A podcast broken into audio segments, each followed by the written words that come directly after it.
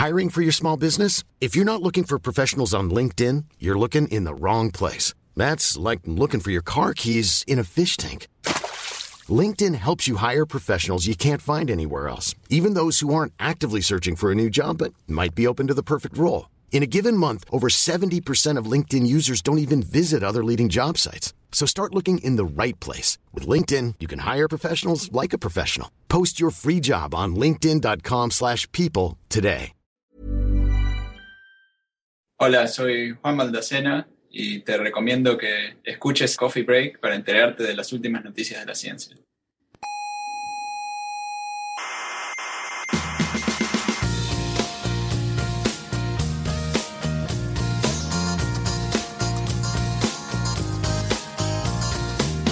Aquí comienza Coffee Break, la tertulia semanal de la actualidad científica. El programa está bien. O sea, el contenido es bueno. Es bueno. Lo que pasa es que, claro, si esto lo presentara Iñaki Gabilondo estaría mejor. Hombre, O Pepa Bueno, o, algún profesional. no, pero está bien como lo hacen ellos Sí, también. no, bien está, pero ¿Pero qué? yo, yo me imagino a Gabilondo hablando de las estrellas y eso y... Eso sí que sería un programa bueno, pero... Pero bueno, es lo que hay, es lo que hay, es lo que hay.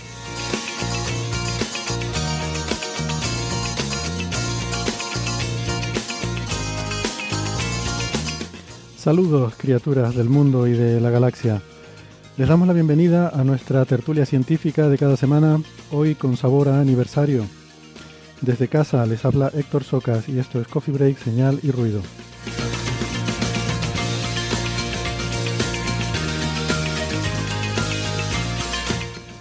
Muchos temas interesantes para hoy. Tendremos algo de astrofísica con estrellas que orbitan agujeros negros y la precesión de Schwarzschild, un poco de dinosaurios porque se han descubierto nuevos detalles sobre la evolución de los saurópodos. Hablaremos de la enfermedad de Parkinson, que hace poco fue el Día Internacional. De física de partículas, porque hemos conocido los resultados de eh, un experimento sobre la simetría materia-antimateria. Y para postre, la física de Stephen Wolfram. Vamos a echar un primer vistazo a las ideas eh, supuestamente revolucionarias que propone y que han generado tanto revuelo.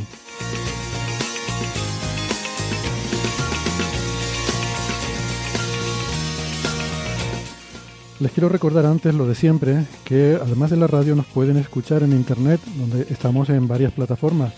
Por ejemplo, en Evox, en Spotify, en Google Podcast, en Apple Podcast, en TuneIn y en Lecton y seguro que en más sitios también.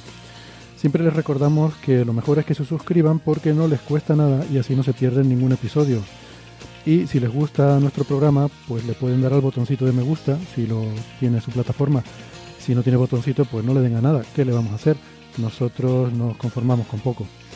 Nuestra página web es señalirruido.com con ñ todo junto, señalirruido.com y también nos pueden seguir en redes sociales donde estamos en Facebook, en Twitter y en Instagram.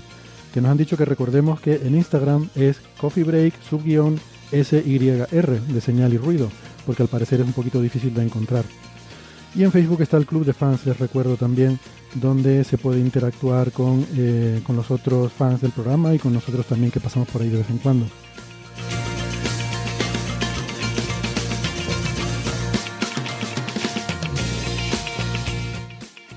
Si son más de la radio de toda la vida, que sepan que nos pueden escuchar si viven en Canarias, en ICODE, en Daute Radio, Radio ECA y Ondas Yaiza. En Madrid, en Onda Pedriza. En Aragón, en Ebro FM. Málaga, en Radio Estepona. Y en Argentina estamos en dos emisoras, la FM 99.9 de Mar del Plata y Radio Voces de La Rioja. En radios online nos pueden escuchar en cienciaes.com, Onda Bética y en la, en la emisora bilingüe, la Spanish Rockshot Radio de Edimburgo, Escocia.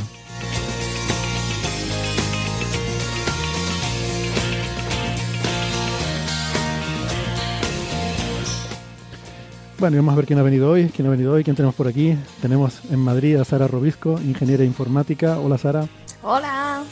¿qué tal? ¿Cómo va todo por ahí? Todo bien, un pelín nublado, pero bien. Bien. Sara es arroba sararc83 en Twitter. Eh, un poquito más lejos, en Valencia, tenemos a Alberto Aparici, que no sé de qué se está riendo, pero él es un tío feliz y eso es genial. Alberto es La- doctor en... yo- Eh, Perdón, eh, continúe, continúe. Venga, continúo presentándote, que es doctor en ciencias físicas, eh, comunicador, eh, científico del Instituto de Física Corpuscular de Valencia, el IFIC, y coordinador de las secciones eh, de ciencia en Onda Cero. Ahora, ¿qué, qué aclaración querías hacernos, Alberto? No, me, que, que yo he mirado también al techo como Sara y, y he visto... Y también está nublado. No he visto si estaba nublado o si hacía sol, entonces me ha extrañado. Di- digamos que estaba en- encapotado. Es que tengo, tengo la ventana delante. De hecho, tengo a mis vecinos tendiendo la ropa. De- debo decir que en Valencia este es el tercer día que hace sol desde que empezó el confinamiento, así que es un gran día. Vaya, bueno, qué qué cosa. Es que Sí, no sí. ¿Que hace sol o que has visto el sol? Hay un sesgo aquí de, de observación, a lo mejor. No, el sol habrá salido más veces, pero no más de cinco, ¿eh? O sea, es- este es el tercer día que hace un tiempo de sol razonable. Bueno, pues eh, Alberto olvidaba decirlo en Twitter, es arroba ciencia brújula. Eh, tenemos, eh, creo que en Barcelona, a Ignacio Crespo. Hola Ignacio. Hola, ¿qué tal? Aquí estoy. Muy bien, Ignacio es médico, eh, está cursando un máster en neurociencia. Su Twitter es arroba S de Stendhal, con H intercalada entre la D y la A, y es el coordinador de la sección de ciencia del diario La Razón. En Málaga tenemos a Francis Villatoro, eh, que es, es profesor en la Universidad de Málaga, es eh, físico, eh, informático y doctor en matemáticas. ¿Qué tal, Francis? ¿Cómo estás? Pues muy bien, aquí estamos. Aquí está el sol saliendo entre nubes. O sea, ahora mismo yo tengo enfrente el reflejo del sol y se ve que como que una nube pasa de vez en cuando delante y se ilumina más mi habitación y a veces que se ilumina un poquito menos. No sé si con el vídeo se notará ese cambio. En cualquier caso, está haciendo buen tiempo en Málaga estos últimos días. Ujú. Francis es arroba emulenews en Twitter. Eh, y un servidor, siempre me olvido, soy arroba hsocasnavarro en Twitter, eh, por si quieren criticar alguna cosa que, que salga mal. Bueno, eh, ya saben que estamos en streaming, como viene siendo habitual. Últimamente se nos puede ver en directo en YouTube, aquí exponiéndonos, exponiéndonos al ridículo y al escarnio, pero ¿qué le vamos a hacer? Somos así de irresponsables y todo nos trae un poco sin cuidado. Pero bueno, eh, como ahora no podemos tener público en el museo, estamos cada uno en su casa, pues nos hemos ido a YouTube, donde ahí sí que podemos estar, eh, estar todos juntos. Veo que hay gente en el chat poniendo cosas. Lo siento, no me da tiempo de estarlas leyendo ahora mismo en tiempo real, pero, pero bueno, a ver si luego podemos eh, tomar algunos de los comentarios y de las cuestiones. Em, hablaba yo de errores, pues errores seguro que seguro que habremos cometido muchos, porque en cinco años da tiempo de, de cometer muchos errores. ¿Eh? Em, que cinco años es, bueno, lo, lo decimos y ya está, porque yo tampoco soy muy amigo de, de estas cosas, de las onomásticas, de, de la- de las celebraciones y de las fiestas. A mí las fiestas me ponen nervioso, nunca sé qué hacer. Em, pero, eh, pues estamos de fiesta de cumpleaños, estamos celebrando cinco años desde la primera emisión de Coffee Break, Señal y Ruido, que en aquella época solo se llamaba Coffee Break, sin señal y ruido. Y son cinco años durante los cuales eh, no ha habido una sola semana en la que no se haya emitido un episodio de Coffee Break, en la que no se haya grabado un Coffee Break. Am, ya puede ser mm, fiestas, vacaciones, alguna vez que ha coincidido con las navidades. Y, y nada, siempre, siempre hemos estado ahí. Y ojo, que de esos cinco años, además, ha coincidido que dos eran bisiestos. Que tampoco, oye, la, la probabilidad, eso lo hace un poquito más, da un poquito más de mérito, ¿no? Así que, nada, ese, ese es el tema. Eh, Yo, puedo, yo puedo añadir una cosa, que es que en las fiestas lo que hago es pegarme como una lapa a mis amigos para evitar interaccionar con gente desconocida. Así que en realidad es esencialmente lo que estamos haciendo ahora. Un poco sí. Sí. Lo siento por la gente del chat. Perdón, fui a buscar una vela con forma de 5, pero no. Ah, vale. Bueno, no se había, no se había notado, lo habría visto la gente del streaming, pero eh, la gente que escucha la versión de audio eh, no, no se habría dado cuenta de que te habías ausentado. Y bueno, pues eso. Oye, cinco años, el tiempo pasa volando. Realmente, caramba, cinco años es más del 10% de mi vida. si lo miramos así. Y como decía una amiga nuestra, Laura, le mandamos un abrazo, eh, dice que en ese momento, el 17 de abril de 2015, se inició el lustro ilustrado. que me parece, la frase me pareció buenísima, así que se la tuve que robar. Y de paso, es el tipo de cosas que diría Marcos Moonstock, así que nos viene, nos viene bien como homenaje. Bueno, pues nada, ¿ustedes se acuerdan que estaban haciendo hace cinco años? Pues yo no sé decirte exactamente el detalle, porque estamos hablando en abril, ¿no? Pues probablemente dando clase. A esta hora de la tarde, eh, preparando clases para darla dentro de un rato. No, el, el- mi blog tiene como 12 años, así, empezó en 2008, así que yo en aquel momento pues ya era un divulgador, entre comillas, consolidado a nivel de blog. Y yo no empecé a escuchar hasta mucho más tarde, que no sé si me llamasteis vosotros o cómo fue el asunto, o cómo coincidimos que como en el episodio 90 o así intervine. Y entonces fue cuando empecé a escuchar los programas desde el principio. Bueno, no lo escuché todos, ¿eh? confieso, debo confesar que no escuché todos los primeros completos, pero sí escuché unos cuantos y algunos trozos y cuando hacía referencia a alguno antiguo también eh, lo hacía y ya me fui haciendo aficionado oyente, además de participar muy de cuando en cuando. Fue, la, la historia fue a través de un, eh, alguna Celestina de Twitter. Alguien dijo, oye, ¿por qué no, ¿por qué no invitáis un día a Francis Villatoro al programa y tal? Y yo digo, bueno, yo encantado, pero claro, en aquella época, mm, eh, bueno, como todavía, ¿no? Eh, colaborabas mucho, creo que era con la Fábrica de la Ciencia. Y digo, bueno, sí, lo podemos llamar y eso, pero tampoco queremos, tampoco queremos aquí tener ningún conflicto con nadie, ¿no? Pero, pero bueno, eh, estas cosas. Bueno, hace cinco años yo estaba en, en Onda Cero, ¿no? En, en La Rosa de los Vientos. Tenía una sección de, bueno, empecé con, creo que fueron cinco minutos, fui siete, diez, y sobre los diez y pico, tras cuatro años, ya lo dejé. Ah, no lo sabía. Pues fíjate. mismo, si hubiera no continuado, lo mismo tenía como 12 minutos. Ya, pero tendrías, tendrías que haber hablado del alma y de estas cosas. Bueno, en fin, da igual. Vamos a. la pullita. Bueno, pues oye, si hubieras continuado, a lo mejor hubieras acumulado suficientes minutos en todo este tiempo como lo que tenías en un episodio de Coffee Break. bueno, en no fin, creas que, eso, en, total, sí puedo haber acumulado muchas horas, más que un episodio de Coffee Break, ¿eh? Bueno, era. Porque ya te digo, fueron cuatro temporadas y dos o tres intervenciones largas en la primera hora. O sea, de estas de media hora o así. Y, o sea, que en total, el tiempo total pueden ser muchas horas. Bien, bien, pues yo eso no, la verdad que no lo escuchaba. Bueno, eh, venga, vamos con las cosas del día, que no- nos ponemos tontos y, y se nos va el tiempo.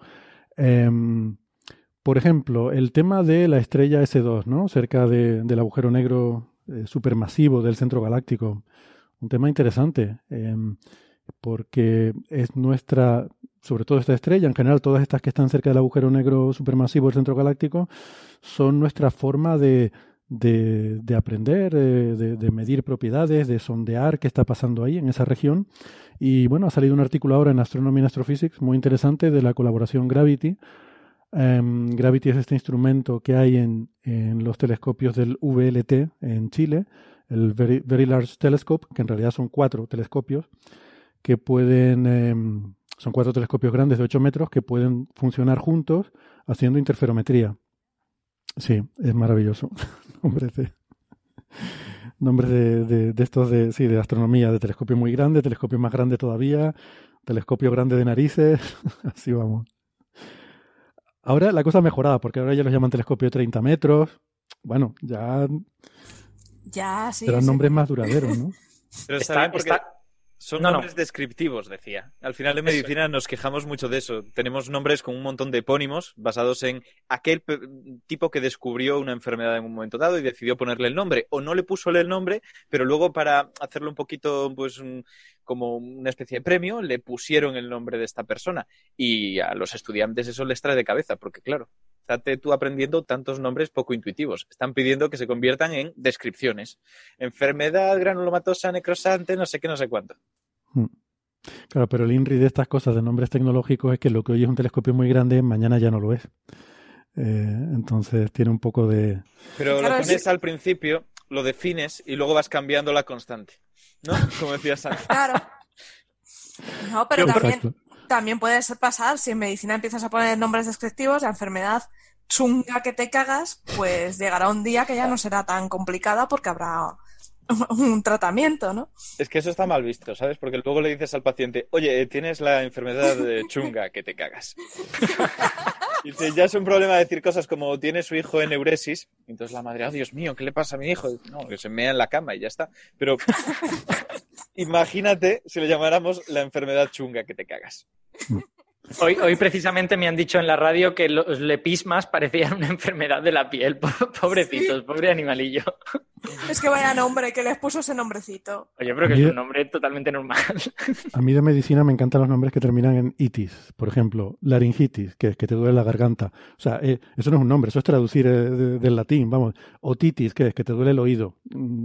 Mm, Directamente es eso, ¿no? Nombres descriptivos. Es lo que Por digo. cierto, eh, el episma, el nombre tradicional en España es pececillo de plata. Son muy majos.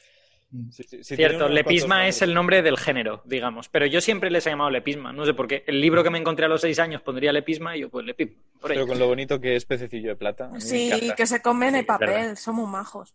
Desde Bueno, y luego, papel no se nota, no se está notando nada el intento este de secuestrarme una conversación que era de astrofísica, llevármela a la biología.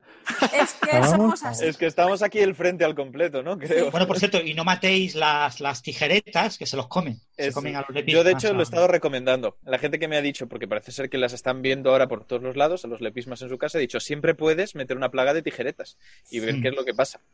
Pero que los lepismas tampoco son malos, que, que- Son que lo máximo que puede pasar es mordisquear un poquito un libro y ya está. Pero tienes la oportunidad de jugar a ser Dios en tu propia casa, trastocando El las juego de la vida. Chan, chan, chan, chan. Se dan cuenta, queridos oyentes, se, se dan cuenta, ¿eh? Se dan cuenta de los problemas que, que tengo yo aquí para, para mantener esto y por qué mi manía con la biología. Esto, esto no me pasa con nadie más, esto me pasa con, con la gente que, mm, en fin, agujeros negros, supermasivos. Yo venía, vamos a hablar de agujeros negros en el centro de la galaxia, una cosa chulísima. Yo estoy hablando de bichitos. A ver, es que los lepismas apasionan. De hecho, Alberto y yo conocemos a una persona que tuvo dos lepismas como mascota y los criaba Oh. y les daba papel. Así es, así es. Y ya me ha comentado hoy que se le murieron, que, que Ya. vivieron cuatro años, porque es, un, es una edad razonable, y que cuando uno de ellos murió, pues el otro le hizo un típico ritual lepismático, eh, que es co- comerse a su compañero. De hecho, yo creo que hasta. Oye, más proteína. que- Porque se ha consolidado como divulgador. Al haber sido seleccionado para FameLab este año, es Daniel Pellicer, así que por Sí. ahí le encontraréis. Sí, exacto. A Y ahora mí- todo el mundo le preguntará por sus lepismas. Eso es. Bueno, volvamos a S2, que es una sí. estrella preciosa, que ha estudiado una mujer que puede que algún día reciba el premio Nobel, Andrea Gerz, y que, bueno, eh, se ha podido observar el corrimiento del perihelio de Mercurio, pero en lugar de con Mercurio, con S2, y en lugar de con el Sol, con Sagitario Estrella, un agujero negro supermasivo de 4 millones de masas solares que tenemos en el centro de esta galaxia. Es un resultado esperado, se sabía perfectamente que se iba a publicar un día u otro, porque era una cosa eh, que ya teníamos datos, ya habíamos visto más de una órbita, un poquito más de una órbita, ya podíamos ver un poquito el- la precesión del, del perihelio de su órbita y, bueno, se ha confirmado a más de cinco sigmas, casi seis. Vamos, vamos a explicar lo que es eso de la precesión, que yo no sé si todo el mundo está acostumbrado o está familiarizado con ese concepto. La idea es que si tú tienes una órbita que es muy alargada, tiene que ser evidentemente con una órbita circular, no, no, no es tan fácil de visualizar, pero si tienes una órbita que es muy alargada, eh, digamos que con forma de elipse, una elipse muy alargada, un cigarro puro, vaya, pues la precesión significa que esa elipse va girando, o sea, no, se cierra siempre en cada órbita en el mismo punto y, hace siempre la misma órbita, sino que esa órbita va poco a poco va girando alrededor de el objeto en torno al que orbita. Eso pasa con Mercurio en torno al Sol, fue, un misterio durante mucho tiempo, hasta que con la relatividad general eh, se pudo explicar por qué ocurría eso. Y eh, porque las leyes de Newton no, no predicen eso, dicen que las órbitas son elipses, o sea, se cierra la órbita en el mismo sitio y el objeto sigue eh, siempre describiendo la misma elipse. Eh, el hecho de que esa elipse vaya girando es lo que llamamos la precesión. Mm, se observa en Mercurio, los otros planetas también lo tienen, pero es tan débil el efecto que es casi imposible de medir. Bueno, lo hemos Y el- medido también en Venus y en, en la Tierra. ¿eh? O sea, la precesión del, del, pe- del perihelio se ha medido en Mercurio, en Venus y en la Tierra. Ya Pero- en Marte, Pero es más reciente. Pero es más reciente. O sea, estamos hablando del principio del siglo XX, que es cuando se explicó el de, el de Mercurio, ¿no? Y, y ahora aquí ya lo estamos viendo en, en esta estrella S2, que tiene un periodo de 27 años, de, perdón, de 15 años, eh, y, y ya se ha visto que en esta segunda órbita, llevamos casi tres décadas observando esa estrella, eh, lo cual tiene un montón de mérito, por cierto, que decía Francis de que a lo mejor esta señora se lleva el premio Nobel. Eh, hombre, la verdad que mm, lleva 20 años mirando una estrella moverse alrededor de este agujero negro, y, pero es muy interesante, claro, no, nos puede dar mucha información. Claro, es confirmar lo que ya sabemos. Siempre estos resultados tienen ese, ese puntito un poco, eh, quizás de no, no es algo muy espectacular, muy llamativo, no, no dice que Einstein está equivocado, que es lo que hay que hacer para salir en los titulares, ¿no? Eh, dice que Einstein tenía razón, con lo cual no sales en ningún sitio, te lo publican en Astronomy Astrophysics y quizás algún podcast como el nuestro lo menciona, pero, pero bueno. Bueno, eso no es exacto, ¿no? Porque con las, con las ondas gravitacionales hubo muchos periodistas que, mm. que titularon Einstein tenía razón. Y, bueno, a mí me pareció un titular un poco, no sé, poco informativo, ¿no? Porque Einstein tenía razón en más de una cosa, entonces tampoco es que... Además, estamos tan acostumbrados a escuchar que no tenía razón que por una vez que decían lo contrario, pues al final llaman a los clics. Exacto. Claro, pero dices, ¿en qué? ¿Ponte una rebequita que va a, a refrescar o...? Pero además con la cosa de que con las ondas gravitacionales, eh, realmente Einstein estuvo en las dos posturas. Ahí tuvo una cosa de que si sí, que si no, que si existían o no existían, porque, bueno, todo el tema este de la energía en relatividad general es un tema complejo, ¿no? Y, y de ahí venía también el asunto. Eh, la, es si se conserva o no la energía, la energía que transportan las ondas gravitacionales de dónde viene, todo esto generó cierto debate sobre si podían existir estas ondas que llevaban energía del espacio-tiempo de una parte a otra, ¿no? Eh, y esto era, un tema complejo. Bueno, y sobre todo recordar un punto muy importante que, bueno, lo cuenta muy bien eh, el libro este de Einstein para perplejos, ¿no? cualquier libro, cualquier biografía de Einstein te lo cuenta, ¿no? Einstein se murió en 1955 antes de que se celebrara la conferencia que eh, se celebraba como homenaje a los 50 años de la relatividad especial. Se murió unos meses antes de, que ocurriera esta conferencia. Y cuando Einstein se murió, en opinión de Einstein, los agujeros negros no existían, las ondas gravitacionales no existían, y eso de la expansión cósmica era una cosa discutible. Aunque él le había dado el sí a la prensa delante de Hubble allí para que saliera en la foto, todavía no se lo creía mucho. Es decir, las ondas gravitacionales para Einstein era una cosa absolutamente indetectable, era una cosa pseudocientífica, más allá de la física, y no tenía ningún tipo de sentido, ¿no? Entonces había muchos problemas. Claro, todo eso se resuelve en el momento que hace esta conferencia homenaje, que iba a ser una conferencia homenaje a la relatividad especial, pero que se dedicó solo a la relatividad general. Una conferencia a la que asistió gente como Richard Feynman. Y ahí hubo una enorme discusión sobre cuestiones puramente físicas. De tipo, ¿de verdad los agujeros negros son objetos físicos? ¿O son unos meros objetos matemáticos? ¿De verdad las ondas gravitacionales son objetos físicos? Entonces se discutió cuestiones como la propagación de energía, momento angular, etc. Esas eran cuestiones que hasta ese momento nadie se había preocupado. Y en un par de años, en 1957, ya está la famosa conferencia en la que oficialmente se afirma los agujeros negros existen, oficialmente se afirma las eh, ondas gravitacionales deben de existir y hay que emprender eh, la búsqueda, ¿no? Y aparece, pues, eran los primeros que empezaron a tratar de buscar ondas gravitacionales, ¿no? Pero hay que reconocer eso.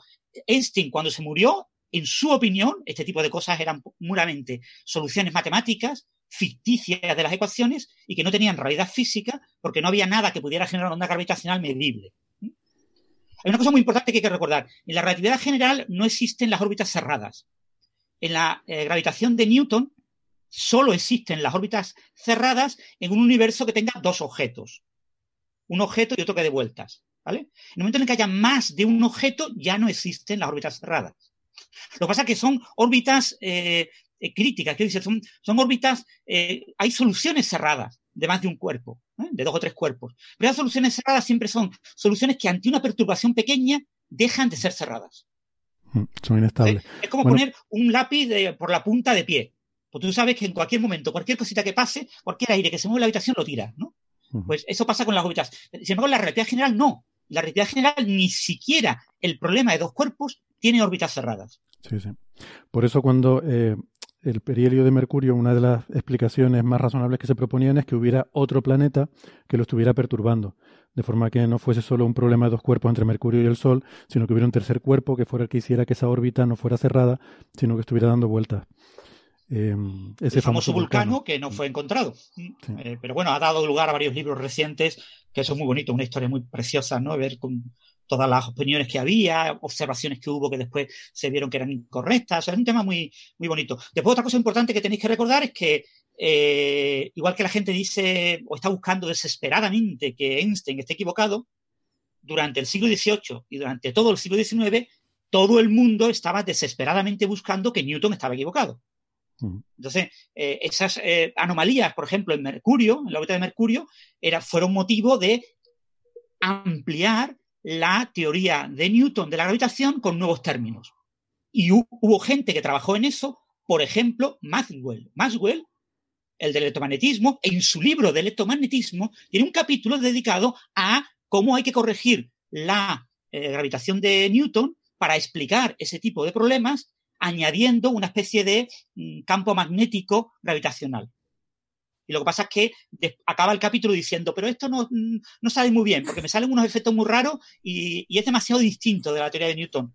Pero plantea modificar eh, la fuerza de Newton con un término adicional inspirado en lo que llamamos la fuerza de Biot-Savart hoy en día, una fuerza por un campo magnético. Entonces, e, ese tipo de cosas eran algo normal en el siglo XIX y, por supuesto, al final del siglo XIX, y salieron muchísimas teorías. El, efecto exacto Mm, predicho por la relatividad general fue predicho como en 1890 o por ahí.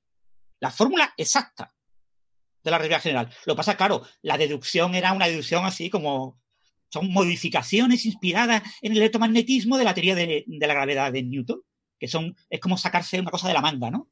O sea, lo que, proponía, lo que proponía esa teoría es eh, la fórmula post-newtoniana, pero lo que pasa es que por justificaciones que no tienen nada que ver con relatividad, digamos. Claro, claro. O sea, básicamente era eh, ir a jugar, había una, una fórmula que sabía que funcionaba si cierto número era un adecuado. Había un número entero.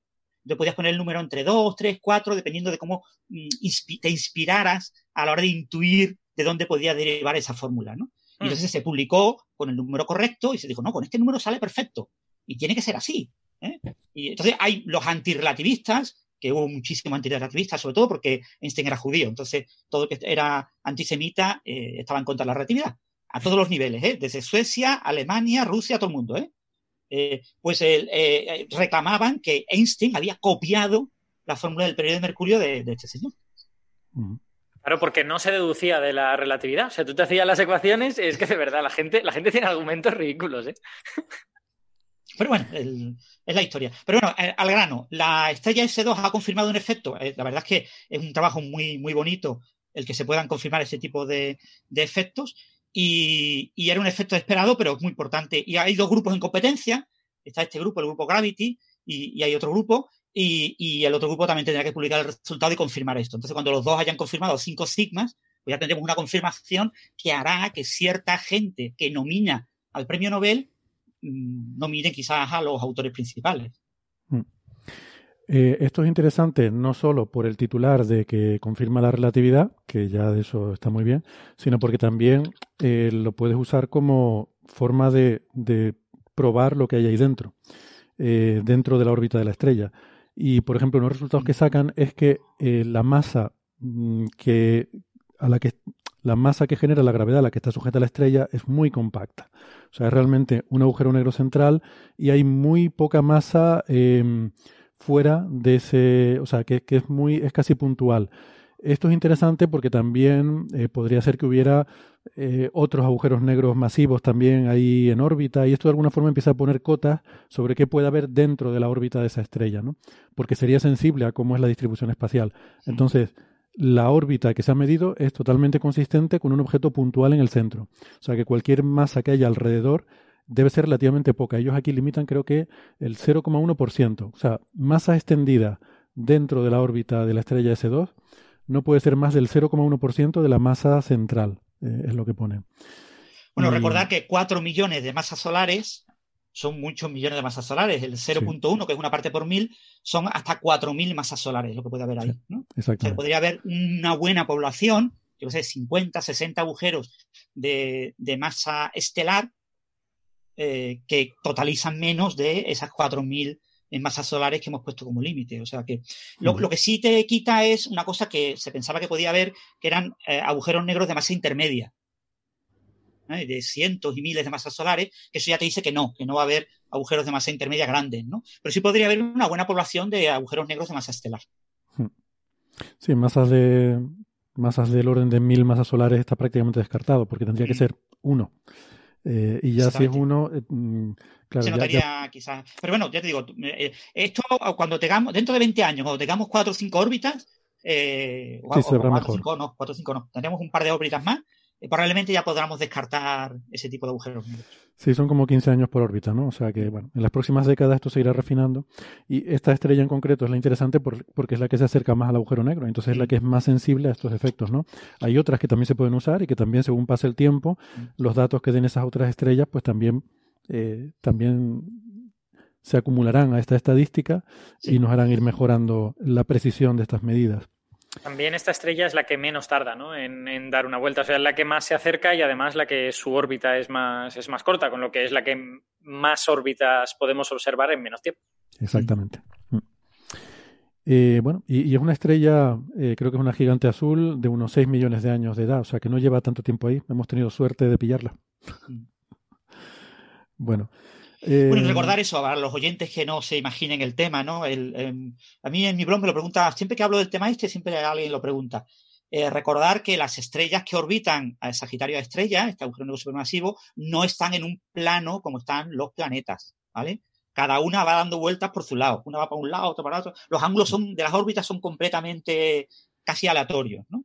Eh, eso es una cosa que la gente no lo ve bien, porque como se ven las imágenes siempre de lo que yo veo, el plano de visión eh, proyectado en, mi, telescopio, pues veo los objetos y parece que están dando vueltas unos alrededor de otros, ¿no? O sea, como si fueran un sistema plano, pero en realidad están todas eh, tridimensionalmente dando vueltas en diferentes sentidos. Están como los satélites en órbita baja alrededor de la Tierra, cada uno un poco de su padre y de su madre. Eh, y esto es interesante por lo que hablamos una, hace poco, no sé si hace un par de semanas, sobre la rotación de los agujeros negros, que no es lo mismo la rotación del disco de acreción que el propio spin intrínseco del agujero negro, la rotación del espacio-tiempo. ¿Por qué? Pensemos, por ejemplo, estas estrellas que están en direcciones aleatorias, cada una en una órbita diferente, en un plano diferente, si una de ellas, pues por ejemplo, eh, fuera eh, a ser eh, absorbida por el agujero negro y se acercara a una distancia que la rompiera y produjera un disco de acreción con el material de esa estrella, ese disco estaría en el plano de la órbita de la estrella, mientras que Em, y, ese plano viene determinado por básicamente de qué dirección venía la estrella, eh, por la propia dinámica de la estrella. Mientras que la propia rotación del agujero negro, pues será la que tenía, eh, no tiene nada que ver con la estrella. Vale, ¿alguna cosita más sobre esto o pasamos de tema? No, solamente eso, pues descatar, eh, destacar eso, lo que he comentado antes, ¿no? Que esto no, este trabajo no es del grupo de GEZ, es del grupo de la, de la competencia y que los líderes de ambos grupos pues, son dos candidatos firmes al premio Nobel y, que, bueno, lo mismo eh, en octubre de este año pues tendremos que estar pensando en, quizás ponerlo como, como, candidato, porque ya se están recibiendo muchas noticias y, y, es necesario un premio Nobel de una mujer, ¿no? En física, ¿no? Entonces, esta es una de las grandes firmes candidatas eh, que lleva siendo firme candidata durante mucho tiempo, con un trabajo de fondo, eh, pero sostenido, y que estamos descubriendo muchísimas cosas. Y ahora que están de moda los agujeros negros eh, supermasivos y que probablemente EHT no publique este año la, imagen de Sagitario a Estrella, lo mismo puede ser un buen momento para eh, premiar el trabajo de, estos dos, estos dos grupos, el grupo alemán y el grupo americano, eh, mm. que está haciendo una labor realmente súper interesante para caracterizar lo que son los agujeros negros supermasivos. Sí, estoy de acuerdo. Si me preguntan, les, diré, les daré esa recomendación al comité. Mm. Bueno, vamos a pasar al siguiente tema. Eh, la semana pasada yo me disculpaba con nuestra oyente Mari Carmen y, otros, eh, seguramente otros oyentes que tengan también las mismas inquietudes, porque, bueno, el día 11 de abril eh, había sido el Día Internacional del Parkinson, una enfermedad pues que lamentablemente todavía no, no tenemos un, un, tratamiento claro, sigue siendo una, una enfermedad que tiene una prevalecencia muy alta en nuestras poblaciones, en, el mundo desarrollado. Y eh, bueno, pues quizás ahora también con el, tema del COVID-19, pues parece que todo lo que se habla en medicina es eh, en torno a ese tema, ¿no? Pero las otras enfermedades no han dejado de existir, siguen ahí. Eh, como les digo, yo me había comprometido con Mari Carmen en sacar el tema para el Día Internacional del Parkinson. y podemos aprovechar hoy que está Ignacio, ya saben que no me gusta hablar de temas de salud sin que haya alguien que realmente sepa, eh, yo quiero decir una cosa. Mm, a raíz de esta conversación con Mari Carmen he descubierto que los astrofísicos no son los únicos que hacen acrónimos extrañísimos eh, a la hora de poner nombres a proyectos o instrumentos. Porque, por ejemplo, si les hablo de Pepita, que es la plataforma de enfermos de Parkinson, Inicio Temprano y Amigos, Pues a mí me parece maravillosa, pero quizás es mi sesgo astrofísico. Eh, o sea que está genial. Bueno. ¿Puedo, ¿puedo hacer un comentario? Puedes y debes. Tarjeta amarilla.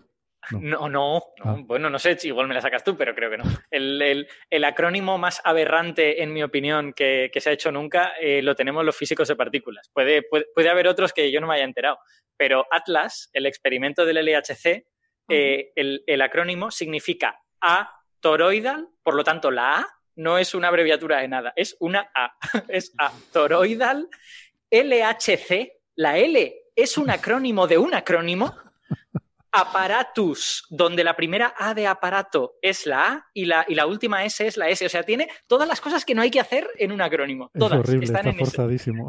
está es tremendo, tremendísimo. ¡Qué horror! Bueno, eh, no tenemos casos así tan extremos. Lo que tenemos son acrónimos redundantes que se utilizan para varias cosas distintas. Y de hecho está dando problemas en redes.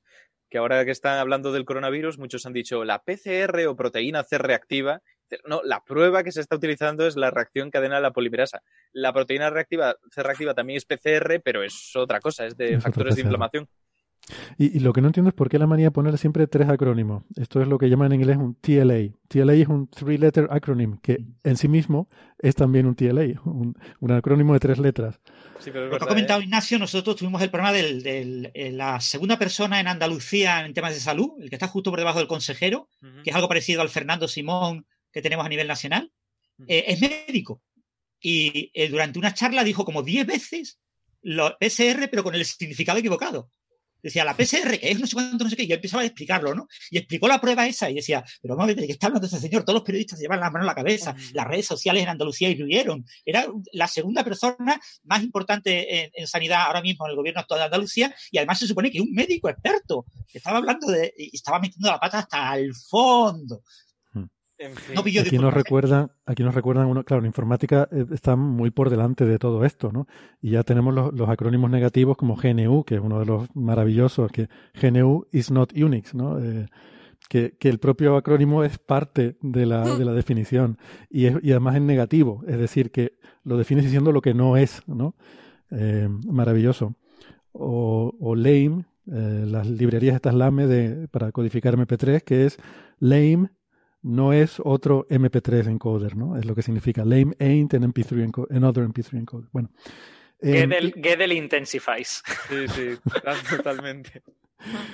Ignacio, em, ¿cómo ha avanzado esto de la investigación del Parkinson en los últimos tiempos? ¿Hay algún tipo de tratamiento? Eh, ¿Hay cosas para mejorar por lo menos la calidad de vida de los pacientes? ¿Cómo va esto? Hoy en día, cosas que se puedan utilizar van a ir por dos lados, básicamente. Uno va a ser intentar introducir de forma exógena, o sea, a través del consumo, aquellos precursores de, las moléculas que te falten. En el caso del Parkinson falta dopamina, por decirlo muy básicamente, y ahora podemos entrar más en profundidad. Y entonces el tratamiento más clásico, el que lleva más tiempo y que sabemos que da buenos resultados, entre comillas, es la L-Dopa que es la molécula previa, sobre la cual hay que hacer una acción, hay que transformarla y a través de esa conversión obtienes la dopamina. Darla de forma externa es una opción para suplirla, pero la otra, que es tal vez la más llamativa, porque es espectacular si la ves de forma externa, a través de un vídeo, a través de lo que sea, es la estimulación eh, cerebral profunda. En ese caso lo que introduce son dos electrodos que profundizan en el cerebro hasta las distintas estructuras que suelen estar afectadas. En principio suelen ser los núcleos subtalámicos, bastante en profundidad, por decirlo así, y dan chispazos. Al dar estos chispazos, ahora entraremos a explicar lo que ocurre porque no es tan intuitivo como decir activan las neuronas y las neuronas secretan dopamina. De hecho, si, si, somos estrictos, lo que hacen es inhibir estructuras, o sea, es bastante loco, pero el resultado es que de repente empiezas a poder producir eso que te faltaba y de ese modo los síntomas se detienen casi en el instante. Cuando tú estimulas de esta forma a un paciente, cuando tú le das al botón que hace que suelten las descargas, el paciente tarda relativamente poco en dejar de tener temblores. Lo que pasa es que no tiene sentido que apliquemos esto de forma constante durante demasiado tiempo porque puede tener sus problemas. Y del mismo modo, la propia implantación de un electrodo en el encéfalo ya es un problema genera procesos de inflamación y de cicatrización que acaban con la capacidad de las neuronas de transmitir información. Aparte de que promueven la posibilidad de que haya enfermedades infecciosas, etcétera, etcétera. Pero digamos que estas dos opciones son tal vez las más llamativas y las más interesantes a día de hoy como realidad. El dar precursores de la dopamina o la opción de poner una estimulación eléctrica profunda. Yo tengo, tengo una pregunta para Ignacio sobre todo esto, que es que nos cuentes para qué sirve la dopamina. O sea, quiero decir, eh, yo entiendo que es un neurotransmisor, pero no sé ni cuántos neurotransmisores hay, ni si sirven para cosas distintas, ni nada. Es que eh, iba a empezar por ahí, pero como la pregunta de Héctor ha sido tan directa, yo prefería responderla, que la gente tenga eso claro, y luego ya si queréis nos metemos en qué es lo que está ocurriendo ahí dentro en el cerebro. También voy a decir una cosa, que la gente muchas veces me pregunta, oye, tú que estás estudiando algo de neurociencias, ¿por qué no, ah, no te gusta hablar de esto, no te gusta este tema y tal? yo soy alguien que se ha ido de medicina porque las enfermedades no me apasionan, porque me interesa más saber cómo funcionan las cosas que cómo se estropean. Entonces, fantástico porque es algo súper relevante, pero que nada de lo que estudio yo en el máster está enfocado a enfermedades, está enfocado a, cosas pues más parecidas a informática básica y a matemáticas aplicadas y cosas así. Pero, hablemos del Parkinson. ¿Qué es lo que ocurre aquí? Pero una pregunta antes de seguir, porque dices que uno de los tratamientos consiste en implantar electrodos y, dar sacudidas, ¿no? Sí. Eh, pero esto supongo que será por diferentes niveles de intensidad del voltaje que se aplica o algo así, porque he visto que también se usa para producir microlesiones, eh, aunque esto creo que era una técnica un poco radical y bastante innovadora que parecía prometedora, la comentamos una vez. Em, la idea era, mm, a la hora de extirpar un tumor en una parte del cerebro, eh, y tratar de minimizar el riesgo de, eh, perturbar funciones mm, eh, superiores que, tengas asociadas o, cerca, en las regiones cerca donde está ese tumor, lo que se hacía es que se iba, a propósito, se iba lesionando esa parte del cerebro mientras se reforzaba con ejercicios la práctica de, de bueno, de, de, estas funciones que se quieren preservar. De manera que esto ejercía una especie de función de que se trasladaban esas funciones a otra parte del cerebro Dices durante la operación. No, antes, como una preparación, antes, de la operación, se iba haciendo esto para trasladar, eh, para que esas funciones se aprendieran a hacer en otro sitio, ¿no? Sin embargo, esto se hace, se hace poco más que nada porque es, es caro, es, todavía tiene unos resultados difíciles de medir y lleva mucho, mucho tiempo. Pero en mm. principio el cerebro es plástico y el hacer este tipo de cosas puede ayudar. El hecho de poco a poco lesionar las cosas para que no sea una afrenta demasiado brusca, y además darle la oportunidad de que vaya mm, reforzándose plásticamente de una manera alternativa. Pero mm, lo que se suele hacer en estos casos, lo más directo, es tener mucho cuidado con la operación, saber dónde vas a operar y hacer un mapeado antes saber entonces qué controla cada estructura que es colindante a la parte que vas a eliminar y a la vez mientras operas tienes dos opciones. Una, lo típico que habéis visto de alguien con el cráneo abierto y tocando la guitarra, estas fotos que hay, estos vídeos, es porque en principio la producción musical implica muchas funciones distintas, tanto motoras como creativas, etcétera, etcétera. Y es fácil controlar si algo está yendo mal. Es mejor eso que ponerle a recitar números del 1 al 10, que puede ser casi mecánico. Entonces, esa es una manera, la más vistosa, pero hay otra que es más frecuente y es para cualquier otro tipo de operación de, sistema nervioso, sobre todo cuando va a tocar a zona con nervios, a tronco encéfalo y tal. Y eso consiste en mm, pequeñas descargas eléctricas que tú das y además después mides cómo está cambiando la actividad de las neuronas de la zona con un electrodo. Va el electrodo y, la chispita prácticamente a la vez. Y vas viendo si está reactivo, si ha perdido la conexión, si qué está ocurriendo ahí. De hecho, yo mi primero... perdona, Ignacio, es que no puedo resistirme a decir esto. Un comentario en el chat de Balkan dice, qué buenos discos han salido de esas operaciones. Sí, totalmente. Maravilloso. Además, o sea, es como si metieras en la persona, en su cerebro, un aparato de medida. Em, no, no, porque tienes la persona con el cráneo abierto, entonces no lo metes en ningún sitio, lo vas tocando encima.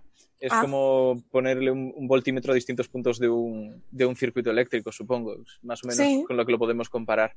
Pero, pero sí, es bastante curioso. Y de hecho me dicen por aquí que comente lo del nervio vago. Igual que está la opción de estimular a través de electrodos, una de las cosas que se está haciendo en esta línea es, para que sea menos cruento, lo que se estimula no es un electrodo que se introduce en el cerebro, sino que se aprovecha un nervio que inerva, entre otras cosas, el diafragma, por ejemplo, y distintas estructuras que hay entre el abdomen y, el pecho, y que de esta manera corriente eléctrica puede ascender, porque la neurona normalmente sí que va siempre de dendrita a axón, tiene una dirección como si fuera un árbol, pues de ramas a raíces, pero eso es la forma natural porque es como se decodifica el impulso bioquímico. Tiene que ser del axón final de una neurona a la dendrita de la siguiente.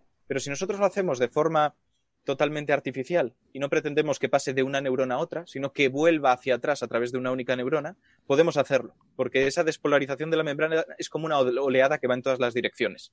Así que estimulamos la parte inferior del nervio vago, asciende la corriente y resulta que va a zonas cercanas a las estructuras que están dañadas en el Parkinson. De tal modo que con una especie de marcapasos colocado en el nervio vago podemos estimular estructuras que están fallando o que están funcionando mejor de lo que toca. Y eso es a lo que llegaremos después de toda la explicación. Pero, pero sí, y estábamos respondiendo antes de esto a lo de la operación, vale, que eso también ya está listo. Hmm. yo te había preguntado lo de la dopamina, pero llegaremos, se entiende. No, no, sí, la idea era empezar por ahí, pero como ha habido otras preguntas, no, pero. Ya, puesto, ¿nos puedes comentar? Exacto. No, pero pensad una cosa: el cerebro son una cantidad de neuronas brutales, difíciles de, hacerse una idea de cuántas son, porque al final ya sabemos que el cómputo general son que el encéfalo, que es el cerebro, el cerebelo y el tronco del encéfalo, tiene unas 86 mil millones de neuronas, que es una barbaridad, ¿vale? Una salvajada. Y además ellas establecen muchas conexiones entre sí, del orden de miles entre una neurona y otra.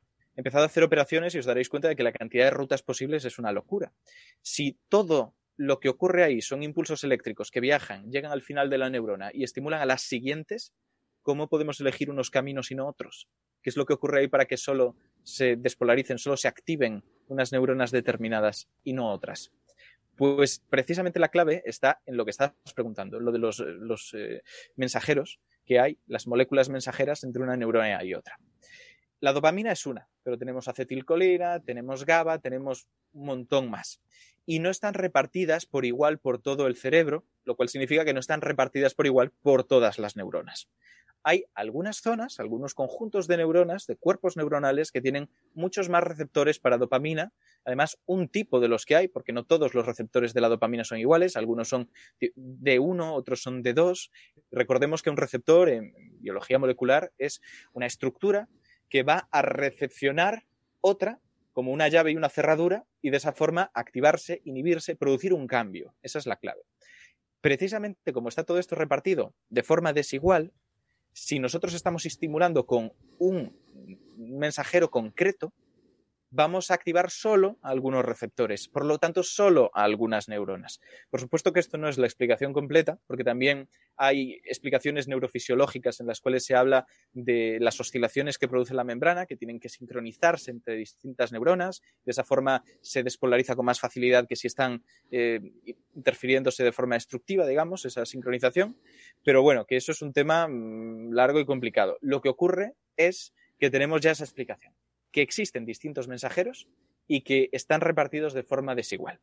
Pues la dopamina es uno de ellos y vale para cosas distintas en función de dónde esté. Sabemos que es súper clave porque es posiblemente la molécula más central de todo el proceso de recompensa, todo el hecho por el cual se refuerzan las conductas en algunos animales. El conductismo clásico tiene su versión biomolecular a través de todo esto, de la dopamina.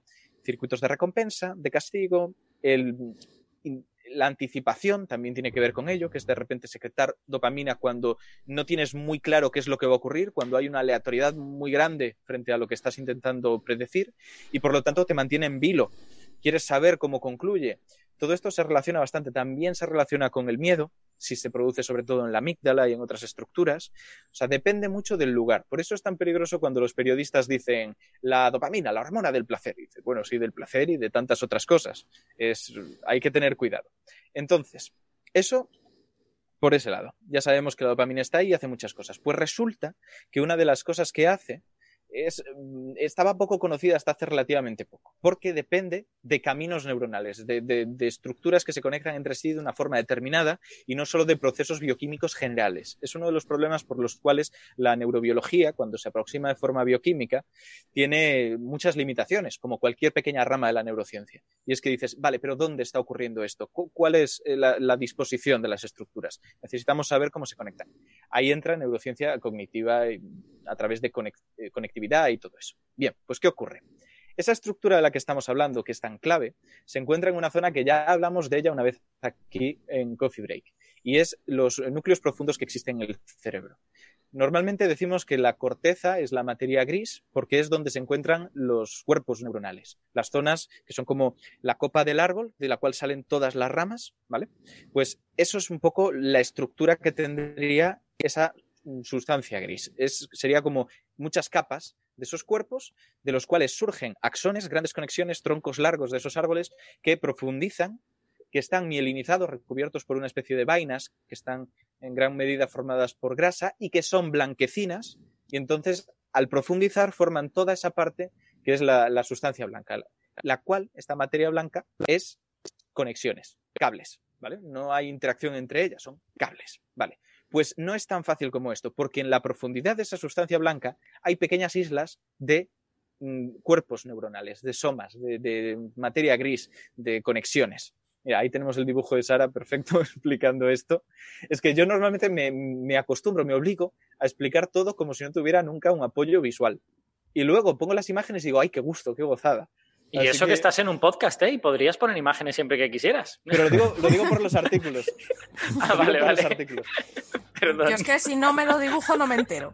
Casi me esfuerzo, a, por supuesto salvando las distancias y muchísimo peor, pero me esfuerzo a describir las cosas como si fuera Tolkien, dedicándole tres páginas a eso y solo dos a lo que ocurre una vez está todo planteado. Pero entonces lo tendrías que hacer con un estilo ligeramente repetitivo, además. También, también, exacto. Y dejar una cosa colgada, ponerte con otra y luego exacto. retomarla después de un rato. Exacto. Pues lo que ocurre es que tenemos estos núcleos en el fondo que no son una tontería. De hecho, en otras formas de inteligencia, como la de las aves, son absolutamente cruciales. La corteza en ellas tiene mucho menos que ver con las funciones cognitivas superiores. Vale, pues aquí, en el núcleo estriado, ocurre una cosa, y es que hay dos vías, una vía directa y una indirecta que se llaman.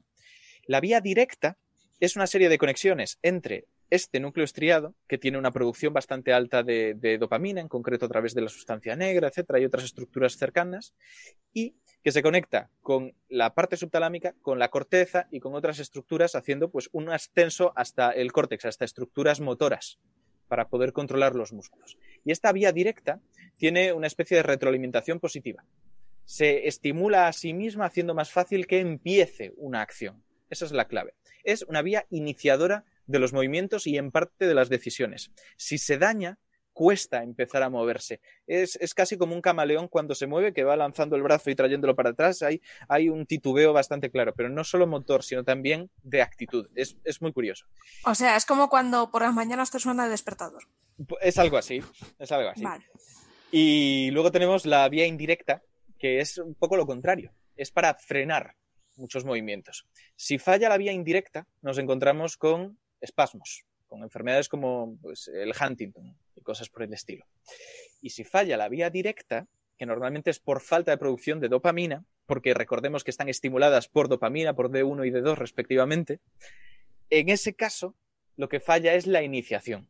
Y nos encontramos el el, la parálisis espástica clásica del Parkinson, que es que está paralizado, no se puede mover, pero a la vez tiene movimiento como de tentativo de, de, de desplazarse, el conteo de monedas, que se llama, que creo que en inglés es rolling pill, porque parece que le está dando la vuelta a, una pastilla, y todos estos fenómenos, que por supuesto son más complejos que decir simplemente que le falla la vía directa en el estriado. Es mucho más complejo. Y por supuesto, si busquáis estriado, tened cuidado porque se superpone con el término que se le da a áreas visuales, pero no estamos hablando de eso en concreto. Entonces, nos encontramos con que tenemos bastante clara la parte más ne neurofisiológica, nos falta todavía un poco de control sobre la bioquímica, pero vamos entendiendo qué es el Parkinson. ¿Qué es lo que ocurre? Que, sin embargo, aunque hemos dejado muy claro qué es lo que pasa en esta zona concreta del cerebro y qué conclusiones, qué, implicaciones tiene, y al final pues nos ayudan a, a, bocetar cómo es el personaje que tiene Parkinson, cómo es la persona que lo sufre, que es al final alguien que tiene temblores, que tiene dificultad para iniciar los movimientos, etcétera, etcétera. Eso no es todo. Aquellos que conozcáis la enfermedad, desgraciadamente, sabéis que tiene muchas otras implicaciones. Y eso es porque, como hemos dicho al principio, la dopamina está en muchos otros lugares. La pérdida de dopamina, esa que ocurre y que tan clara sabemos que es su, su efecto en estas zonas profundas, tiene muchos efectos en las zonas de recompensa que hemos dicho, la motivación, y acaba haciendo que el Parkinson sea no solamente un problema motor, la segunda enfermedad neurodegenerativa más frecuente, sino una de las demencias más frecuentes. creo que un 30% de las personas con Parkinson acaban desarrollando demencia y un 40 o un 50 desarrollan depresiones. Que no estamos hablando de depresiones por los problemas de movilidad, porque esto se ha comparado con sujetos que tenían eh, parálisis o hemiplegias o tetraplegias y parece ser que hay algo más, hay algo bioquímico, un desajuste de estos neuromediadores que acaban haciendo que se descontrole. Así que eso es bastante relevante. Es que además con, con ese tipo de eh, problemas, digamos, psicológicos, psiquiátricos y tal, hay una cierta sensación, hay una cierta tendencia, sobre todo en nuestra cultura, a pensar que es algo que uno puede resolver con una actitud mejor o algo por el estilo, ¿no? Y, en casos como este, pues, pues quizá no, ¿no? Porque es un, es un problema químico que, no sabemos resolver en este momento. Es más complejo, es mucho más muy complejo. es que después de, escuchar a Ignacio te das cuenta de que el Parkinson es súper complejo el Parkinson es mucho más complejo además de lo que se dice, porque al final nos quedamos con cuatro datos básicos, con lo de que les cuesta moverse, pero va mucho más allá. Sabemos que tiene efectos también, por ejemplo, eh, en el, sueño, en cómo se concilia el sueño. De hecho, pueden tener insomnio al principio. O, por ejemplo, la anosmia, la pérdida del olfato, que no está muy de moda porque parece ser que la ah. infección por SARS-CoV-2 se asocia con esta, esta anosmia. Pero también con otras enfermedades. Es más, hoy lo estaba mirando y me ha sorprendido el dato porque yo no sabía el porcentaje. Un 5% de la población, un 5%, que no, es nada poco, tienen anosmia en algún momento de su vida y un 1% de la población la tiene desde el nacimiento.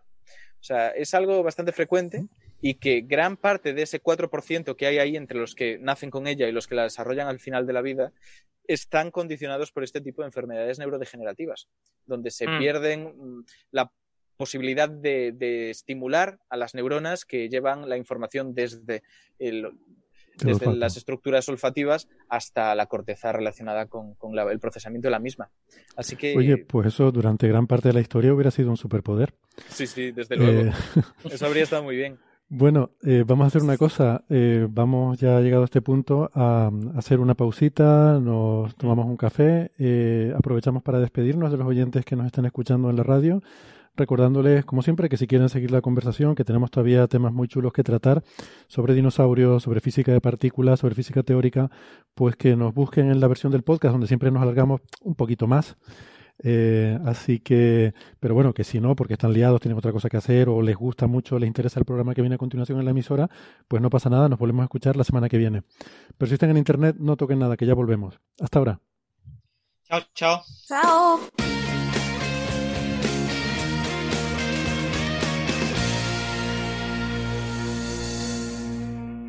Bien, pues estamos de vuelta. Gracias por seguir acompañándonos. Eh, nos habíamos quedado hablando sobre, sobre el Parkinson, eh, sobre sus causas fisiológicas y también un poco sobre cuáles son los efectos que producen los pacientes, ¿no? Hmm. y bueno, eh, en realidad es bastante más complejo de lo que solemos asociar a temblores, movimientos involuntarios. Nos está hablando Ignacio incluso de, em, de problemas que pueden llegar a ser de, depresión, problemas de funciones superiores incluso, no, no solo de motricidad. Em, llega a poder degenerar en demencias y este tipo de enfermedades? Sí, sí. De hecho, es lo que comentaba, un 30% de, de, los Parkinson acaban degenerando en demencia, que no es poco, es un buen porcentaje. Teniendo en cuenta que además es, como decía, la segunda enfermedad neurodegenerativa más frecuente, es una cantidad absoluta de pacientes bastante importante. Pero bueno, tiene al final muchas implicaciones y claro, es difícil tratar algo que es tan complejo como esto, porque ¿cómo lo hacemos? Hemos dicho que hay más o menos dos aproximaciones, pero no son perfectas. Hemos hablado mucho de la de L-Dopa, no aquí, sino en general, se habla mucho, y ya hemos dicho que es como el precursor. Pero ¿por qué damos un precursor? Pues porque precisamente el problema que se está generando exactamente en el cerebro no es que no se produzca dopamina y ya está, es que la ruta que produce la dopamina está cortada en el punto previo a la producción de L-Dopa. El paso de L-Dopa a dopamina lo puede hacer en principio sin problemas porque tiene las enzimas necesarias. Lo que se ve bastante, bastante bajo es, es una enzima concreta que se encarga de esto, que es la tirosina hidroxilasa Eso es lo que está realmente reducido, si vamos a un nivel fisiopatológico básico del funcionamiento del Parkinson. ¿Y qué es lo que ocurre? Que esto es un detalle curioso que me he encontrado hoy. Hoy estaba revisándolo y mirando uno de mis libros de neurociencia, vi un gráfico en el que te decían más o menos cómo iba avanzando el Parkinson en el eje X y en el eje Y te indicaban lo que ponía que eran linfocitos, células del sistema inmunitario de tipo T-helper, tipo T. Y claro, parece ser que, disminuían muchísimo. Yo estaba extrañadísimo, no entendía nada, porque ponía TH y entre paréntesis linfocitos. Y yo, qué, extraño, no, no, había visto esto en la vida, ¿a qué se debe? Y claro, fui a ver el recuadro que hay al lado explicándolo. Y pone TH tirosin hidroxilasa. Pues el tío que hizo el gráfico le dio por cambiar la abreviatura, como estábamos diciendo antes, de tirosin hidroxilasa a T-helper. Y por, lo tanto, pues claro que yo no me acordaba de nada y no me sonaba. Que por supuesto que hay relaciones inmunitarias con todo esto del Parkinson y de hecho el origen es difuso, es extraño. Se habla a veces con demasiada seguridad sobre qué es lo que lo produce, pero se ve que es muy multifactorial. Una pequeñísima, pequeñísima cantidad de los pacientes con Parkinson pueden ser rastreados su etiología hasta un origen claro. Por lo demás, son cosas que ocurren sin tener muy claro por qué ni a qué se deben. ¿Origen genético tiene? ¿Es una enfermedad que se transmite? Es una enfermedad que, se, se, han encontrado algunos patrones genéticos, pero como en el caso del Alzheimer es un porcentaje bajo, realmente no se sabe hasta qué punto tiene una importancia esa transmisión, porque tampoco sabemos mm. qué prevalencia hay en la población total de esas variantes y por lo tanto cómo de importante es que de repente lo encuentres en esos pacientes. Ignacio, una, una, pregunta sobre eso que acabas de decir. Cuando en las enfermedades en las que sucede esto, que, que no encuentras un solo factor, son muy multifactoriales y tal, em, lo que solemos pensar es que hay varias combinaciones, hay varios cócteles, digamos, que pueden dar lugar a la enfermedad, o es, es, que es simplemente que todavía no lo entendemos y en un momento dado encontraremos cuál es la combinación correcta? No sé. Pueden ser ambas cosas, pero es que tenemos que entender que hay diferente terminología. Multifactorial significa que sospechamos que hay cosas que lo aumentan, que si creamos un, tenemos muchos datos y hacemos un modelo lineal, sabemos que hay variables que lo explican en cierto, cierto grado, aunque no lo suficiente. Y si hablamos de idiopático, es que no tenemos ni idea de lo que está ocurriendo. Directamente no, no, tenemos una sospecha. Y hay enfermedades que son idiopáticas, que dices, mira, la sarcoidosis, eh, se sospecha que pueda ser un, un microorganismo que todavía no conocemos, está presente a veces en determinadas condiciones, pero no lo sabemos puramente.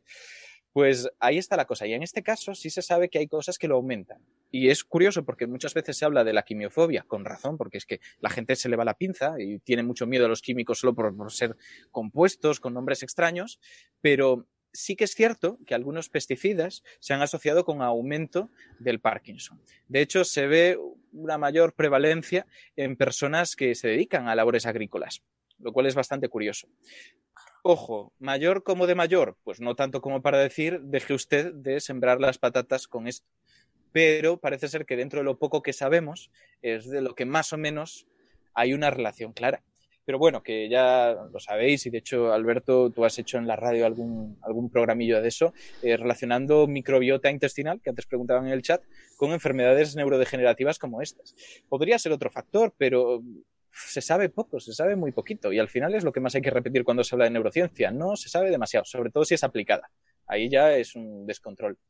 O sea que podríamos, podríamos quizá pensar que haya como una especie de eh, condiciones basales que generan la situación apropiada para que la enfermedad se dé y luego hay ciertos factores que la hacen pues más o menos seria, hacen que aparezca antes o después según cómo de intenso sean o algo así. Digamos que son factores que predisponen. Ya, no, no, no, se puede, o sea, lo que yo he dicho ya es demasiado, digamos, ¿no? No, no, no, es correcto, es más o menos correcto, pero es que más o menos lo decimos así. Son factores que sabemos que predisponen, pero no sabemos hasta qué punto y ninguno de ellos es eh, suficiente para producir la enfermedad. De hecho, ni siquiera tenemos claro que sean necesarios. O sea, esa es la clave. Al final son cosas que están y que aumentan un poquito las posibilidades. ¿De qué? Bueno, pues de que se produzcan este tipo de, de alteraciones que sabemos que aunque estamos hablando de la hidroxilasa, al final, anatomopatológicamente, haciendo un corte y viendo al microscopio, lo que vemos es que hay estructuras como cuerpos de Levy y alfa-sinucleína. Bueno, la alfa-sinucleína no estoy seguro de si se ve en micro, yo lo dudo bastante, pero bueno, bioquímicamente ahí está. Y son agregados, así que tal vez se ve, tengo la duda, pero que está presente. Son tal vez las dos grandes alteraciones que se, que se encuentran en el Parkinson. Pero eh, pasa algo más, que es lo que está diciendo. La L-Dopa está muy bien, sabemos ya más o menos cómo funciona y se da en esta forma, L-Dopa y no dopamina, por algo bastante importante. Y es que el motivo precisamente que nos separa de decir que la microbiota es causante de la enfermedad del Parkinson es que la enfermedad del Parkinson tiene un es un fenómeno que se encuentra en el encéfalo, en el, el sistema nervioso central. Y esta microbiota está en el intestino. Llegar del intestino al cerebro es difícil. Tienes que pasar una serie de controles de aduanas, una barrera hematoencefálica que se llama, que solo deja pasar a sustancias que son lipofílicas, que tienen atracción por las grasas. No todas las moléculas que se producen son lipofílicas. De hecho, la dopamina tiene grandes dificultades para atravesarla, igual que la serotonina y otras cosas. Por eso se dan precursores. La L-dopa sí pasa bastante bien a través de esta barrera. Que ojo, L-dopa no es por L de lipo, es L de, levo, es de levodopa. Y de esta manera consigues meterla. Pero, y esta es la, la segunda vuelta, que es muy chula, la L-dopa acaba perdiendo su efecto si la das en grandes concentraciones, acaba decreciendo su, su, efectividad y por lo tanto te acaba devolviendo a la situación inicial. Esto lo podemos ver, por ejemplo, en la película y el libro, de, que el libro se llama de otra manera, Despertares, bueno, no sé si se llama de otra manera. Libro de Oliver Sacks, película que estaba protagonizada por De Niro y por, mm. por Robbie, Robbie, Williams. Eh, Maravillosa película, por cierto. Estupenda película, sí. Encuentran un fármaco que puede despertar a unas personas de una situación comatosa, pero a medida que dan el fármaco, el fármaco pierde efecto. Pues algo parecido pasa en el Parkinson. Por eso la L-Dopa se suele restringir a pacientes de avanzada edad, para que cuando llegas al momento en el cual se desarrolla de verdad la enfermedad tengas algo que dar, para que no gastes las balas antes de tiempo. Pero hay otra vuelta, y es lo que estaba diciendo, que la L-Dopa actúa en cuanto se transforme a dopamina y se transforma a dopamina tanto en el sistema nervioso central como en el sistema nervioso periférico.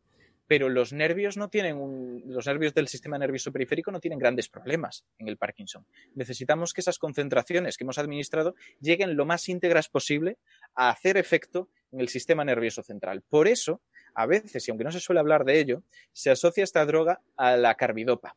La carbidopa precisamente se encarga de inactivarlo porque no atraviesa la barrera hematoencefálica y por lo tanto solo lo inactivará fuera del sistema nervioso central. Es bastante curioso el fenómeno, por supuesto, como todo. O sea, podemos poner, voy a hacer una camiseta que ponga. Es más complejo de lo que lo estoy explicando, pero nos hacemos una idea. Es más o menos ese estilo. Y es bastante chulo, porque esta es una opción. Tenemos la opción de las descargas eléctricas, que vamos a estimular, bueno, supuestamente vamos a hacer descargas en la, las estructuras subtalámicas, pero estos núcleos son especiales, porque sabemos, por lo de la vía directa, que lo que ocurre en el Parkinson es que están precisamente hiperestimulados. Así que, ¿por qué vamos a darle descargas? Pues porque resulta que las descargas eléctricas, aunque en principio lo que producen es la estimulación de estas estructuras, en este caso, si superan más o menos los 100 hercios, se vuelven inhibitorias. Y por eso, cuando se aplican este tipo de tratamientos a pacientes, hay que hacer antes sesiones de calibración bastante largas y tardan en recuperarse. Ojo, porque es posible que hayáis visto otras formas de activar estructuras del sistema nervioso, como por ejemplo la estimulación magnética transcraneal. Esa es inhibitoria siempre, en principio siempre, hay ciertas dudas. Hay la estimulación eléctrica también bipolar, que bipolar, sí, sí, continua, también tiene varios nombres y que eso hace que en el, en el cátodo se inhiba, en el cátodo se estimule y en el ánodo se inhiba. O sea, tiene una doble función en el cerebro en función de dónde lo colocas. Bastante curioso. Y en este caso, la estimulación siempre es, estimula es eh, activadora, excepto, parece ser, en algunos casos muy concretos, con frecuencias muy determinadas, como puede ser esto. No se sabe por qué, pero así de antiintuitivo es lo que en principio parecía tan intuitivo como descargo electricidad, activo la neurona, produce dopamina y, y mejora al paciente. Hoy en la, en la, naturaleza aleatoria presentamos el cerebro humano. Pero ¿cómo os gusta en medicina pegar chispazos a la gente? Ay, es, no, es, es que te iba a decir, es que tampoco hay muchas más herramientas con las que trabajar, ¿no? No hay muchas más cosas que hacer. Tú piensas, ¿cómo te comunicas con el cerebro? El cerebro sí, está formado por neuronas que tienen mm. comunicaciones electro, electroquímicas entre ellas. Químicas mm. es difícil ir a la zona que te interesa, porque ¿cómo vas tú a infundir exactamente en una sinapsis la concentración que buscas? Pero la electricidad, que puede funcionar incluso a lo bruto, pues es más dirigida y mm. no va mal. Ojo, porque he dado estas dos líneas, que es la química para el tratamiento con moléculas que van a interactuar con eh, ese desarrollo del metabolismo de la dopamina y luego las eléctricas. Pero hay otra muy curiosa que posiblemente hayáis escuchado y es lo de las células madre, porque se han hecho experimentos con eso y están descartados por un motivo. O sea, si vamos al 1980 incluso, ya se empezaban a hacer investigaciones en las cuales se tomaba sujetos con Parkinson, lo cual éticamente ahora no estaría aprobado de ninguna manera. Se cogían células, em, eh, madre de embriones que además fueran a tener que ver con el desarrollo de, de neuronas dopaminérgicas, o sea, que produjeran dopamina, porque también depende de lo que produzca la dopamina, no todas tienen el mismo contenido en sus vesículas. Y además, pues intentaban diferenciarlas para que se desarrollaran íntegramente como este tipo de, célula especializada. Entre otras cosas, introduciéndolas en el núcleo estriado de las personas que, estaban afectadas por Parkinson. ¿Qué es lo que vieron? Vieron que aquellos que eran tratados antes veían unos resultados bastante interesantes, buenos incluso, que disminuían los síntomas, no todos, la depresión, por ejemplo, no se trataba en ningún caso, pero disminuían los temblores antes de los 60 años. Problema que la media precisamente de diagnóstico, al menos en aquel momento, era de unos 60 años, así que la mitad de los pacientes eh, perdían totalmente la, oportunidad. Y, y, había otra vuelta más, que es que a los 10 años, y tenemos en cuenta que los pacientes que tenían un buen resultado ya tenían menos de 60, con lo que iban a durar hasta los 70 fácilmente, esos pacientes volvían a desarrollar síntomas y eran más difíciles de tratar. Esto además se vio porque, y esto es muy curioso, esas neuronas que estaban afectadas, de repente, si tú le hacías un estudio, veías que tenían alfa-sinucleína también y volvían a tener eh, todas las estructuras relacionadas, cuerpos de Lewy, etcétera, aunque fueran las neuronas que tú habías implantado y que no eran de esa persona, que tenían otra dotación genética. O sea, de esa manera se descartó bastante claramente que el origen fuera estrictamente genético. O que si era genético, pues produciría algo que podría atravesar de nuevo la membrana de células cercanas e integrarse y afectar a, otras, a otras neuronas. Pero, pero sí, y eso fue bastante interesante. Lo que pasa es que, nada, con ratones ya demostró que no había demasiado futuro y las pruebas que se están haciendo ahora van un poquito por otro camino. Pero fue algo interesante porque es historia al final. Jolín. De todas eh, formas, luego también eh, las células madre tienen más problemillas que no se pueden usar como panacea porque pensemos que son células que mm, pueden reproducirse formando otro tipo de cosas, de problemas, como tumores. Hay que tener mucho cuidado, ¿no?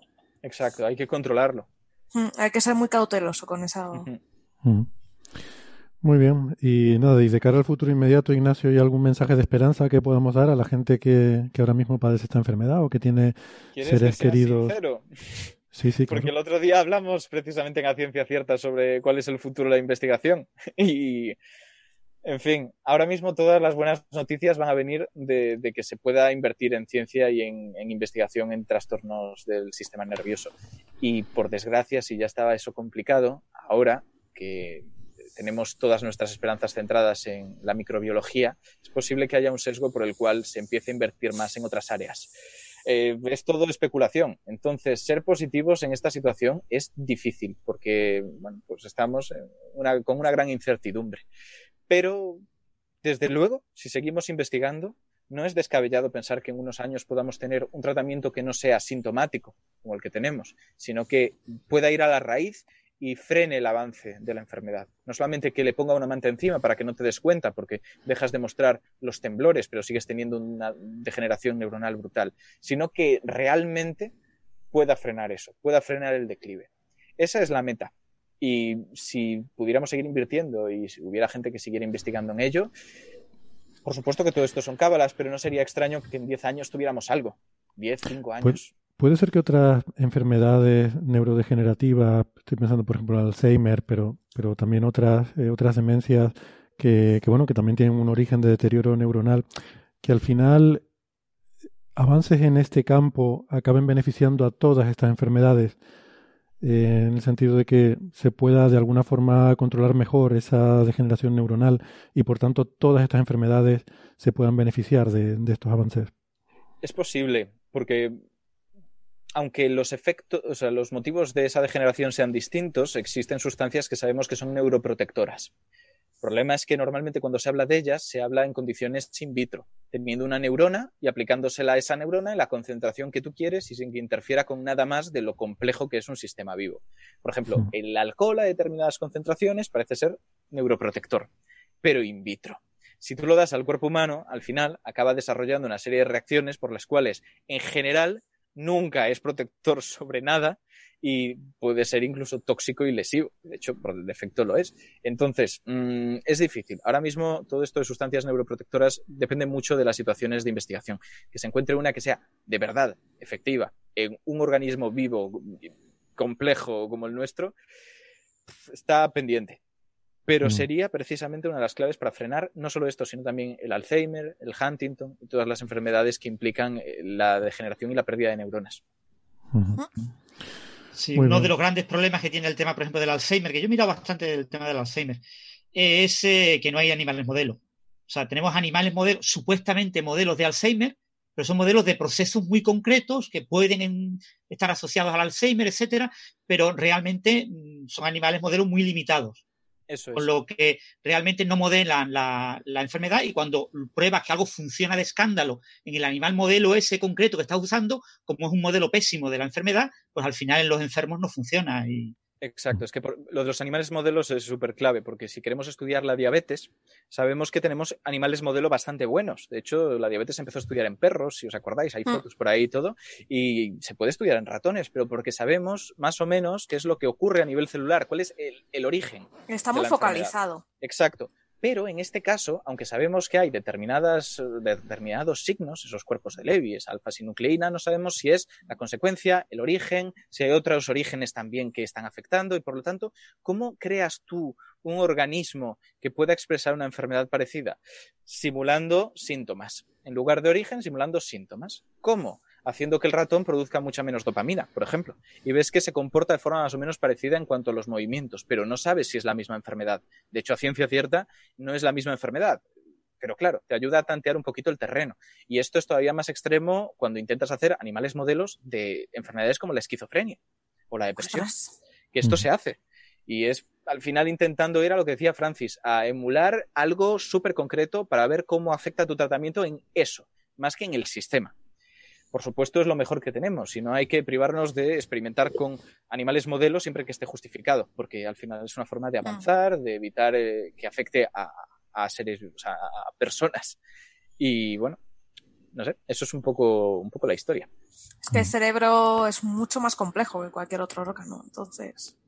Pero el problema Es es, que además el- entramos en una cosa, que es que el cerebro es más complejo que otros órganos, pero es que también es un error entender el cerebro de forma aislada. Eso es. Podríamos decir que el cuerpo humano es igual de complejo, lo mires desde el cerebro que lo mires desde el riñón, porque va a tener interacción de muchos órganos, Hmm. muchos procesos, y por lo tanto, como no tengas un organismo entero con todas sus funciones para experimentar, no vas a llegar muy lejos. Comentábamos el otro día, hace par, en el Tu Crespos One Chat con, con Bari, que precisamente los animales modelo hacen falta porque en ciencias biológicas no se puede llegar a conclusiones sólidas solo a partir de la teoría, deducir a partir de la teoría y quedarte tranquilo cuando hablas de cosas así.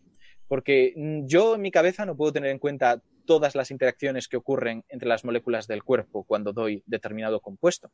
Es una locura, porque además no son interacciones lineales tan contentos, ¿no? Es que hay, sinergias y procesos que se bloquean a- eh, unos a otros y relaciones que se van de cualquier capacidad de cómputo de un ser humano o de una máquina, porque también es conocerlas para poder modelizarlas y representarlas. Y estamos lejísimos de algo que a todas luces no llegará jamás. En todo caso, llegarán aproximaciones suficientemente buenas y muy delimitadas, pero que estamos lejos. Por eso sigue haciendo falta experimentar, aunque los modelos sean incompletos.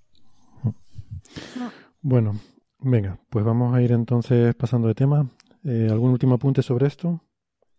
Yo creo que ya he dado mucho la turra. Y si no, no, no, no, la turra no, y bueno, y seguramente eh, son temas que seguiremos retomando porque yo creo que nos interesan a todos, ¿no?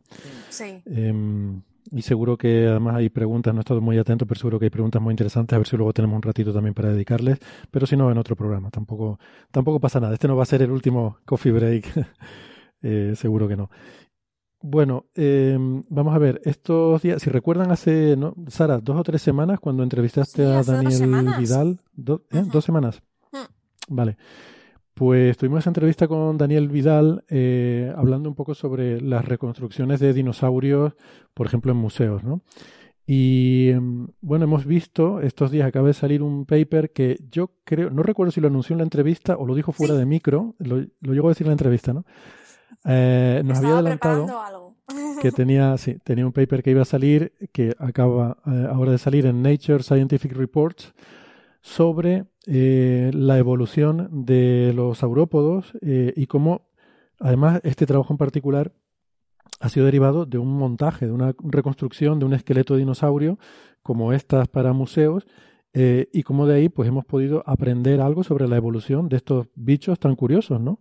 Mm, Es que además, eh, todo parte eso de la idea que él, cuando escribió el primero, el primer paper, se quedó con el sabor agridulce, ¿no? Tú estás viendo eh, este tipo de saurópodos, ¿no? Que todos los imaginamos como animales con largo cuello, la espalda muy rectita, como el lomo de un caballito, pero con un poquito de chepita, ¿no? Y la cola.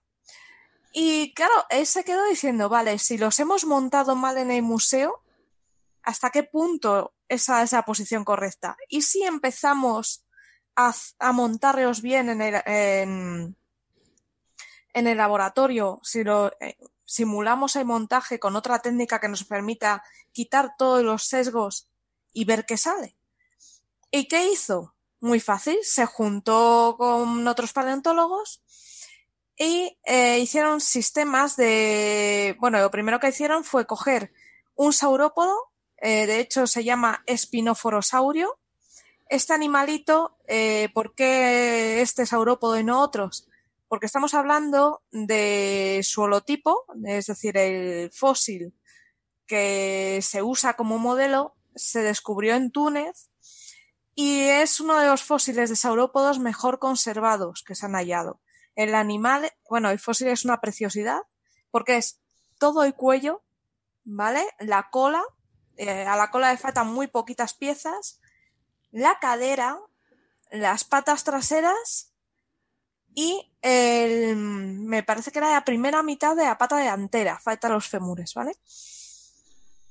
Esto que nos da muy buena pista de cómo montar ese animal. Bueno, pues se, se cogió, cogieron el bicho lo, y lo digitalizaron, hueso a hueso. Eh, estoy viendo aquí el esquema. Las patas delanteras no estaban, no están en este ejemplar, han cogido las de otro, perdón. Bueno, pues eso, eh, lo digitalizaron eh, de una forma muy, muy fiel Son- al son original. perdona, son verdaderos monstruos de Frankenstein, estos dinosaurios, de, estos esqueletos de... Sí. Pones el esqueleto de uno, le pones las patas de otro, la cabeza de otro que encuentras por ahí. Y si tienes suerte, que sean de la misma especie, pero lo mismo tampoco. De hecho, sí, es una costumbre muy común y es un poco aberrante, porque es como si tú intentas construir una persona, imaginaos que hay unos extraterrestres vienen a la Tierra y no saben cómo es un ser humano. Y como nos hemos, nosotros pues se nos reconoce bien porque como nos enterramos más o menos en lugares muy cuidados, se nos encontraría, ¿no? Bastante enteritos. Pero estos animales que a lo mejor han fallecido en el cauce de un río o en el estuario, en un estuario o en un, al lado de una laguna que agua te puede arrastrar, pues claro, pierdes trozos. Entonces, imaginaos encontrar un cuerpo, pues es una cabeza por ahí, un tronco por allá, un brazo por aquí y ponemos. A lo mejor le pones el, el torso de Héctor, la cabeza de Ignacio, las piernas de Francis, mis brazos y los pies de, de Alberto. Alberto. No, no hace falta que pongas nada mío, ¿eh? No, tampoco no es preciso. Entonces, claro, Venga, quedaría una cosa muy, muy curiosa, por no decir rara. Entonces, Sí, sí, sí. claro, em, y más si luego después te das cuenta, al cabo de unos años, de que había dimorfismo sexual, pues ya has liado pardísima, ¿no? Bueno, pues sí, así ha ocurrido, por desgracia. Se intenta buscar además ejemplares que se parezcan mucho y tal, pero mm, pensad que esto no es. es se juega con lo que se tiene, por desgracia. La paleontología es como tener un libro al que le faltan páginas, le van faltando piezas y, y claro, tú tienes que reconstruir la historia con las pocas páginas que te dan. Bueno, pues eh, digitalizaron todo con un nivel de detalle bestial. ¿Y qué se dedicaron a hacer? Muy fácil. Lo bueno de tener eh, los huesos en digital es que con el software que tienes para unirlos y para generar tu modelo eh, tridimensional, puedes hacerlo par a par de huesos, olvidando y dejando de ver el resto. Entonces, pues nada, mm, este que sabes que va con este, lo juntas. ¿Cómo encaja? Pues mira, esta es la posición. Pues parece que sí, todo perfecto. Siguiente hueso, este con este, plan. Y según iban avanzando, al llegar a la cadera, se encontraron una sorpresa. Que se encontraron que la cadera en estos animales no es como se, pensaba, sino que tiene un acuñamiento. No es en todos los saurópodos, en los más primitivos eh, la cadera es mm, recta, normal, no, no hay, no existe ese acuñamiento, pero a mediados del Jurásico em- ¿Qué, qué significa, ¿Qué significa acuñamiento? ¿Quiere decir que como que es, eh, es- estrecha por un lado y No, ancha no, no, está levantada. Digamos que Ah. forma un ángulo. Ah. Como la cuña que se pone en las en los arcos de las iglesias. O en un arco de un túnel. Que tú pones el. Imagínate que la cadera fuera ese, ese ladrillo central o esa piedra central que sujeta todo. ¿Vale? Pues en lugar de ir recta, tuércela. ¿Vale? Estamos hablando en el espinoforosaurios, tiene una, un ángulo de 20 grados. Mm. ¿Vale? Hasta ahí, pues mira, el bicho bien. Yo pensaba Pero- que acuñamiento es que se ponía a soltar opiniones indocumentadas y sin sentido, pero Ah, también, pensaba que era un término abstracto para...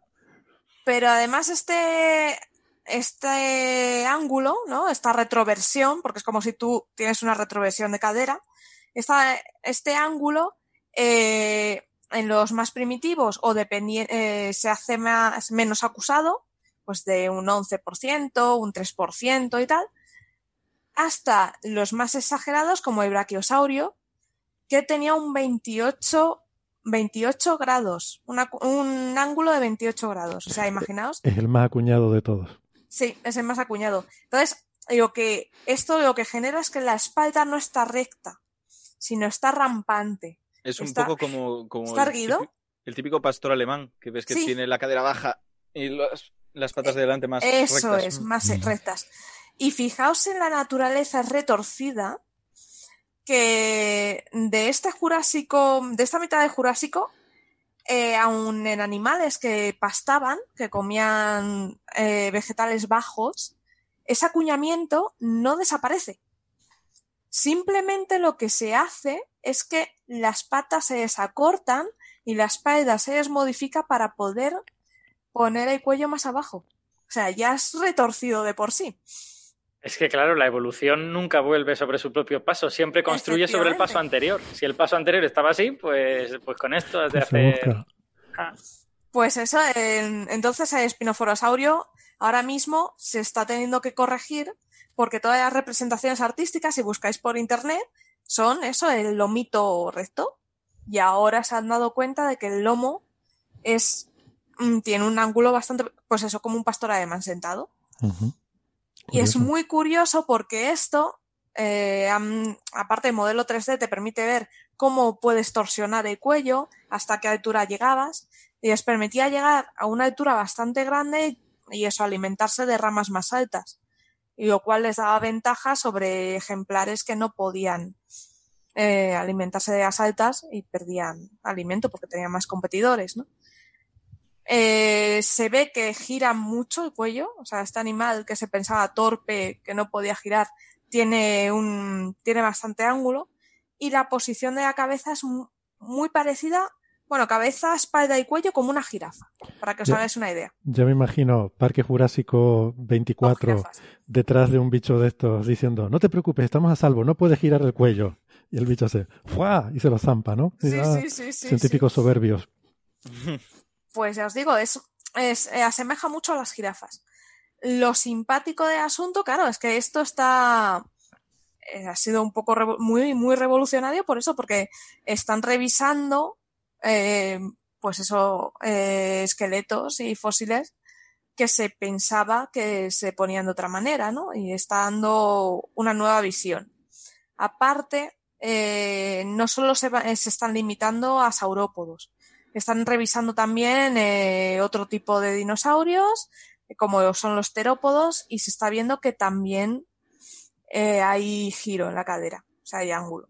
Entonces, esto da, abre mucho el campo de investigación y, y nos va a hacer eh, que se corrija mucho con la visión que teníamos de estos animales.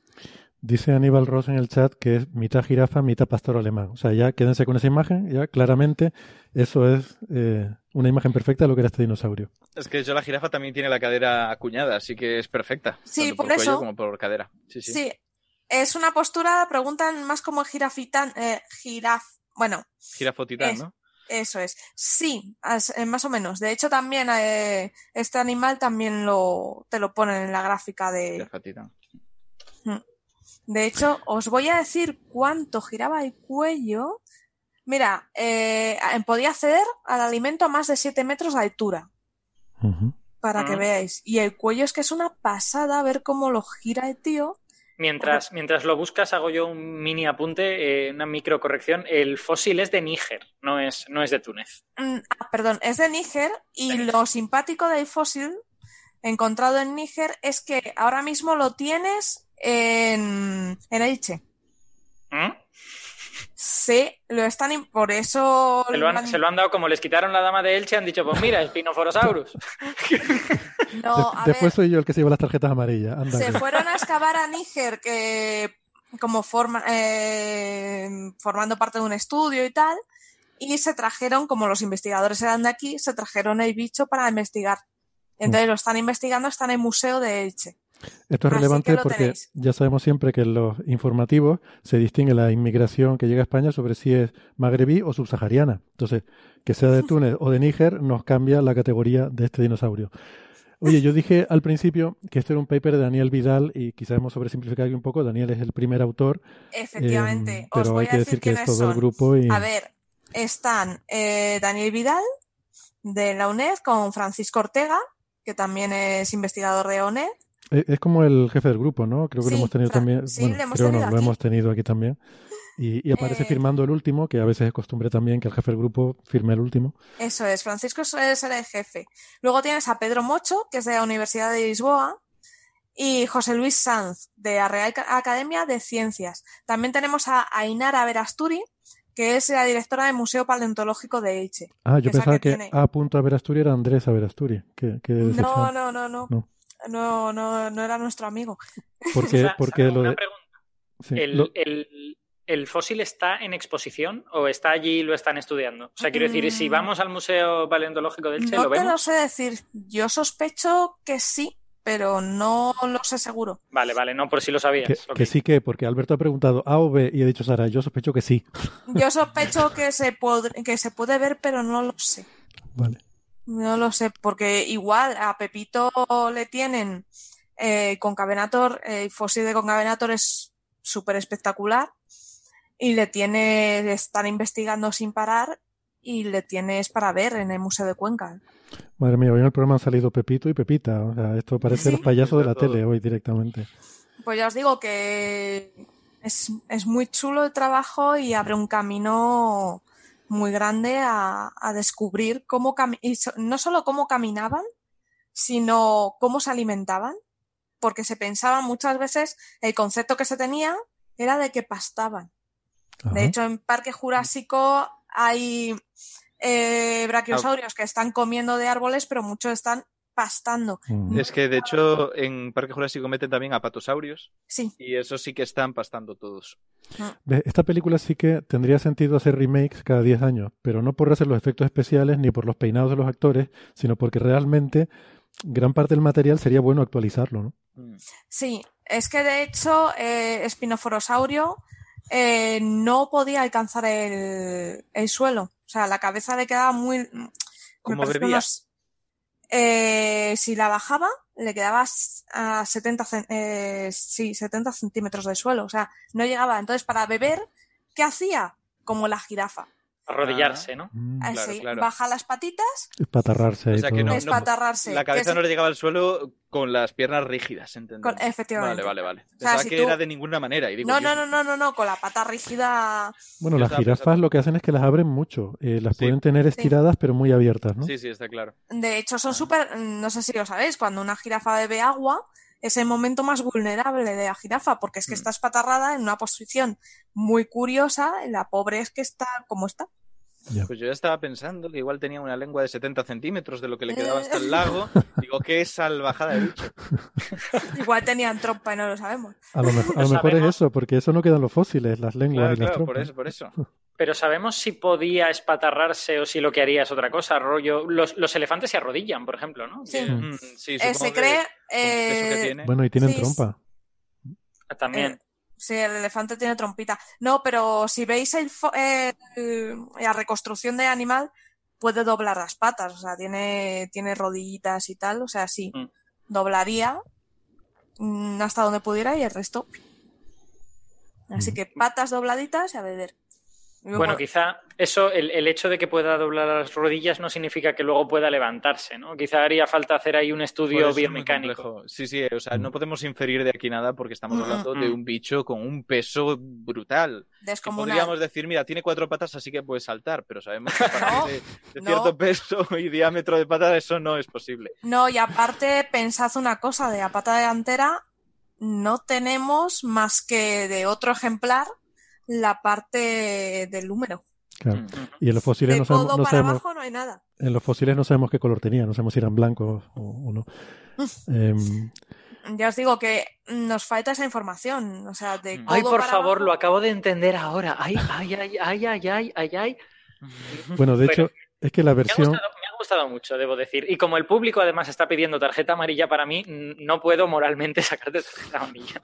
Pero el público ha pedido mucha tarjeta amarilla para Héctor también. ¿eh? Pero- Dice que lleva la- zafándose varios programas. Mira, Yo- me preguntan, Confieso, confieso que no me he enterado. yo tampoco. Preguntan que si el es una Diplodocus cosa- también es- sería así. Es una cosa de baloncesto, perdona por terminar la tontería, es una cosa de baloncesto. Hay una película, lo que pasa es que la, la versión eh, original de la película se titula Los blancos no pueden saltar, que aquí se tradujo ¡Ah! con... Los blancos blancos- no saben meterla.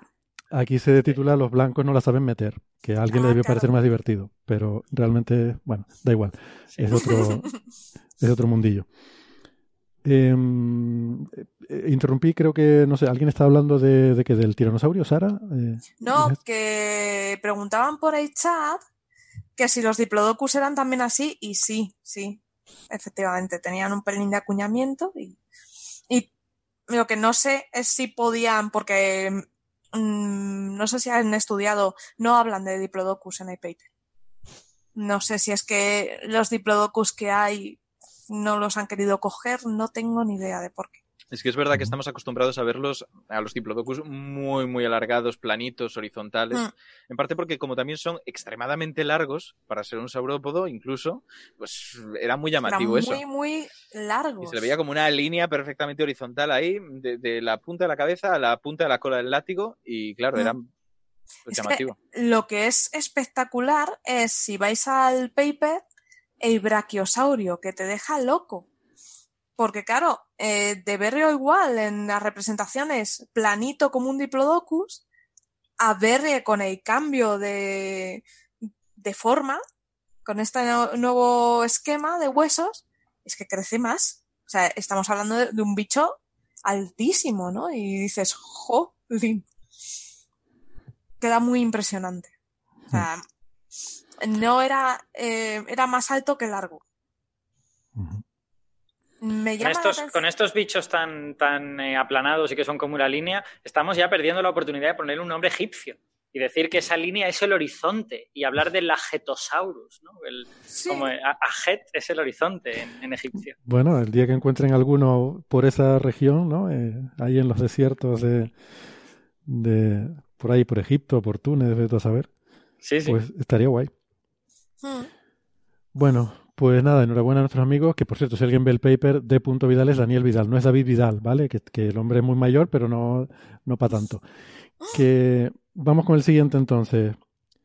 Neutrinos. Em, muy interesante, están muy interesantes los neutrinos, están que lo petan últimamente.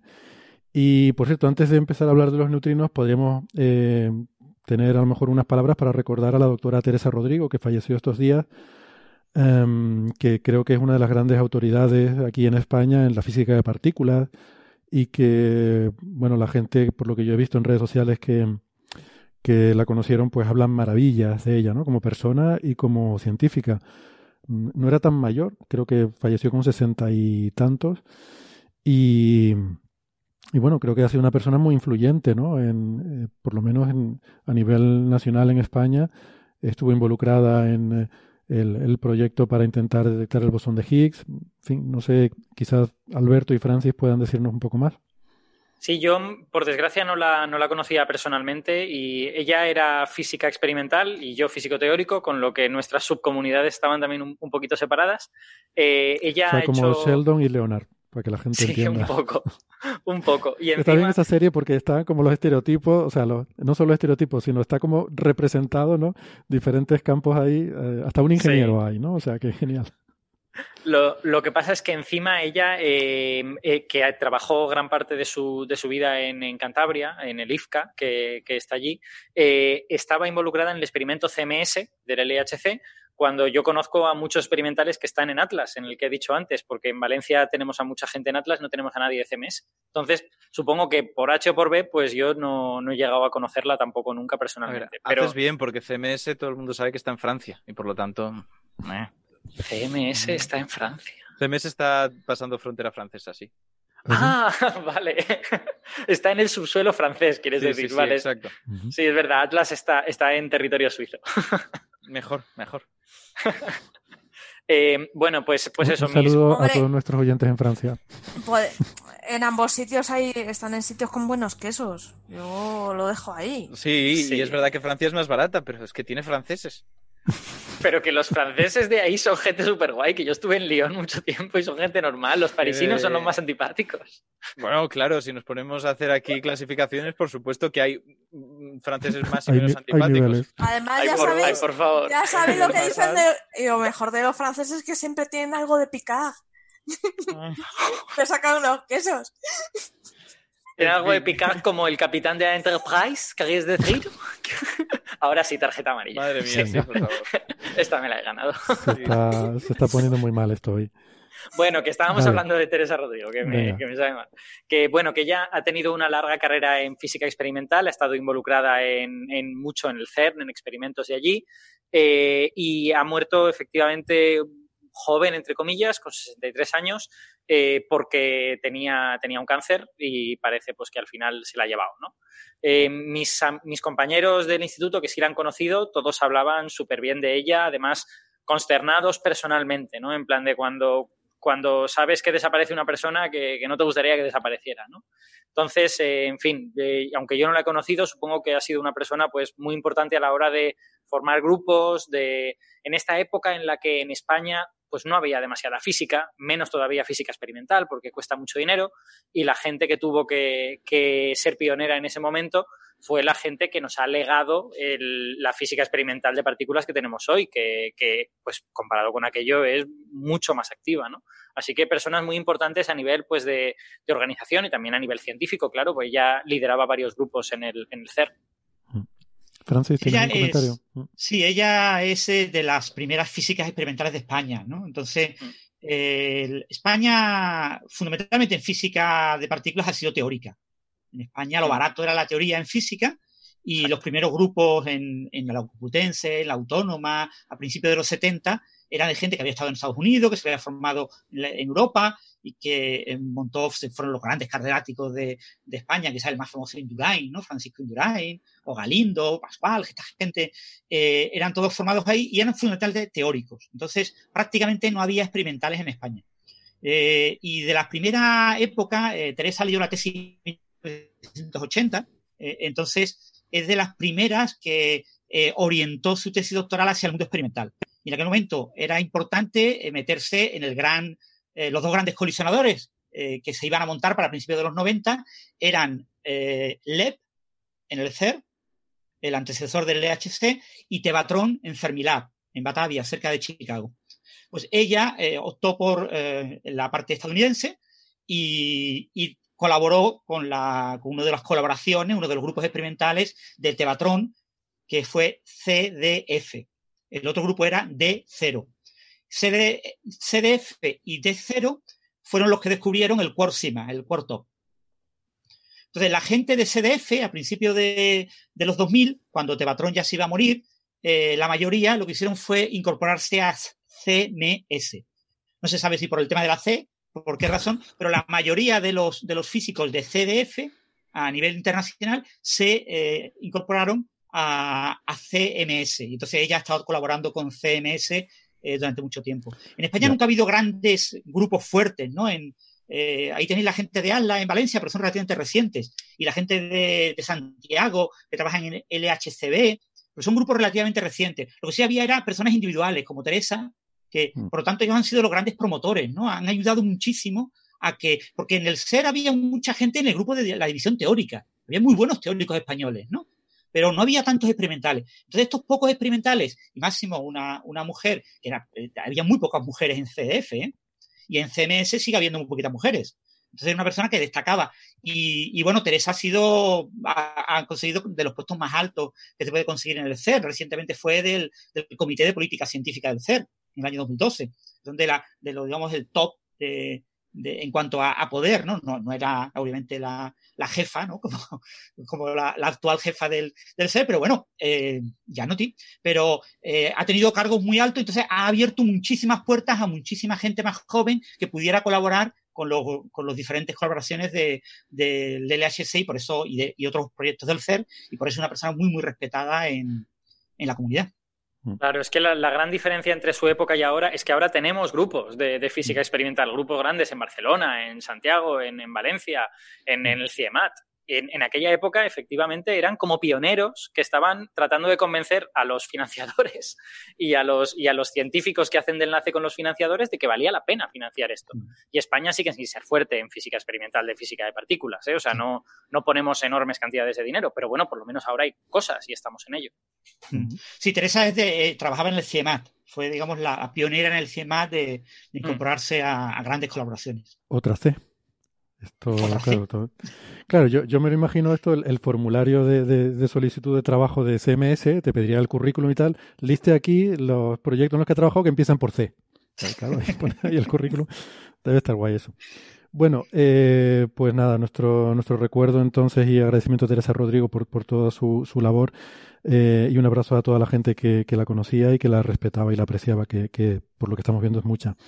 Eh, los neutrinos, decía yo, que están ahora muy, eh, muy en boga porque, mmm, bueno, acaba de salir eh, publicado los resultados en, en Nature de la colaboración T2K, que es una, una gran colaboración, de hecho internacional, eh, que tiene un experimento en Japón en el que pues se produce un haz de neutrinos o de antineutrinos, se puede seleccionar un modo u otro, que se envían, se lanza este haz y 300 kilómetros, eh, a 300 kilómetros de distancia se detectan en el Super Kamiokande, en Kamioka.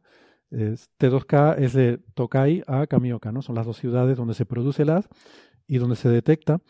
Eh, lo del 2 es por esta cosa de los acrónimos. En inglés hay mucha tradición de usar el número 2 en lugar de como abreviatura de la preposición a, porque se dice to en los dos casos, ¿no? Entonces, T2K es T2K, que es eso, de, de, una ciudad a la otra. Total, como si fuera el puente aéreo, eh, bueno, 300 kilómetros, pues puede ser, no sé cuánto mide la península ibérica, pero igual Madrid-Barcelona, incluso un poco más de distancia. No, 300, no, 300 kilómetros es un poquito menos que de Madrid a Valencia. Madrid-Valencia son vale. 350. Mm. Vale, Madrid-Zaragoza. Pues imagínate que aquí nuestros amigos en Valencia generan un haz de neutrinos y los lanzan en dirección a Madrid y que allí en Madrid se detectan y se miden esos neutrinos, ¿no?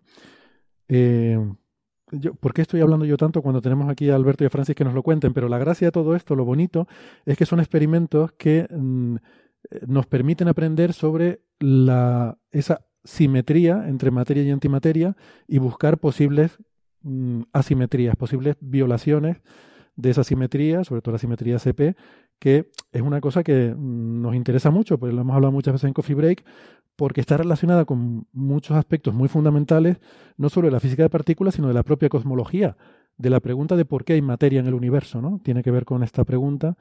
Y, nada, ya dejo hablar a la gente que sabe, joder, que llevo aquí. Eh, no sé, Alberto, como doctor neutrino, ¿quieres empezar haciendo los honores e introducir un poco el tema?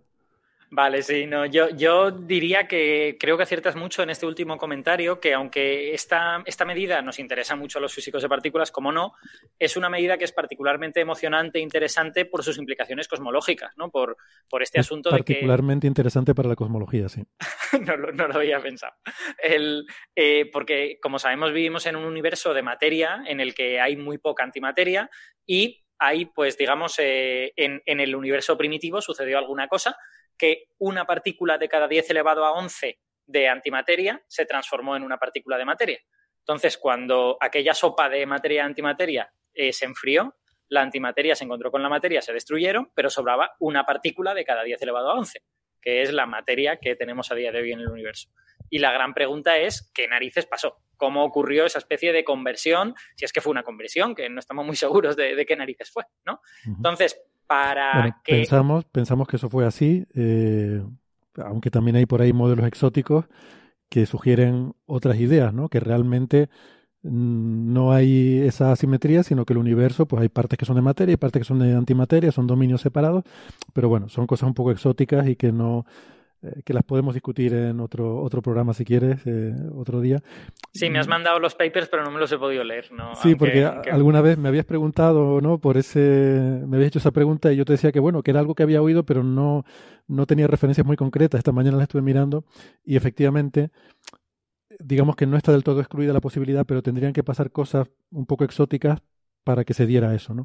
Por eso la posibilidad de que haya, digamos, galaxias de antimateria y estén separadas de otras galaxias de materia y, sí, no serían galaxias, sería mucho más grande, serían dominios cosmológicos. O sea, eh, sí. Eh, Pero entonces... la, restricción, el problema es que las restricciones que hay de observaciones de rayos gamma mm, son demasiado fuertes con respecto a la aniquilación que habría en los límites, en las fronteras de esos dominios. Eh, entonces, para saltarte eso se puede hacer, pero es un poco es un poco rizar el rizo. Por eso la mayor parte de la gente sensata considera que es más razonable pensar que existía esa asimetría original en la proporción de materia y antimateria del universo. Exacto. Y ahora, eh, pasando a las cosas importantes, ha aparecido Sergei. Con lo que. Exacto. con lo que la porra, pues ya tiene ahora mismo un, posible ganador. El, eh, bueno, pues eh, precisamente por, eso es interesante encontrar en la física de partículas cualquier tipo de proceso físico que diferencie entre materia y antimateria, ¿no? que no se comporte igual para la materia y la antimateria. Y esos procesos físicos se conocen, porque en el, en el sector de quarks hay procesos que violan esta simetría CP. La simetría CP es como se llama técnicamente a la simetría que convierte materia en antimateria, esencialmente. Entonces, si viola simetría CP, quiere decir que materia se comporta de una manera y antimateria se comporta de una manera diferente. Eh, los procesos que Entonces, si violas quarks son procesos demasiado débiles. Son procesos que se sabe que incluso aunque tú encontrases la manera de convertir eso en transformar un poquito de materia en antimateria, eh, o al revés, no transformarías la suficiente cantidad. Entonces, tienes eso ahí en quarks, pero como que no te vale lo suficiente.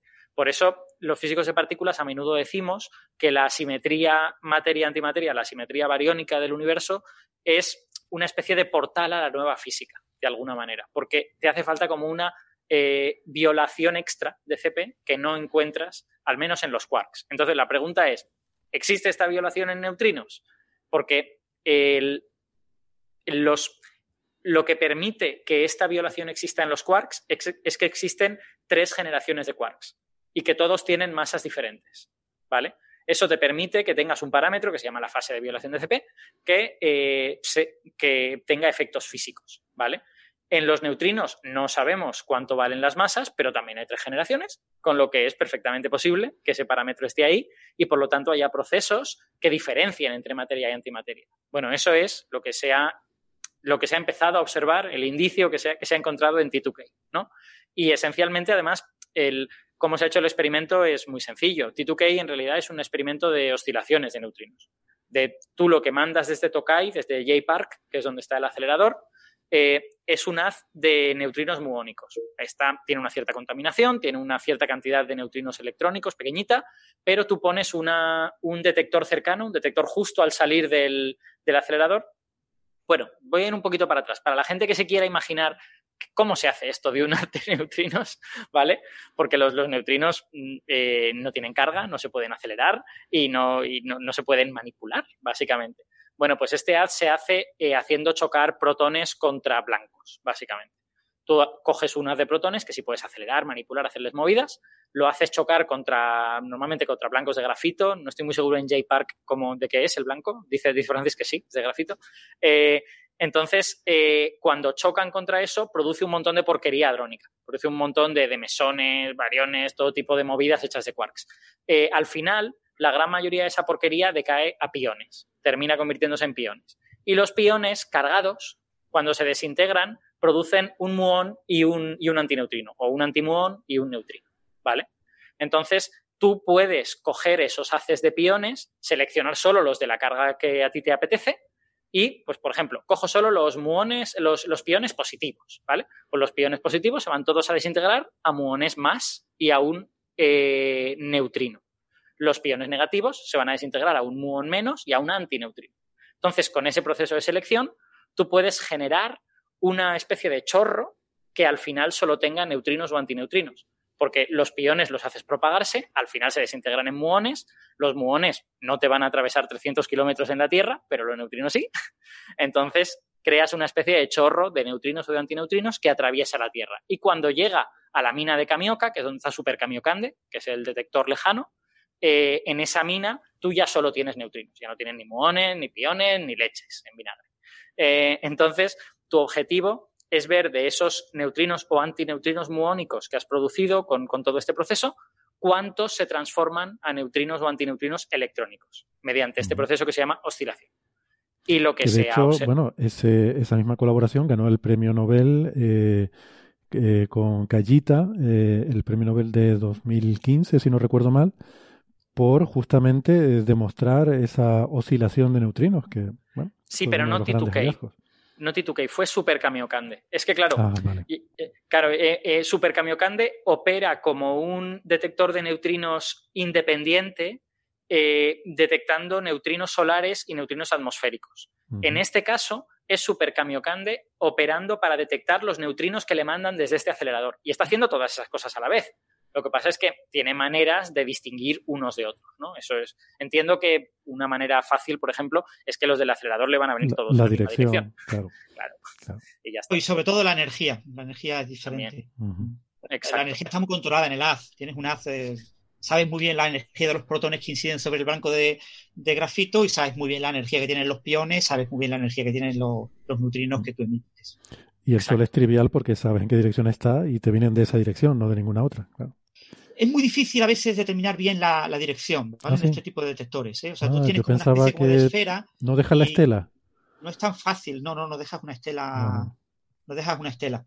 O sea, el, el, el, eh, el neutrino interacciona con algún neutrón de algún átomo de agua, es agua pesada lo que tiene, eh, y, y eso produce eh, que se muevan los electrones y eso le pega un, le pega- pega un pepinazo y entonces se genera una nube de electrones y esa nube de electrones es la que te muestra eh, lo que tú ves, los fotones que tú generas por radiación Serenkot, Mm. fundamentalmente de esos electrones moviéndose ahí. Ya. Y es- Entonces- pero esa radiación no, se, no sigue la dirección original por conservación del momento. Sí, pero es que es muy complicado en un cilindro ver bien Claro. la dirección original. O sea, es es bastante complicado, ¿eh? O sea, Vale, tú vale. Tienes, tienes, un- tienes ángulos, ¿eh? Tienes una, una cierta probabilidad de ángulos, pero no tienes una direccionalidad. No es, no es fácil decir, eh, venía de, de Tokai, entonces es de Tokai, ¿no? Ya, ya, No ya. es un telescopio de neutrinos, en definitiva. Ya, O sea, O sea- un, un telescopio de neutrinos está mejor dotado para esto. Eso Hay- es lo que iba a preguntar, que a mí es un haber leído hace tiempo que, por ejemplo, el Ice Cube sí que está mejor preparado para saber desde dónde llega y además depende también del neutrino. No es lo mismo un muónico que un tauónico para saber Eso la es. dirección. Es que un, un telescopio de neutrinos lo que tiene es un montón de detectores de luz puestos a lo largo de todo el volumen. En Super Kamiokande no tienes eso. Super Kamiokande lo que tiene es un cilindro en donde todos los detectores están en la pared. Entonces no tienes tanta facilidad para ver la estela que, que Héctor dice. Porque al final tú lo que ves es la proyección de eso sobre la pared. Y eh, eso les permite hacer algo. ¿eh? La- el descubrimiento de las oscilaciones en el año 98 implicaba ver ciertas diferencias de ángulo, pero, pero vamos, no son muy buenos en ese sentido. De acuerdo. O sea, hay algo de información, pero es muy, muy escasa. Exacto. De acuerdo. Exacto. Eh, entonces, bueno, en- por, por finalizar, lo que se ha visto específicamente que es, pues que cuando tú haces este experimento con un haz de neutrinos, eh, tú tienes una expectativa, ¿vale? Tú, tú lo bueno es que controlas la teoría de todo esto. Tienes eh, la, la teoría de la matriz de masa de los neutrinos, que es donde está involucrado este parámetro, esta fase de violación de CP, y esa, el, conocer eh, al menos la estructura de la matriz, aunque no conozcas los valores de alguno de los, de los parámetros, por ejemplo, no conoces los valores de las masas de los neutrinos, eso no lo sabes, pero la estructura de la matriz la conoces. Pues eso te permite calcular por anticipado cosas. Y tú dices, vale, si la fase esta de violación de CP es cero, ¿qué oscilación debería haber? Pues debería haber esta oscilación para neutrinos y esta otra para antineutrinos. Que ojo, sería diferente incluso aunque fuese cero, porque la Tierra está hecha de materia y no de antimateria. Entonces, el hecho de que un haz de neutrinos o de antineutrinos atraviese una región relativamente densa, hecha solo de materia en lugar de antimateria, ya introduce diferencias entre neutrinos y antineutrinos. Pero, por fortuna, eso también lo conoces, lo puedes descontar, ¿vale? Y lo que observan es que cuando hacen el experimento con un haz de neutrinos, ven más oscilación de la que se esperaría si ese parámetro fuese igual a cero, y cuando lo hacen con antineutrinos ven menos oscilación de la que se esperaría si ese parámetro fuese igual a cero. Y eso es compatible con que el valor de ese parámetro esté aproximadamente entre 0 y menos 180 grados. Ese parámetro es un ángulo, ¿vale? Mm. Entonces, esté más o menos entre 0 y menos 180 grados. Ahí po- pasa un poquito de, de menos 180, pero, pero vamos, y también depende de la jerarquía de masas y de una serie de movidas. Eh, pero eso es interesante por lo siguiente. La- el máximo de violación de, de CP está en 90 grados y en menos 90 grados. El mínimo en 0 y en 180. Entonces, el hecho de que tú tengas toda una región centrada en menos 90 es prometedor en ese sentido, porque te abre la posibilidad a que la violación de CP sea la máxima posible en neutrinos. Eh, a día de hoy no podemos decir si es así, ¿eh? porque, porque lo que tienen es un intervalo de confianza que al 99,73% de sigmas, pues está, pues, ya os digo, más o menos entre 0 y 180. Pero no excluyes a 3 sigmas 0 y 180. Sí lo excluyes al 95% confidence level, que es una. O sea, el- hay un 95% de probabilidades de que ese parámetro ni, no valga ni 0 ni, ni pi, ni menos pi, que sería el, el caso de mínima violación. Eso está bien. sí. Es ¿Con, prometedor. con cuántos, ¿Con cuántos soléis trabajar vosotros de intervalo de confianza? Para descubrir un valor, para establecer un valor, eh, se necesitan 5 sigmas. Por eso Pero para, vosotros- pero para excluir, para excluir un valor, a menudo con excluirlo al 95% ya nos parece aceptable. Vale, es que nosotros solemos trabajar con el 95%. Es lo, lo esperable en ciencias biológicas. No, pero hombre, el 95% en, ciertas, en ciertos experimentos es haber hecho el experimento maravillosamente. Sí, sí, por- porque para que veas así en estas condiciones es difícil, pero vamos, que no es demasiado. Es verdad que también hay 99, no solamente es todo 95, pero 95 es Mm. como el clásico, lo que más repetimos.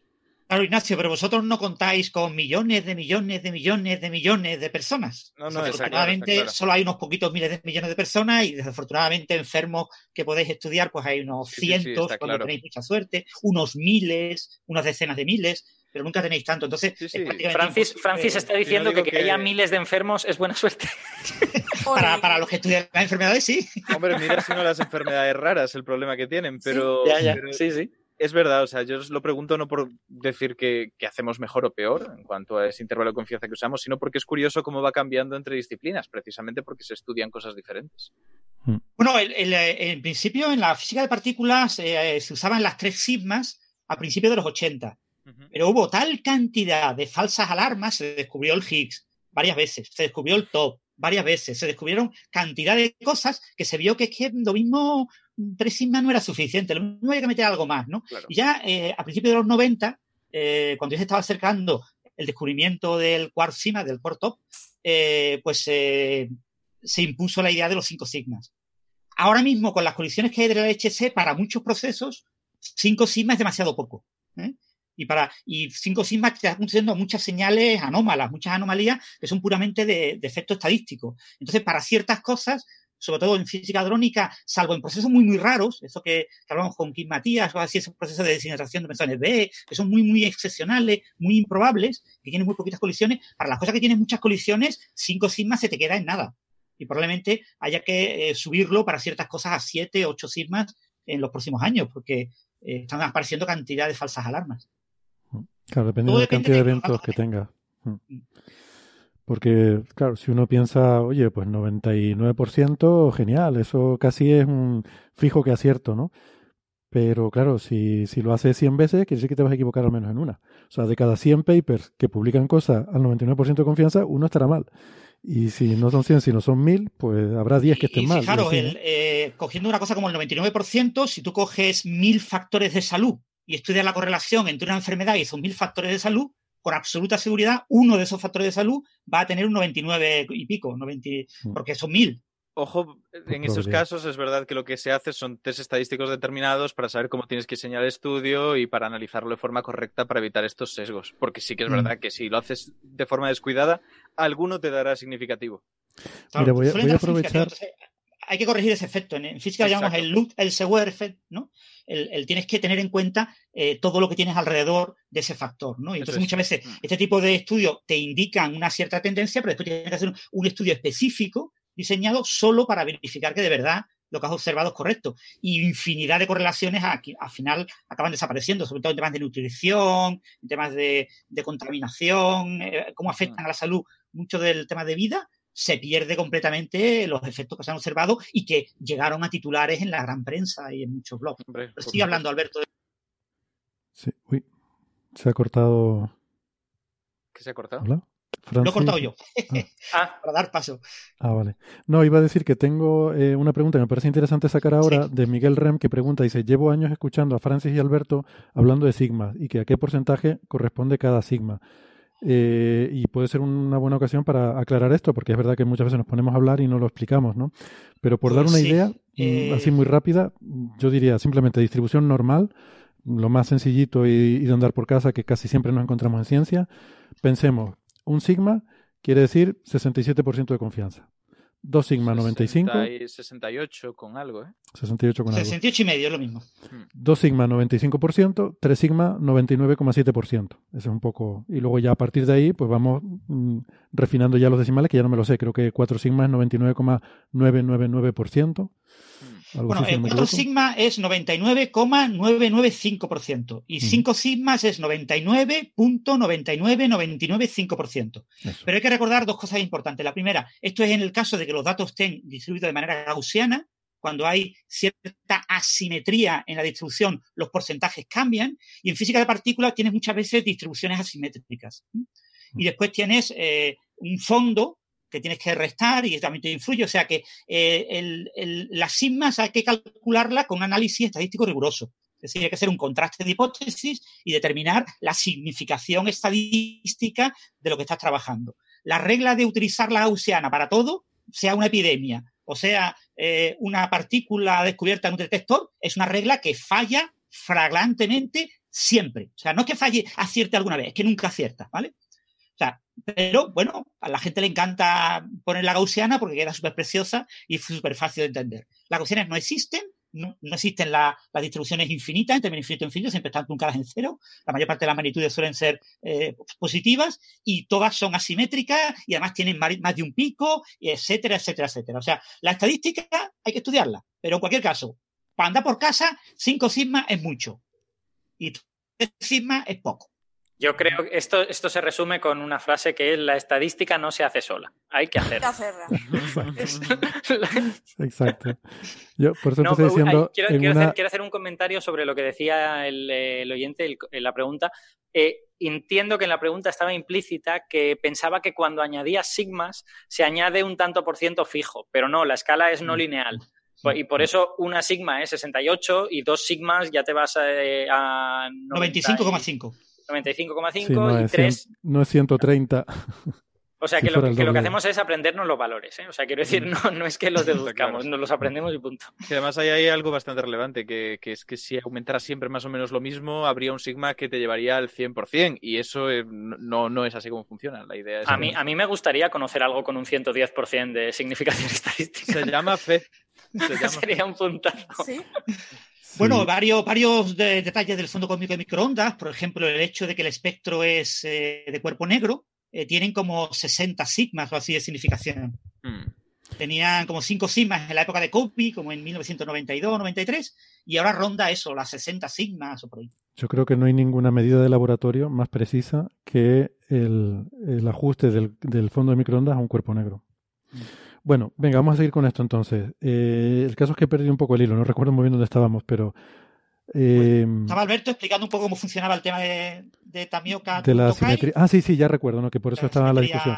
Decía Alberto que si la fase esa de la que está hablando era 0 o 180, entonces no hay violación y hay simetría perfecta entre neutrinos y antineutrinos. Eh, y la violación máxima se obtiene si la fase es de más 90 o menos 90 grados. Esto estamos hablando siempre de grados. Y que el Sí, resultado. recuerda, recuerda, Héctor, hay un seno, es el seno de la fase, entonces donde el seno sea cero, Sí. pues la fase eh, es que es cero. en 0 y en donde el 180 seno valga grados, uno, que es en más 90 y menos 90.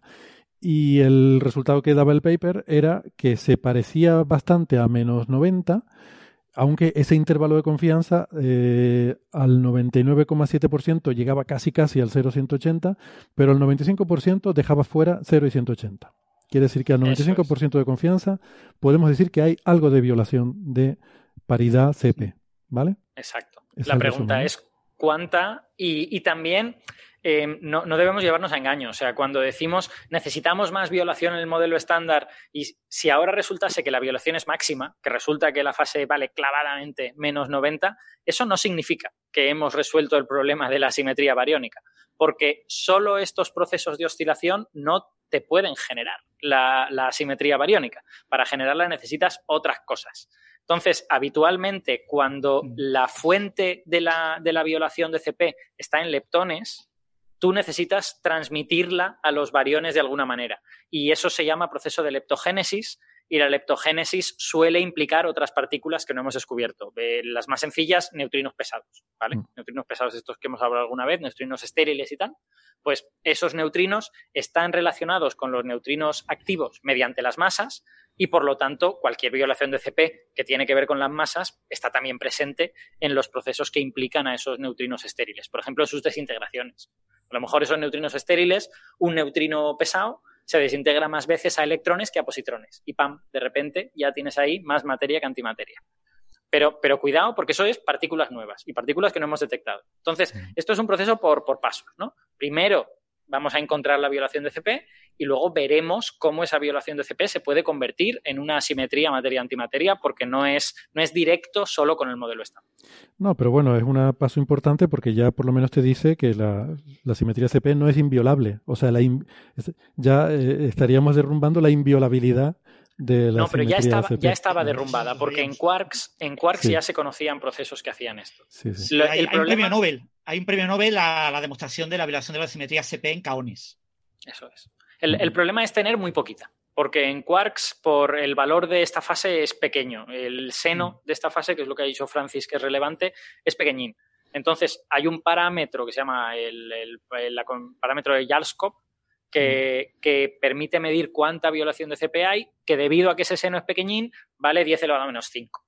Entonces, en neutrinos aspiramos a que valga 10 elevado a menos 3, o incluso un poquito más de 10 elevado a menos 3, que sería 100 veces más, y eso ya está muy bien. Joder, qué orgulloso estoy, que he tirado hoy el anzuelo de la inviolabilidad eh, y, y nadie ha aprovechado para hacer comentarios que tengan que ver con la actualidad política del país ni cosas de esas. No sé, no Estupendo. sé a qué te Eso- refieres, pero bueno. eso- Yo, yo tampoco, yo estoy flipando. Lo, que Me sí alegro puedo mucho. comentar yo un poco a los oyentes, que es una cosa que yo cambié en mi blog hará como tres años. Yo di una charla en un instituto y, y se escandalizaron las profesoras, pero un escándalo tremendo, ¿no?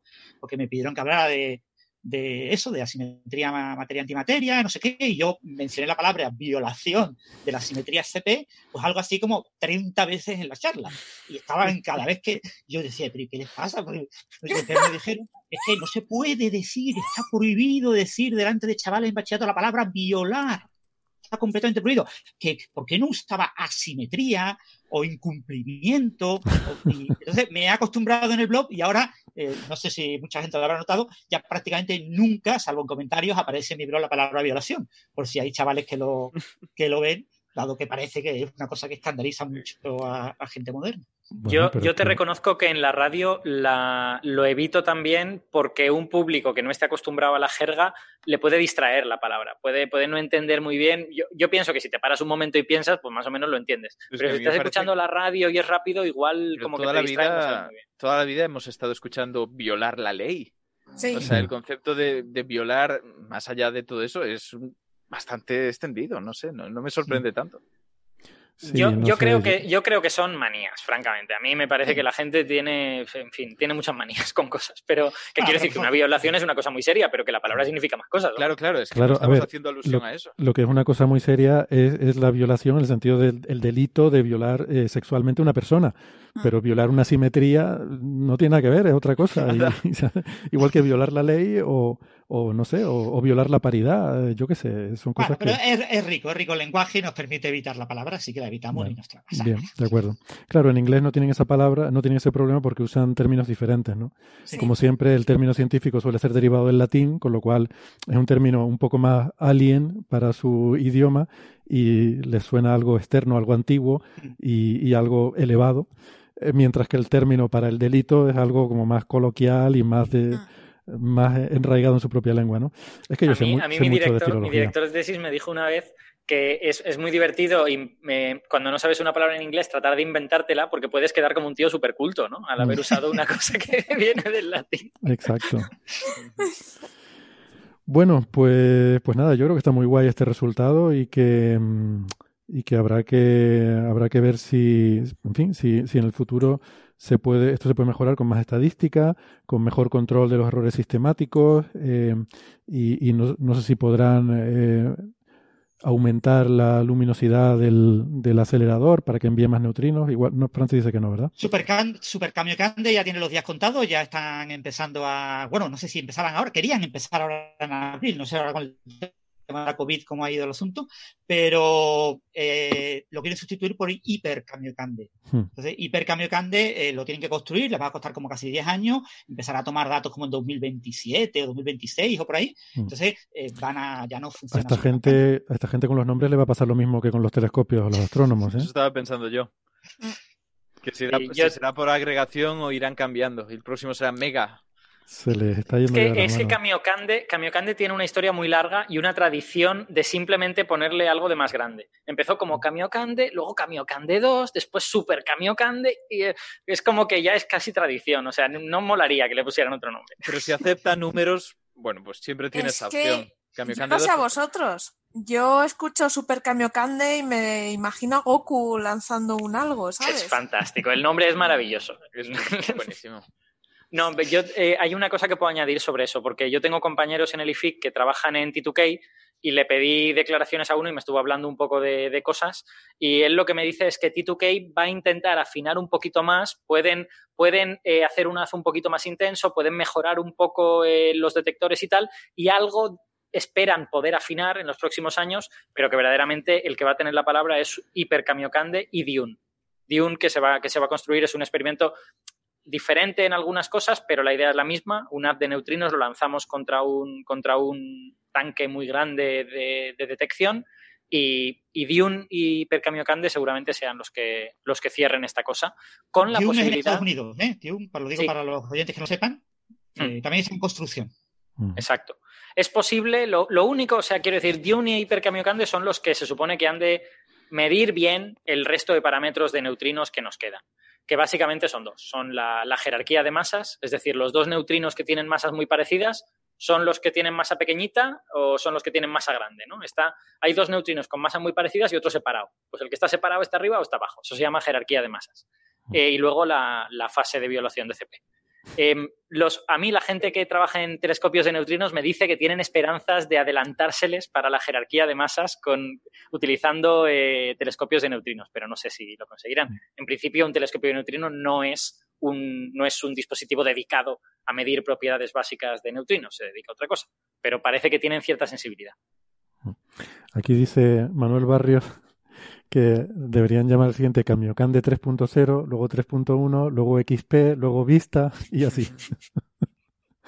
Bueno. No porque el Vista se les estropea, no porque el Vista les, les explota. No, yo creo que tienen que seguir. Así pueden. No, pero antes del Vista tiene que venir el Millennium. Que fue peor. Es verdad. ¿Quién se acuerda de eso? Habría que seguir con Super, Hiper Camiocande, luego ya Godzilla Camiocande o algo así. Combinaciones, serán combinaciones. El Super Hiper 3, el Super Hiper 3C. Sí, sí. lanzando un dado y tienen dos dados, uno para el número y otro para la terminología. Yo, yo, soy, yo soy muy partidario de que aquí ha habido una oportunidad perdida. O sea, en lugar de hiper camiocande, este tendría que ser el camiocande que supera el, el poder del super camiocande. yo creo que eso habría sido una maravilla. el pueden, pueden recurrir a idiomas extranjeros, a lenguas sintéticas, y entonces crear palabras de estas complejas que sean una frase realmente describiéndolo como la palabra esta turca que significa ¿pertenece usted al tipo de persona que no puede ser checoslovaquizada? Eso es, eso es. De todas formas, yo no creo que haya un futuro detector más allá de hipercambio grande en esta línea, porque se resolverán ya básicamente los grandes problemas y, ya lo que habrá que es, una vez que conoces qué dónde más o menos están los parámetros, ya puedes utilizar otro tipo de test de precisión para ir ahí a verlo. ¿no? Eh, yo creo que, no habrá mucho más grande. Espera, va a ser enorme. Este tiene 50.000 toneladas de agua, ¿eh? Espera un momento, que está Carlos González también aquí en el chat y dice que le, que le pongan que le pongan Camiocande no, lo siguiente. bueno. Eh, y, Arcadi, García, que es nuestro compañero en el Aleph, dice que ah, es, ese Camiocande del que usted me habla. bueno, hablando de lo siguiente, eh, podríamos pasar a lo siguiente, si les parece. Yo creo que aquí ya no quedan más simetrías que violar. Em, y lo siguiente, que aquí sí que nos podemos entretener bastante, es eh, lo de Steven Wolfram. Es eh, ese, ese gran físico que luego se hizo eh, magnate de la informática, con, no solo magnate, sino más desarrollando productos muy innovadores y muy alucinantes como matemática y algunos otros, Wolfram Alpha. Eh, ahora ha anunciado su nuevo proyecto, Wolfram Physics, que yo en principio cuando dije la semana pasada dije, no, es que ha resuelto la física. Pero ahora estaba leyendo un poco, no mucho, porque ya les dijimos que son cientos de páginas de documentación, pero me he leído el artículo introductorio, que no sé si son 40 páginas o algo así, y yo estaba equivocado. No es que haya resuelto la física, yo creo que va más por lo que decía Francis la semana pasada, de que quiere que vayan todos los físicos a trabajar para él a resolver la física. Em, no lo habéis pillado. Realmente lo que le pasó es que este hombre era físico. Se pasó a la informática. Y el tío pues se gustó mucho. Aquello le emocionó que no veas. Se puso a estudiar matemática discreta, diseño de algoritmos y estructura de datos. Le vino la idea a la cabeza. Dijo, es que los informáticos lo pueden resolver todo. Pues yo voy a resolver con grafos todo también y ya está. Y quiere resolver la física como Don Quijote con los grafos, eh, como Don Quijote con los molinos, pues hay con los grafos. Ahí, además, y ahí le tenemos. Ahí vemos la obra de arte que se ha hecho Sara con Don Quijote, Don Quijote de la física. Don Quijote de la física. Con sus grafos ahí, eh, en ristre. Pues bueno, les voy a preguntar qué les parece, sobre todo Francis, que es quien más lo ha leído. Yo, en fin, tengo algunos comentarios, pero creo que prefiero esperar a ver qué dice primero la gente que, lo ha leído bien y que, entiende del tema. Eh, pero a mí me ha resultado muy curioso eh, la, experiencia de leer este artículo, ¿no? Eh, no sé qué les parece, Francis, por ejemplo. Sí, la verdad es que, bueno, lo que tenemos que dejar claro lo primero es que no es un artículo, es un nuevo libro. Él tenía un libro de 2002 que se llama A New Kind of Science, una nueva, un nuevo tipo de ciencia, y ahora ha publicado su nuevo libro, que es este nuevo libro sobre la nueva física fundamental, ¿no? Y entonces el libro ya está a la venta, ya se puede comprar. Y lo que ha publicado han sido como un documento de unas 488 páginas, o no, 68 páginas, 468 páginas creo recordar, pero el libro son como casi mil. ¿Vale? O sea que nos ha dado como la, la, eh, la guindilla del pastel, pero el pastel se supone que es el libro que ya está a la venta, ya se puede comprar. Y bueno, desafortunadamente yo me voy a negar a comprarlo, así que eh, yo no lo podré disfrutar pero me he leído la documentación que se ha publicado. Entonces, lo que ha publicado Wolfram es absolutamente nada, ¿vale? No ha publicado nada, ¿vale? Son 468 páginas de dibujitos y de las mismas ideas, exactamente las mismas ideas, casi con las mismas palabras, ha cambiado cuatro palabras, que ya publicó en su libro a, New Kind of, o sea, una nueva, un nuevo tipo de ciencia en el capítulo de física fundamental, que eran como 100 páginas, ¿vale? O sea, ha convertido las 100 páginas que tenía en 2002 a casi 500 páginas en 2020, pero realmente, mm, en rigor, no ha añadido nada. Perdona, Francia, antes de seguir, eh, porque sobre eso que, que, ha publicado en Internet y que tiene esa documentación, que tiene varias cosas, ¿no? Tiene el, el tocho grande, luego tiene el, el tocho pequeño introductorio que es el que yo me leí, tiene una serie de figuras y tal, pero también Alberto eh, creo que puede compartir una anécdota interesante que, bueno, se puede compartir, supongo, ¿no? O, sí, se puede, se puede. Pues, pues si, si no te importa hacer los honores, me pareció curioso sobre ese material online que ha publicado en Internet. No, pues bueno, es muy fácil. Eh, yo voy a escribir un artículo para el periódico mañana, ¿vale? Lo, lo publicaremos mañana por la mañana.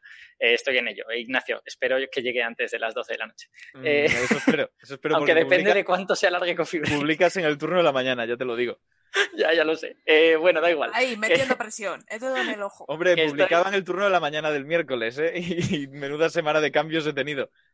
Ay, madre mía. Bueno, eh, no que que nada, que eh, la cuestión es que eso, que vamos a escribir un artículo para la razón, lo voy a escribir yo. Entonces, yo lógicamente quería utilizar dibujitos bonitos de Wolfram. No solo, no solo porque son bonitos y mola utilizarlos, que también, sino porque así explicas un poco de qué va la teoría, ¿no? Así, además, quien no lo haya visto, es que son realmente bonitos. Posiblemente son, sea lo más valioso de todo lo que ha hecho.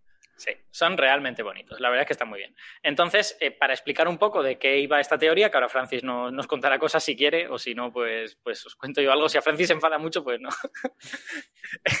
no, Francis la cuenta. Bueno, pues yo quería los dibujitos esos. Pero los dibujitos no son de libre uso. O sea, claro, para publicar en un periódico, el periódico saca pasta con ello. Yo saco pasta con ello. Entonces, no puedes coger cualquier cosa que le pertenece a una persona. Nosotros a menudo utilizamos cosas que son Creative Commons o utilizamos eh, figuras de papers, un poco porque estás dándole publicidad al paper, ¿vale? Eh, pero en este caso, pues no, era el caso. Así que, ¿qué, ¿qué, hicimos? Pues le escribimos a la gente de Wolfram.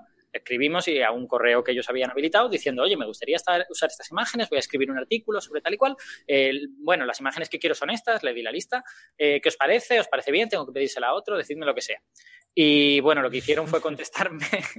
Al cabo de unas horas me contestó una señora eh, del, pues, del equipo de Wolfram o algo así, eh, con un lenguaje extraordinariamente difícil de entender, con un lenguaje súper que luego entendimos que era un lenguaje como legalista, o sea, igual esa persona, pues no sé, tenía ese correo ya hecho, o, o igual era es del la gabinete. abogada de Wolfram. Algo por el estilo. El, También el mensaje, llamada Sancho Panza.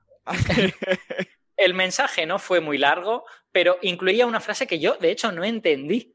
O sea, el, la frase decía, tentativamente te, te, autorizamos a usar estas imágenes y luego habla la palabra contingent.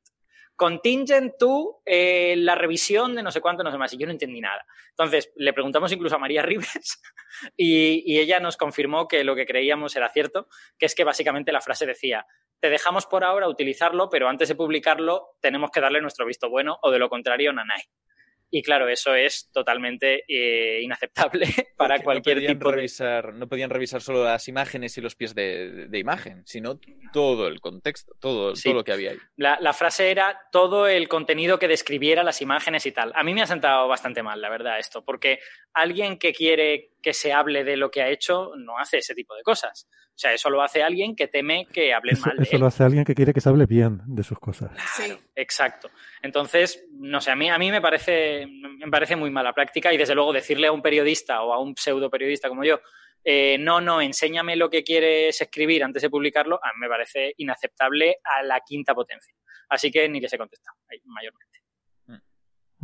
Bueno. De, de, hablándolo todo con Ignacio, ¿eh? desde luego, o sea, con No, el, pero que es el coordinador. estábamos, estábamos de acuerdísimo en eso. En todas las cosas. Yo, yo tampoco, yo también tenía mis dudas sobre el texto, eh, lo que te habían mandado, y dije, yo entiendo que están pidiendo esto y que ni así. O sea que si de repente les da la venada, mm, nos lo tumban.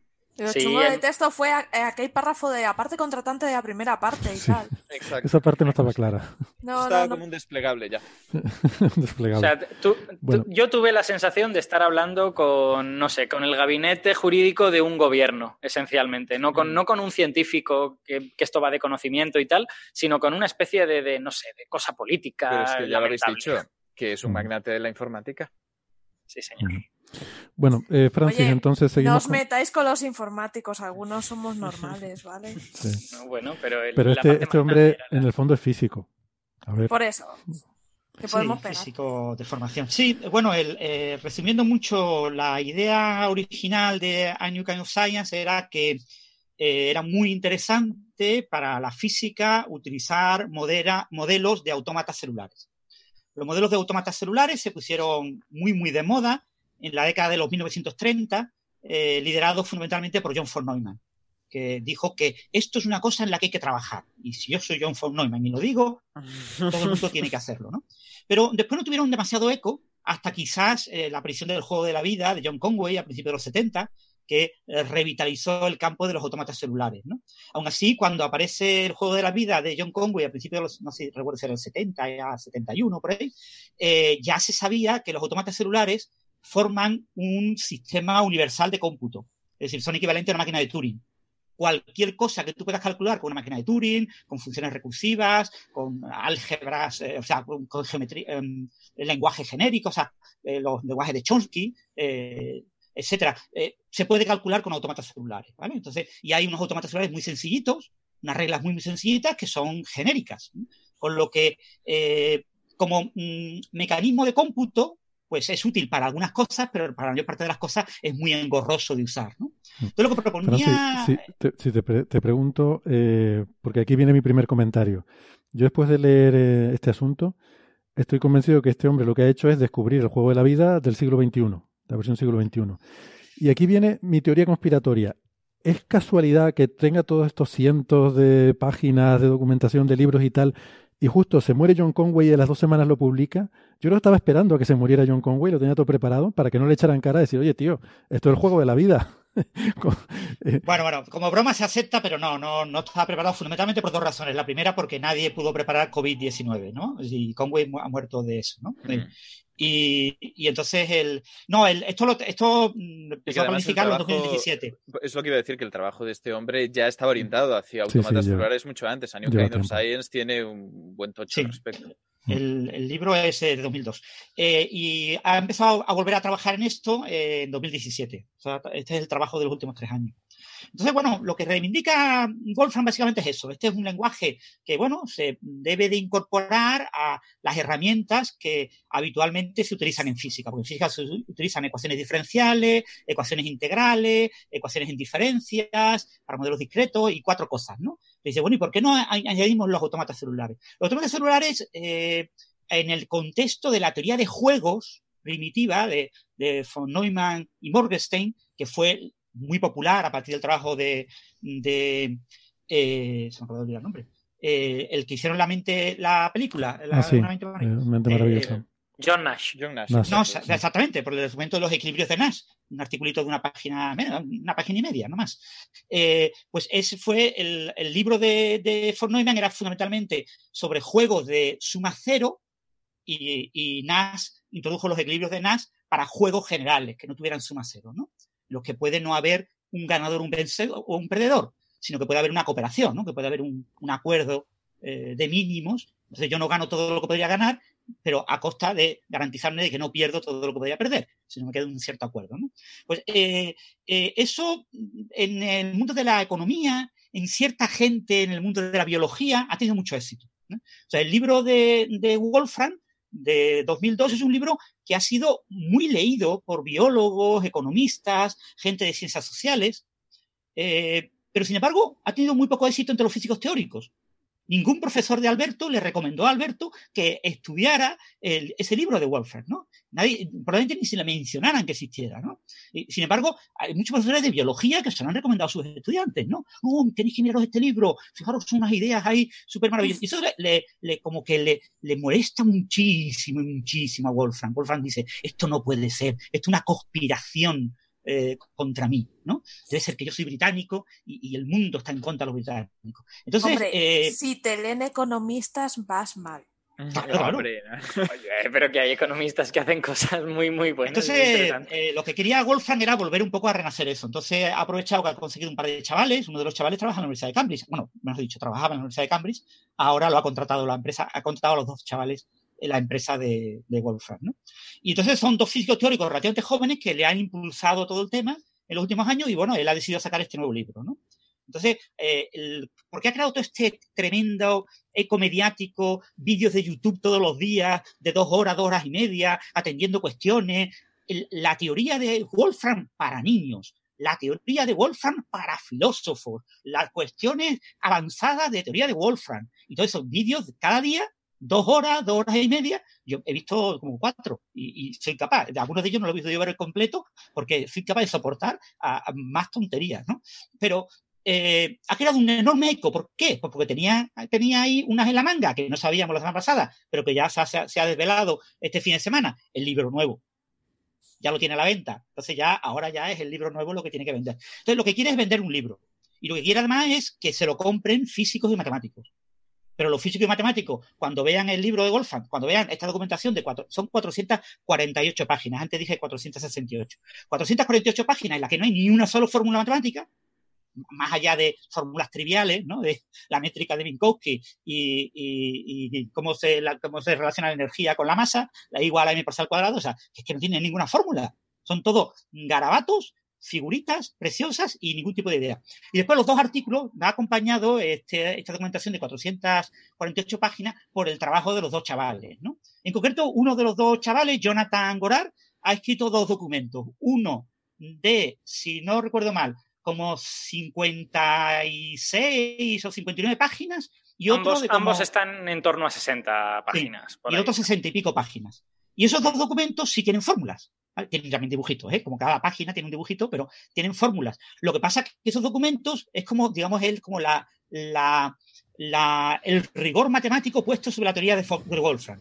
Pero son documentos escritos al estilo de Eric Berlinde. Eric Berlinde lo que hace es ponerte una fórmula. Y después te dice, esta fórmula es maravillosa porque tiene muchas cosas.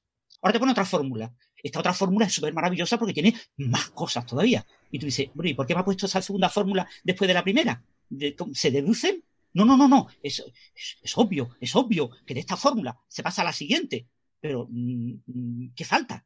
O sea, no, no hay contenido, no hay flujo. Aquí pasa lo mismo. Son docu- un yo me he leído toda la documentación que se ha puesto gratis, ¿no? La, el libro no, ya os digo porque no me lo quiero comprar. Dicen que está de todos modos en abierto. En Es posible que estén abiertos, pero me niego a leerlo. Si ya he leído mm, casi 700 páginas de esta gente. Y, y entonces el, eh, la documentación técnica después de tipo es, vamos, eh, Wolfram dice que el límite, bueno, a ver, eh, la, la idea de, vamos a contar un poco la idea, ¿no?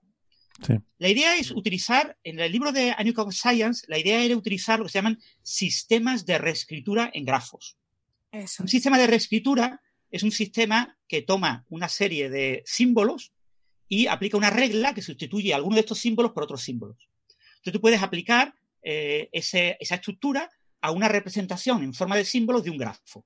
Un grafo son un conjunto de nodos unidos por arcos. Los arcos unen, unen parejas de nodos. Entonces, tú tienes una, regla que te dice, cuando un arco se une, une en uno de estos dos nodos y el siguiente nodo se bifurca en otros dos nodos, pues yo lo que hago es meter un nodo en medio. Entonces, las reglas te añaden o te quitan nodos y te añaden o te quitan arcos. Mm. Para que un los- segundo, para que los oyentes hagan una idea de cómo es un grafo. Un ejemplo muy bonito es un plano del metro. Las estaciones son los nodos y las líneas entre estaciones son las aristas. Exacto. Eh, si quieres, para, yo creo que para que quede más claro, eh, precisamente estaba haciendo antes la broma con el juego de la vida, pero yo creo que es un buen ejemplo, porque es un algoritmo en el cual tú tienes, es un poco diferente porque no es un grafo, es una casilla, tienes cuadrículas, pero hay un algoritmo que eh, establece ciertas reglas sencillas y con esas reglas tú vas actualizando lo que pasa en cada celdilla en función de unas reglas sencillas y entonces eso va evolucionando. Cada paso temporal que das va cambiando esa distribución de celdillas. Y Alberto quería hacer un comentario, pero ahora simplemente termino esto. Y entonces, eh, aquí eh, es un poco diferente porque es un grafo, hay puntos, esos puntos están conectados por líneas, digamos, pero hay reglas, hay unas reglas básicas que tú puedes inventarte, puedes ir definiendo diferentes reglas y ver cómo esas reglas van creando eh, con ese algoritmo, cada paso temporal, a partir de lo que tienes y de esas reglas, vas creando, eh, igual que en el juego de la vida, Nuevos vas grafos. desarrollando ese grafo, van apareciendo nuevos nodos, nuevas uniones, etcétera, y eso te va dando una evolución de un sistema. Eh, Alberto, querías comentar algo, no sé, sobre Sí, esto. un, un añadido precisamente a esto que has dicho, que es que eh, Wolfram en algún lugar de sus infinitas páginas de documentación eh, señala que esto en realidad es eh, como muy superior a hacer algo como el juego de la vida, porque en el juego de la vida tú ya tienes establecida la cuadrícula y aquí como que estás creándola, ¿no? O sea, él lo que, lo que más le fascina de esta cosa de, de sustituir en grafos es que él tiene la sensación de que se está como creando el espacio, ¿no? Que si tú te imaginas que cada nodo es un punto en el espacio y cada arco es una posible trayectoria que se puede seguir entre nodos, este método le permite simular espacios que se autocrean. Sí. Y yo, de hecho, deduzco de cosas que él ha dicho en la entrada de su blog que él pensaba que esta idea le, le permitiría como ver los primeros instantes del universo, ¿no? La creación del espacio-tiempo a partir de estas reglas o algo por el estilo. Y todo lo que, bueno, todo no, pero una, una parte importante de lo que él argumenta, entre comillas, en base a todo esto, es extraer geometría de esos, de esos eh, grafos que tiene, ¿no? Es decir, ¿cómo sé cuál es la dimensión de esta cosa que me acaba de crear mi programa? ¿Cómo sé cuál es la curvatura? ¿Cómo sé cuál es no sé qué? Em, em, está, es evidente que él ve como mucha relación entre esta cosa y la geometría y pone como mucho esfuerzo en convencerte de que de alguna manera estás haciendo geometría con otro lenguaje, ¿no? Y, y- y, Mm. claro, de ahí se colige, aunque él, bueno, sí que lo dice, la verdad. Iba a decir no lo dice, pero es que sí que lo dice. Se colige que, que de ahí pues puedes sacar la relatividad general, porque es geometría del espacio-tiempo y todo esto. Y entonces, bueno, efectivamente él dice, y bueno, y de ahí vemos emerger la relatividad y emerger la mecánica Sí. cuántica. Esto lo dice. Esto lo dice. Y luego te lees los artículos, los artículos de, del Jonathan, este, perdonad que quiero decir su nombre, Jonathan Gorard, son todo definiciones, son todo conjeturas. No hay, no hay una sola demostración. O sea, el, el que yo me he mirado que es el de relatividad tiene cincuenta y tantas definiciones y cero proof, cero lema, cero theorem. O sea, ¿qué es? ¿Es un paper Claro, con no sé cuántas definiciones? Él lo que quiere es dar eso a la comunidad para que sea la comunidad la que, o sea, lo- realmente es bonito el hecho de que tú veas como con reglas sencillas, con este juego, esta especie de juego de la vida mm, generalizado, más, más guay, con reglas sencillas puedes generar cosas como geometría, puedes generar una, un grid, ¿no? Eh, que en muchas dimensiones. eh, y lo, yo creo que lo, él no es que haya resuelto la física, como yo pensaba antes, sino lo que dice es que ha encontrado un marco en el cual se puede resolver la física. Y ahora, la tarea de ustedes, todos los físicos del mundo, es averiguar cuáles son las reglas simples que aplicadas en este juego generan el universo. Entonces, claro, él había dicho, y además yo lo vi en el índice, relatividad general, principio de incertidumbre, entrelazamiento cuántico. Yo, hostia, a ver ¿dónde- cómo saca esto de aquí. Y claro, cuando vas a leerlo, efectivamente no se saca. Mm, Deja ahí unas ideas como que esto podría salir, esto Sí, sugiere que, Eso es. pero no concreta nada, ¿no? No va no, te, dice, te dice que las reglas están por definir y que Están el problema definir, que sí. tiene es que no se han definido y que hay que currar todo el mundo para obtener esas reglas que generen el grafo que explique la relatividad general o que explique no sé qué. A mí, a mí me parece bastante deshonesto su enfoque. O sea, quiero decir, el, el hecho de sugerir una serie de ideas no está ni bien ni mal, pues es sugerir una serie de ideas. Pero es que en su enfoque, claramente él entre líneas deja entrever he deducido relatividad. Es que en, el, en uno de los papers de, de Gorard se habla de hemos deducido las ecuaciones discretas de Einstein para el espacio-tiempo. Y sabéis, es que, quiero decir, yo eh, esto me lo tomé al principio, ahora desde luego no estoy como al principio, pero yo me lo tomé al principio con mucha prudencia y mucha cautela, en plan de, joder, eh, Wolfram es muy listo, vamos a ver, joder, qué coñazo tener que leerme tantas páginas, pero vamos a ver si entiendo algo, tal y cual. Eh, y claro, cuando me leía solo las cosas de divulgación de Wolfram, decía, bueno, esto es divulgación, esto probablemente no tiene los detalles, él afirma que ha encontrado esto, por lo tanto, en el material técnico estará. Y claro, a medida que me iba leyendo el paper de Gorard, se me iban cayendo todas las expectativas, porque el paper de Gorard está vacío, está esencialmente vacío, hasta el punto de que en la sección de deducimos las ecuaciones de Einstein, lo que dicen es lo siguiente, es, bueno, hemos creado todo un constructo de cosas discretas que hemos visto, en, eh, la verdad es que no me leí el hemos visto, pero sospecho que no lo han visto, solo lo han conjeturado, que, que cuando pasamos al continuo se convierte en algo parecido a la acción de relatividad general. Y entonces su jugada maestra es la siguiente. Como en el continuo tenemos la acción de relatividad general, de esta se deducen las ecuaciones de Einstein en el continuo y por lo tanto ya las tenemos en el discreto también. Ya. es que de verdad es, es tan ridículo. O sea, quiero decir, si tú tienes un modelo discreto, lo lógico es que tú deduzcas tus ecuaciones en el discreto, no que te vayas al continuo y que digas ya está. Es que, es que de verdad es, es, es lamentable y es terrible. O sea, yo cuando vi eso me enfadé mucho y como veis sigo un poco enfadado, lo siento.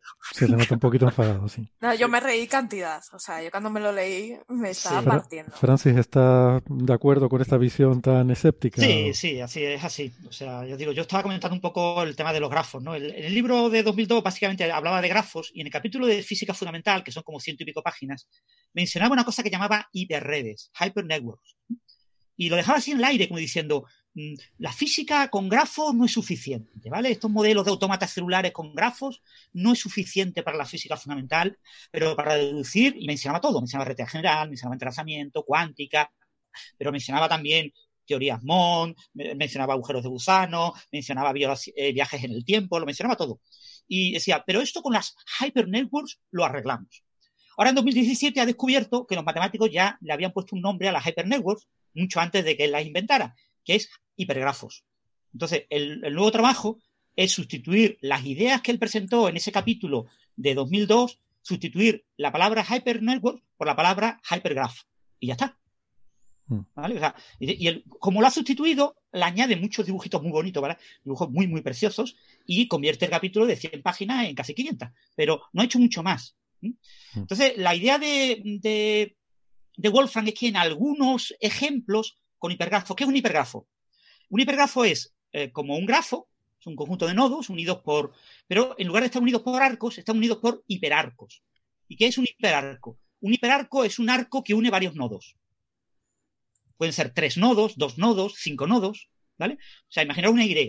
Una Y que une, pues, tres puntos, eh, perdón, cuatro puntos con el punto donde está el, el- el centro de la Y, ¿no? De la V de la Y. Pues tiene, eso sería, eso en un grafo serían tres arcos. Pero en un hipergrafo es un único hiperarco. ¿Vale? Entonces yo ahora aplico reglas en las que en lugar de reescribir un grafo diciendo que varios arcos los transformo en otra cosa con otros arcos, ahora lo que hago es transformar varios hiperarcos a otros hiperarcos. Puede parecer que mmm, esto es una cosa como una tontería, porque parece que no te añade nada realmente bueno, pero lo bueno de los hiperarcos es que tú puedes crear hiperarcos cerrados. Y si tú creas un hiperarco cerrado sobre sí mismo, eh, tú puedes interpretar eso como una, un área, como un objeto con cierta área. Con lo que tú puedes montar con estos hipergrafos, puedes montar estructuras que aparentan tener una especie de continuidad, aparenta ser la malla de una, de una superficie. Y entonces es como... aparentas haber un límite continuo, aparenta emerger un espacio continuo a partir de una estructura que solamente es el hipergrafo. Ya. Esto tiene como dos elementos, ¿no? Uno es el construir esta geometría a partir de una serie de reglas de un algoritmo y otro es interpretarlo. Es decir, esto, mm, esta área que me aparece, yo la interpreto como que es un área física de, de, una geometría. A mí, vamos a ver, a mí el problema de base me parece bonito, me parece un planteamiento bonito, interesante para pensarlo, para darle vuelta, jamás para decir que ha resuelto la física. Eh, puede ser un concepto como una propuesta, ¿no? Que sí, Alberto, como propuesta, pues no está ni bien ni mal. Uh -huh. Eh, el concepto es divertido, es pensar que de hecho esto tampoco es tan nuevo y en, en la frontera de la física teórica, yo tampoco que, sea, que sepa mucho de esto, pero, pero en la frontera de la física teórica estas ideas del espacio-tiempo como algo emergente es algo que ya se lleva tiempo trabajando, desde, en fin, sugerencias de la teoría de cuerda, eh, gente como Maldacena, Susskind han estado pensando en esta idea de que el espacio-tiempo pueda ser algo que emerge, y, más gente seguro, pero yo solo conozco a los mediáticos, ¿no? Eh, y, por ejemplo, a mí me gusta mucho la idea de Sean Carroll, que la, eh, da mucho la lata con esto, en la que tiene un espacio-tiempo emergente de la fuerza del entrelazamiento cuántico entre diferentes puntos del, del, vacío cuántico, ¿no? O sea, tú tienes tu vacío cuántico en diferentes puntos del espacio que en principio no están en un espacio-tiempo, no existe un espacio-tiempo, pero eh, por su interacción se van entrelazando. Y cuanto más fuerte sea el entrelazamiento entre dos puntos, quiere decir que más cerca están. Y eso te permite eh, ver que emerge una geometría de ahí. O sea, es un concepto bonito. Em, aquí, sin embargo, creo que la idea de Wolfram es también ver cómo emerge una idea de espacio a partir de una serie de reglas simples. Eh, bueno, hay otras ideas, ¿no? El it eh, from bit, de que es la información la que realmente genera eh, estos conceptos emergentes, ¿no? La, la, interacción entre diferentes bits jugaría el papel del entrelazamiento cuántico que proponía Carroll en estas otras ideas, o sea que, de bits de información, según estén, eh, según las interacciones que se produzcan entre ellos, están más relacionados o menos, eso genera una geometría, ¿no? Bueno, pues aquí mmm, va en ese sentido. Quiero decir que como concepto de base se parece a, a, estas otras ideas, pero quizás es más desde un punto de vista discreto computacional. A lo mejor Carroll lo ve más, eh, tiene una mentalidad más cuántica y piensa en el entrelazamiento, él tiene una mentalidad más computacional y piensa en, algoritmos y, y, en juego de la vida. Hasta ahí me parece bien. Entonces tú lo que has creado es un marco en el que quizás alguien en algún momento podrá derivar análogos de la física que conocemos o quizás no. Ahora mismo no lo hay. Entonces no es legítimo, que creo que por ahí va la crítica de Alberto, que tú digas que has encontrado la relatividad, que has encontrado la física cuántica cuando no las has encontrado. Tú has puesto un marco. O sea, esto mmm, yo diría que no es una teoría, es un marco en el cual quizás la gente pueda desarrollar teorías. Y esto me recuerda un poco a, yo creo que el concepto más soberbio que he leído en la historia es el de Descartes, René Descartes, que me gusta la analogía porque eh, digamos que inventó eh, las coordenadas cartesianas ¿no? en el plano, el hecho de que tú puedas ahí establecer tu geometría y trabajar en, en una geometría cartesiana, eh, y le parecía que eso era algo tan fundamental que ya prácticamente la ciencia estaba resuelta, ya solo había que llenar esa geometría con los puntos y, resolver ahí tus cosas, ¿no? Y dijo la frase que se le atribuye a él, eh, dice, espero que la posteridad me juzgue con benevolencia, considerando no solo las cosas que he explicado, sino también las que, he las que he omitido intencionadamente para no privar a las generaciones futuras del placer de descubrirlas por sí mismas. O sea, esto es, me encanta esta frase. O sea, no se puede ser más chulo que Descartes. ¿Vale? No se puede. Pero bueno, lo, veo como algo parecido en el sentido de que esto es un marco de referencia eh, súper útil en el cual luego pues se ha demostrado que se puede hacer física, se puede hacer matemáticas y un montón de avances. Y a mí me da la impresión de que Wolfram, eh, su, su, idea mm, da lugar a un marco en el que, bueno, quizás se pueda, eh, bueno, se, se, puede explorar y a lo mejor se pueden sacar cosas interesantes de ahí. A lo mejor con cuatro reglas básicas sacas, yo qué sé, pues sí, la, las ecuaciones de Newton. O no, yo qué sé pero ahora mismo no, no existen, ¿no? Yo no las Exactamente, ahora mismo no hay nada, ¿vale? O sea, ahora mismo lo que tienes son cuatro reglas básicas que te hacen cuatro dibujitos muy bonitos y poco más, ¿no? Lo que sí hay una serie de ideas que, ya te digo, ya estaban en New Kind. O sea, quien no se ha leído el libro anterior, lo mismo ve esto como algo súper novedoso. Pero como te has leído el libro anterior, y yo ahora me lo releí, el capítulo de física fundamental, por el tema de que se veía que era relevante para esto, y te das cuenta de que es repetir lo mismo. Eh, el problema, claro, no solo necesitas sacar un espacio, ¿vale? También te necesitas incluir el tiempo. ¿Cómo incluyes el tiempo? Porque claro, el sistema de reglas, un sistema de reescritura que tiene un grafo, le aplicas la, las reglas al grafo y obtienes un nuevo grafo. Y después obtienes otro nuevo grafo. Eso aparentemente es un tiempo discreto, pero eso no funciona. No funciona. ¿Por qué? Porque la clave del tiempo es la flecha del tiempo. Es la causalidad. Tú tienes que prohibir los viajes en el tiempo. Porque como no prohíbas los viajes en el tiempo, se te va todo al carajo.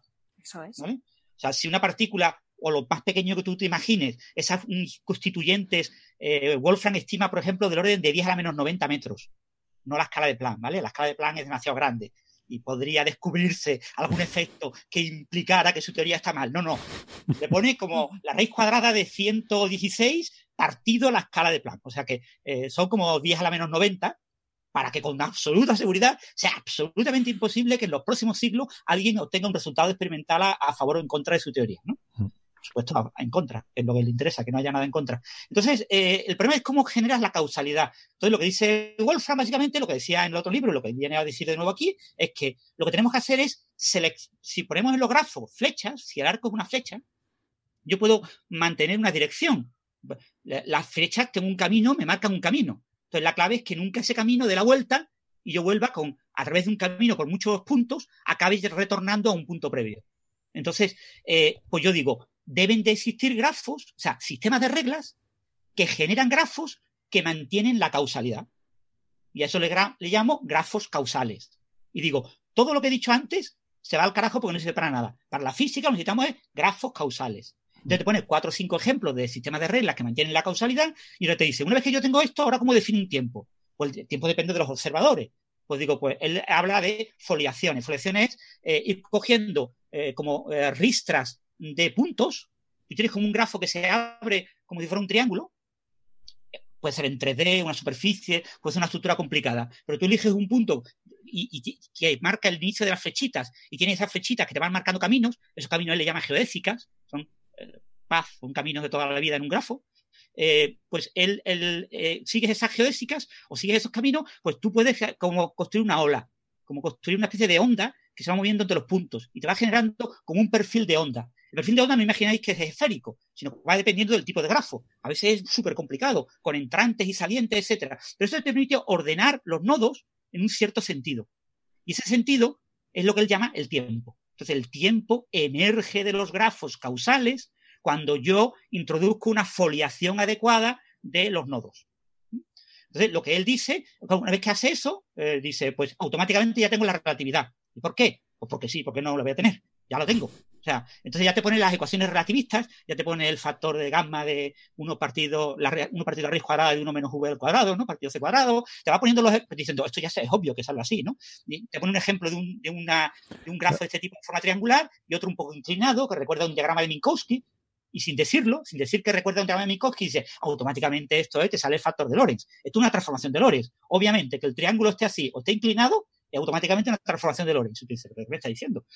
pero bueno, eh, y así te rellena como 50 60 páginas. Eh, y después, pues, una vez que ha introducido eh, la, relatividad, entre comillas, ha introducido un tiempo y una causalidad, entonces ya empieza, dice lo del salto a la relatividad general, ¿no?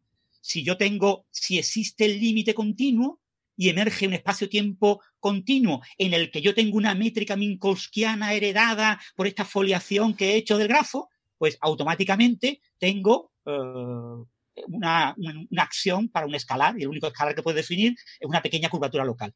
Él calcula la dimensión de estas variedades utilizando geometría fractal. La dimensión habitual de los fractales es dividir el espacio en una serie de cubos o, si es en el plano un conjunto de áreas y contar cuántos, cuánto hay dentro de cada cubito. Yo hago los cubitos cada vez más pequeños y te cuento una dimensión fractal, ¿no? Pues este tipo de dimensión fractal es la que él utiliza para sus grafos. Entonces, él pone algunos ejemplos. Entonces, lo que le ocurre es que en general sus grafos, sus hipergrafos eh, causales, conducen a una dimensión fractal que está entre 2 y 3 y va decayendo más o menos hacia 2 y después cae bruscamente hacia 0. Pero él dice que no, que eso es una cosa eh, con el, número de reglas que has aplicado. Si tú aplicas, mm, esto te ocurrió con 100 reglas, cuando tú aplicas 1000 reglas, eh, la caída es más lenta y, casi alcanza 2 y cae más tarde hacia 0. Entonces dice, en el límite infinito, pues te obtengo dimensión 2. Pero no lo ha demostrado. Solo, ha, mostrado unas figuritas con un ejemplo muy concreto del que eso parece que pasa. ¿no? Entonces dice que eso, claro, es una demostración de que su eh, hipergrafos causales eh, generan eh, espacios de dimensión entera. Por mm. ahora le sale dimensión 2, pero dice que esto es fácilmente generalizable a dimensión 3 y que saldría a dimensión 3, ¿no? Pero digo, son siempre afirmaciones de este tipo. Yo te presento dos o tres ejemplitos y digo, como estos ejemplos son muy bonitos, todo es bonito. Pero falta lo que dice Alberto, faltan lemas, faltan teoremas, falta un desarrollo. Porque claro, demostrar este tipo de cosas, pues no, no, no es posible porque no tenemos las herramientas matemáticas adecuadas, por eso nadie lo ha hecho. Si, si esto fuera trivial, lo hubiera hecho von Neumann hace 80 años. Claro, pero es que, es que además necesitas saber cuáles son las reglas a las que estás aplicando eso, mm, porque él lo deja todo en el abstracto, en el indefinido. claro, Su, idea es esa, que, eh, claro, el, libro, el nuevo libro se llama A Project to Find the Fundamental Theory of Physics. Eh, se llama Un proyecto para encontrar la teoría fundamental de la física. La idea es que esto es un proyecto. Entonces, la idea es que, igual que el lagrangiano del modelo estándar es una cosa que se puede escribir en una camiseta, o lo puedo poner en una taza, es mentira, ¿vale? El, el lagrangiano de verdad son varias páginas de fórmulas complicadas, porque tienes que coger el lagrangiano a baja energía. Pero bueno, tú puedes poner como una formulita que parece que cabe en una camiseta. Pues lo que quiere es que alguien encuentre una regla que se pueda escribir más o menos en una camiseta, que puede ser uno de los dibujitos que ha presentado en su libro, y decir que eso ya es todo, ¿no? Y que en realidad la regla correcta, la que describe de verdad la realidad, pues es un poquito más complicada y labor de los jóvenes, de los que trabajen gratis para mí, que me calculen esas reglitas, ¿no? 10, 20, 30, 50, 100 reglitas, bueno, eh, eh, eso es pecata minuta, eso ya lo descubrirá alguien, ¿no? Yo solo pongo ejemplos de una regla, porque claro, yo soy Wolfram y solo puedo poner una, yo poner dos ya, dos lo pone solo en los automatas celulares y lo ponía en el otro libro, pero en este prácticamente siempre es una única regla, porque cuando pone dos se le va todo al carajo y no le sale nada bonito. Entonces él quiere poner cosas bonitas. Cosas bonitas salen con reglas muy sencillitas. Entonces yo te digo, el, el deriva la relatividad general de una manera absolutamente, bueno, no la deriva, la impone y dice, pues esto como parece que sale, pues sale en dos dimensiones, ¿vale? No en tres. Y después el tema de la cuántica. Uno de los problemas que tienen los sistemas de reglas es que cuando yo tengo un grafo y yo tengo una regla, la regla la puedo aplicar en muchos sitios. O sea, la regla es válida en ciertas combinaciones de nodos pero hay muchas dentro, eh, una regla, por ejemplo, en forma de Y, pues donde yo tenga una Y en mi grafo, que tiene, yo que sé, 200 puntos, pues hay muchos sitios donde puedo aplicar la Y. Entonces, eh, lo que dice Wolfram es que eso te bifurca la evolución del grafo. El grafo va evolucionando en diferentes bifurcaciones. Si tú puedes aplicar esa regla en 200 lugares, pues tú has bifurcado tu grafo en 200 posibles grafos. Eso no te genera un, un sistema siempre abriéndose, porque a veces se repiten. A veces volver a aplicar la regla en otro lugar hace que obtengas un grafo que ya habías obtenido. Entonces eso te complica porque te convierte, te, esta, estas bifurcaciones es lo que considera Wolfram clave para la mecánica cuántica. La mecánica cuántica tú tienes sistemas que tienen simultáneamente múltiples estados porque esos grafos se van partiendo en diferentes posibles grafos en, en los posibles lugares donde tú has podido aplicar la regla. ¿no? El gran problema que tiene es que eh, si le sale un ciclo temporal, se le va todo al traste porque tiene viajes en el tiempo, tiene cosas así. Entonces él deja caer, bueno, mis grafos podrían permitir los viajes en el tiempo. ¿eh? Pero deja así caer. Pero bueno, lo suyo es que los prohibamos y si los prohibimos lo que tenemos que imponer es una regla. Solo serán válidas las teorías en las que no haya viajes en el tiempo. O sea, o sea, no pone ningún ejemplo en el que a él le salga, salvo los triviales, ¿eh? salvo los triángulos muy sencillitos. Mm. Dice, habrá reglas que cumplirán la propiedad de que eso no pasa. ¿Vale? Que se me bifurca todo y tengo una cosa aparentemente cuántica, pero claro, es un modelo clásico subyacente a la cuántica. Temas como, por ejemplo, el tema de las desigualdades de Bell, el tema, eso se mencionan de pasada, el, el, artículo del chaval joven lo menciona de vez en cuando, pero realmente no lo menciona como diciendo, bueno, bueno, esto, esto lo resolvemos muy fácil, esto es trivial, esto de aplicamos hecho, el teorema de Felipón y se arregla. Y tú dices, pero ¿tú has leído Oye, en Bricomanía, te vamos a construir un universo. De hecho, Francis, ¿no había demostrado Feynman que no se podían, eh, que no se puede emular un sistema cuántico con un autómata celular? ¿No era, no había un teorema de alguien, creo que era de Feynman, si no recuerdo mal, que bueno. El problema de la, de la, de la, eh, a ver, eh, eh, los autómatas celulares son sistemas de cómputo genéricos. Todo sistema cuántico se puede simular con un sistema clásico, ¿vale? Todo algoritmo cuántico, todo sistema cuántico es equivalente a un algoritmo cuántico. Y todo algoritmo cuántico se puede simular con un sistema clásico. Ahora, otra cuestión, cuestiones de eficiencia, de si tú impones ciertas reglas que limiten ciertas cosas, ¿no? Y en general, todos los sistemas de cómputo puedes construir la versión cuántica. O sea, cuantizar una máquina de Turing, pues lo que hizo Deutsch, el artículo famoso del 85, la máquina de Deutsch, pero se puede hacer con todos los sistemas de, de reescritura. De hecho, hay lenguajes de alto nivel cuánticos, es muy fácil. O sea, añadir propiedades cuánticas a algo clásico es muy fácil. Uh -huh. Es cuantizar, es lo que sabemos hacer los físicos. Aprendemos en esta carrera a cuantizar. Los físicos, el gran problema que tenemos los físicos es que no sabemos construir teorías cuánticas sin tener un sustrato clásico. Sí. Empezar ¿vale? desde el principio con la teoría eh, cuántica. ¿no? todo puramente cuántico, sin, sin, que haya ningún tipo de conexión con lo clásico. Pero lo fácil es cuantizar. De cuantizar es fácil. Ese tipo de teorema, no, no recuerdo qué teorema era, pero en principio no, no es una cosa muy seria. Vale, igual. Tiene que poner muchas limitaciones. ¿no? Igual me estoy patinando, fácil, ¿eh? No, no, me hagas mucho caso. Es algo que me sonaba ahora y por eso te lo preguntaba. Eso pero... es relativamente fácil de hacer. Como simulación, ¿eh? Uh -huh. Nadie habla de simulación eficiente, ¿vale? Sí. Simulación eficiente es una cosa completamente distinta, ¿vale? Sí. Si tienes un, un, un, sistema cuántico de coste polinomial, simularlo eh, te cuesta una barbaridad. Una de las cosas que comenta en el artículo del chaval joven, el Godard se llama, ¿cómo se llama? Eh, yo tengo por aquí el nombre. Gorar. Eh, Gorar. Gorar. Gorar. G-O-R-A-R-D. eh, una de las cosas que comenta Goran es que en el marco de las ideas, él cree que P es igual a BQP. Cuando yo leo B y P igual a BQP, es decir, P igual a NP, todo el trabajo de todos los especialistas en computación de los últimos 80 años va al traste porque ha sacado Wolfgang esa idea. Esto no tiene ni peso ni por ningún lado. Dice, y se deriva, se deduce fácilmente de esto. O sea, todas estas cosas que dicen ellos, ¿no? hablan un lenguaje así como, como de, de oráculo, ¿no? Te dicen, "Mm, esto claramente indica que hay un sistema clásico que es completamente equivalente al sistema cuántico y además el sistema clásico es eficiente y es equivalente a los sistemas cuánticos eficientes, por lo tanto, y lo pone P igual a BQP. Yo cuando leí eso me quedé. mm, De hecho, sé que varios especialistas en computación, por ejemplo, Scott Aronson, que es un gran especialista en, en- en, eh, computación teórica, en complejidad, en teoría de la complejidad, dice que cuando leyó eso automáticamente dejó de leer. Porque dijo, yo no puedo leer más. O sea, este señor me está diciendo que mm, todo mi trabajo es basura porque me preocupo por cuestiones que son triviales. Solo hay que dibujar cuatro figuritas y decir que P igual a BQP y ya se ha resuelto toda la. Entonces, claro. eh, ¿Qué es, qué es BQP, Francis? Eh, BQP entiendo que es los- algo mucho más grande que NP, ¿no? Digamos. No, no. Eh, PQP son los algoritmos eficientes que se pueden ejecutar en una máquina de Turing cuántica, en un ordenador cuántico, con eh, un tiempo acotado polinomialmente. Eso es. Ah, ¿vale? vale. Entonces, digamos, la- lo más parecido a la clase P de los algoritmos que se pueden resolver y verificar la solución en tiempo polinomial, que es la clase P, lo más parecido a la clase P es la clase BQP. Vale. Bounded Quantum Polynomial. Entonces, eh, eh, lo que sabemos es la- que la clase BQP es más grande que la clase NP, porque simular un sistema cuántico se puede hacer de forma eficiente con un sistema cuántico, y simular un sistema cuántico está fuera de la clase NP. ¿vale? Es NP-hard. Está fuera de la clase, eh, es, es un problema que está fuera de la clase NP. Entonces, hay problemas fuera de la... Lo que pasa es que la clase BQP se espera que sea un poquito más grande que la P, pero que tenga un trocito fuera de NP. Vale. Un trocito dentro de NP y que no incluya NP completo. Ujú. No sé si os imagináis el diagrama, ¿no? Como Sí. un huevo con una parte de abajo, un círculo abajo y un círculo arriba. El círculo abajo es P, el círculo de arriba es NP completo. El huevo en su interior tiene NP. Pues la clase BQP cubre todo el huevo P, un poquito de la zona NP y se extiende fuera del huevo y ocupa un poquito de problemas más allá de NP.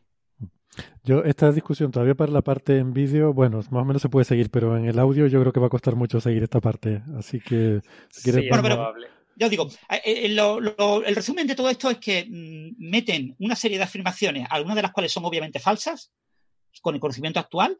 Obviamente no tenemos demostración de que sean falsas, pero eh, son cosas que mm, están fuera de lo que cualquier experto eh, aceptaría y que las meten como si no pasara nada, como si fuera lo más normal del mundo, ¿no? Mm. Entonces, eh, el- el- el- te presentan ideas muy genéricas sobre cómo con estos hipergrafos pues eh, el entrelazamiento cuántico, cómo explicar la posible no localidad, pues no, es que hay unos, unos, unos, de vez en cuando aparece un nodo que conecta dos puntos que están muy lejanos. Eso es el entrelazamiento cuántico. Te dice, ¿y, y cómo saca usted la entropía de entrelazamiento? Ah, no, no, eso no se puede sacar, eso, eso está más allá de lo que, o sea, no, no sacas nada, o sea, todo es muy vacío. Como ha contado, como ha dicho Alberto, eh, eh, todo es una cosa absolutamente vacía de contenido. Con muchos dibujitos, y, y busca fundamentalmente vender el nuevo libro, no más. Así que de nueva física, pues no hay, por ahora no hay nada. Y Busca, predicción ninguna, ¿eh? Esto no predice nada. Esto se Mm. supone que es un modelo que potencialmente podría explicar todo lo conocido. yo creo que busca, aparte eso, obtener gente que le haga las reglas. Mm. Entonces sería como un SETI at home, ¿vale? Pero con gente. Pero con gente en lugar de con, Con gente. Entonces se llama, se llama Becarios at Home. Y con el confinamiento, pues imagínate, queda redondo. Yo, Después, bueno, eh, sí que. En relación Em- a eso, en alguno de los vídeos de YouTube eh, le han preguntado cosas y, y ha, ha dicho unas cosas, unas barbaridades. La verdad, tiene 60 años, pero ha dicho unas barbaridades en los vídeos de YouTube. Que sí, lo del peer review, ¿no? ¿Quieres comentarlo? Que eso me pareció Sí, no curioso. sé, en una de las charlas el, eh, que vi, el, eh, pues, pues se metió con todo el sistema académico de investigación, diciendo que es una cosa completamente viciada y que, y que lo que tenían que hacer las personas que realmente quisieran proseguir con sus pasos y investigar y pasar a la historia como los grandes genios de la humanidad era en su casa investigar ellos solitos eh, y leyendo por internet y viendo los vídeos de, de. Básicamente es lo que dijo, no dijo eso con esas palabras, ¿eh? pero vino a decir eso, vino a decir que, que, el sistema académico está corrupto, que el sistema de peer review está corrupto, que las revistas no sirven para nada, que esto hay que eliminarlo y que eh, él abandonó la academia porque la academia es basurilla. Lo importante es que cada uno esas cosas en su casita, todos comunicándose por internet y, esa es la ciencia del futuro y, su proyecto de nueva física fundamental eh, va por esa línea, Alberto.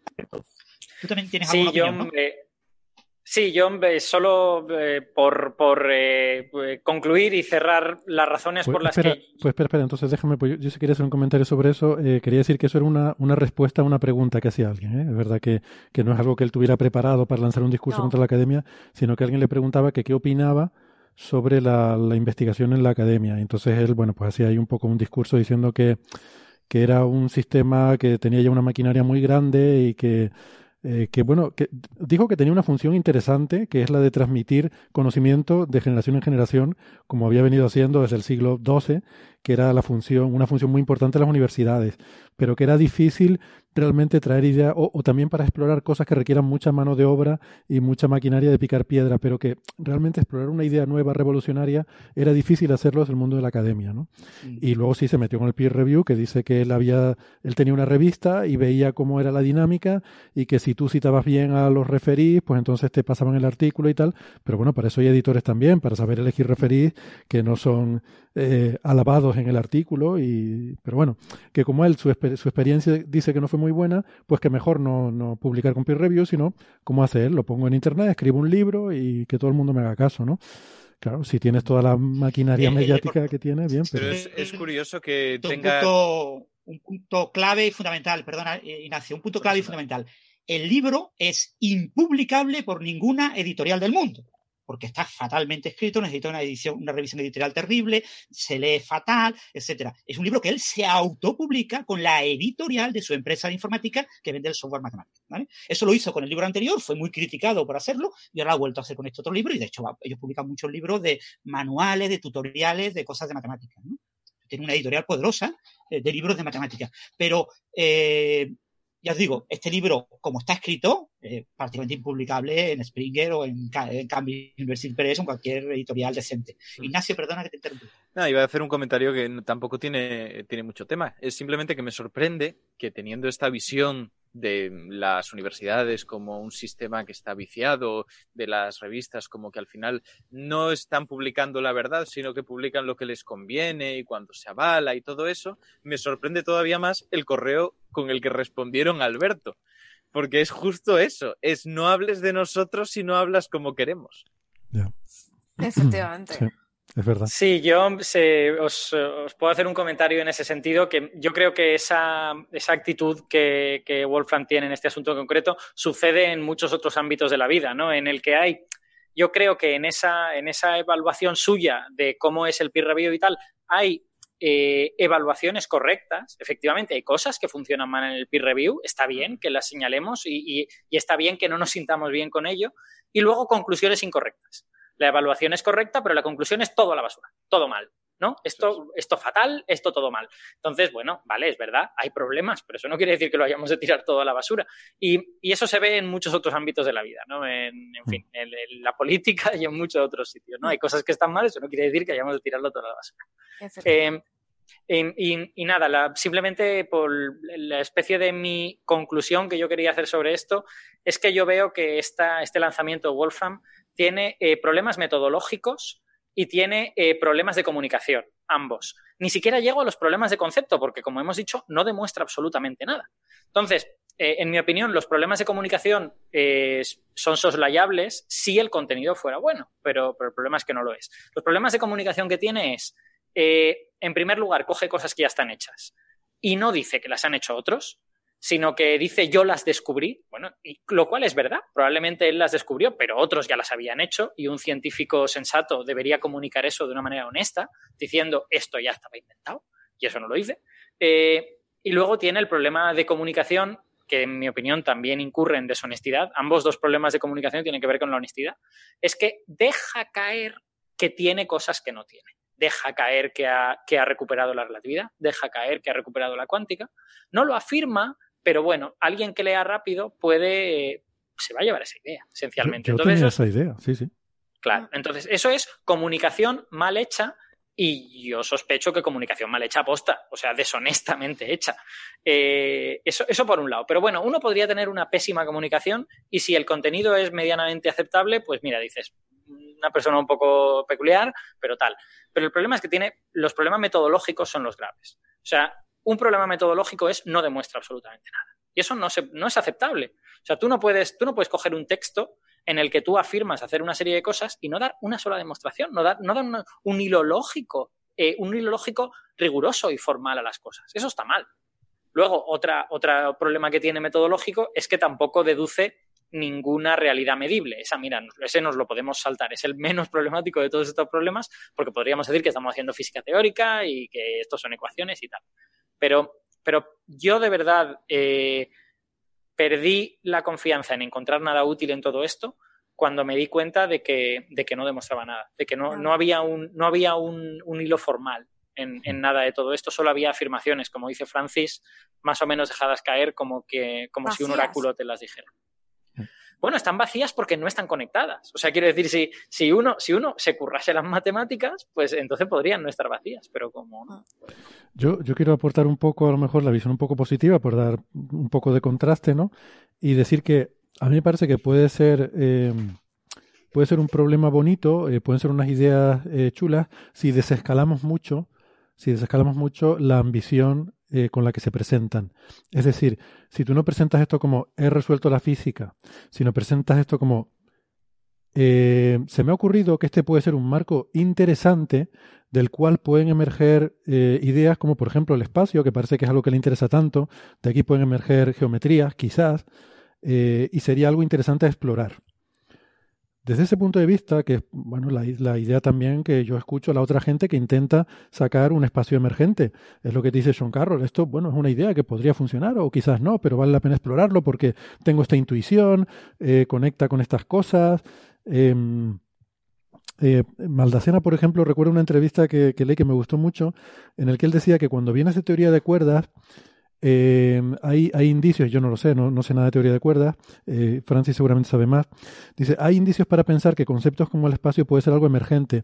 Dice, pero eso eh, lo es así, sobre todo si, si tienes una mentalidad de física de partículas, una mentalidad cuántica, en la que asumes los mm, bloques básicos de tu teoría como los de la física cuántica, y entonces el espacio es algo que derivas a partir de ahí. Y decía él, pero yo sospecho que a lo mejor también se puede hacer al revés, que tú puedes partir de una, eh, de, una idea en la que el espacio es un a priorismo y de ahí eh, llegar a derivar eh, el resto de, de cantidades ¿no? de, la física de partículas. Dice, entonces, dice esto es justo el, concepto de dualidad, que sospecho que tú puedes partir de unas cosas y derivar otras, o partir de las otras y derivar las primeras. Y existe una dualidad entre esos dos conjuntos de teorías, ¿no? Creo que él, su, su, intuición iba un poco por ahí. Pero de nuevo, son intuiciones, no es algo que tú dices, he resuelto la física. Yo creo que si Wolfram dijera, a mí me da la impresión de que el universo funciona como un autómata celular y que con unas reglas básicas y unos algoritmos básicos podríamos generar toda la biodiversidad de la geometría, jolines, sería una cosa bonita de decir y a explorar, ¿no? Y decir, he hecho este marco y estos programas y estas cosas en Python que la gente puede usar para explorar y, y ver qué encuentran. Yo creo que eso hubiera sido un discurso bonito. Héctor, pero es que en el momento en que tú haces ese discurso, yo creo que también lo lógico es ver qué han tratado de hacer otras personas en ese sentido. Entonces te darás cuenta de que hay gente que ha trabajado en cosas, si no exactamente esas, sí análogas formalmente, y las dificultades que esa gente se han encontrado, y entonces verás los escollos que has de, que has de superar.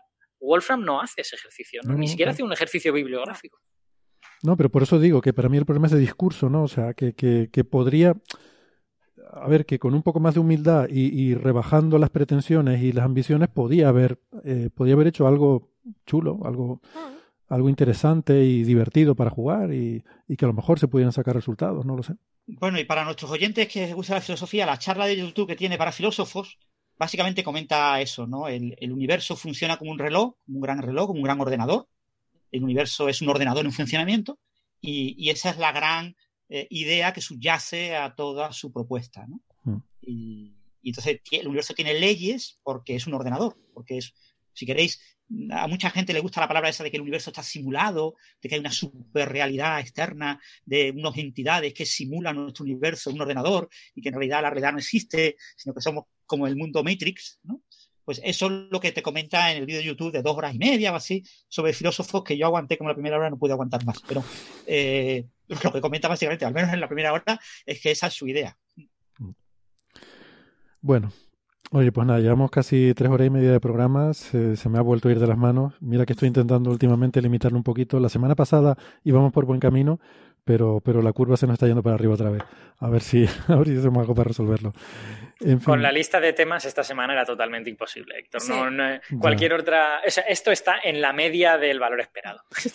Solo añadir que Wolfram eh, ha decidido que si le sale bien la venta de su libro Don Quijote de la Física, vamos a hacer conjuntamente un libro que es eh, Viaje a la Icarria Cuántica.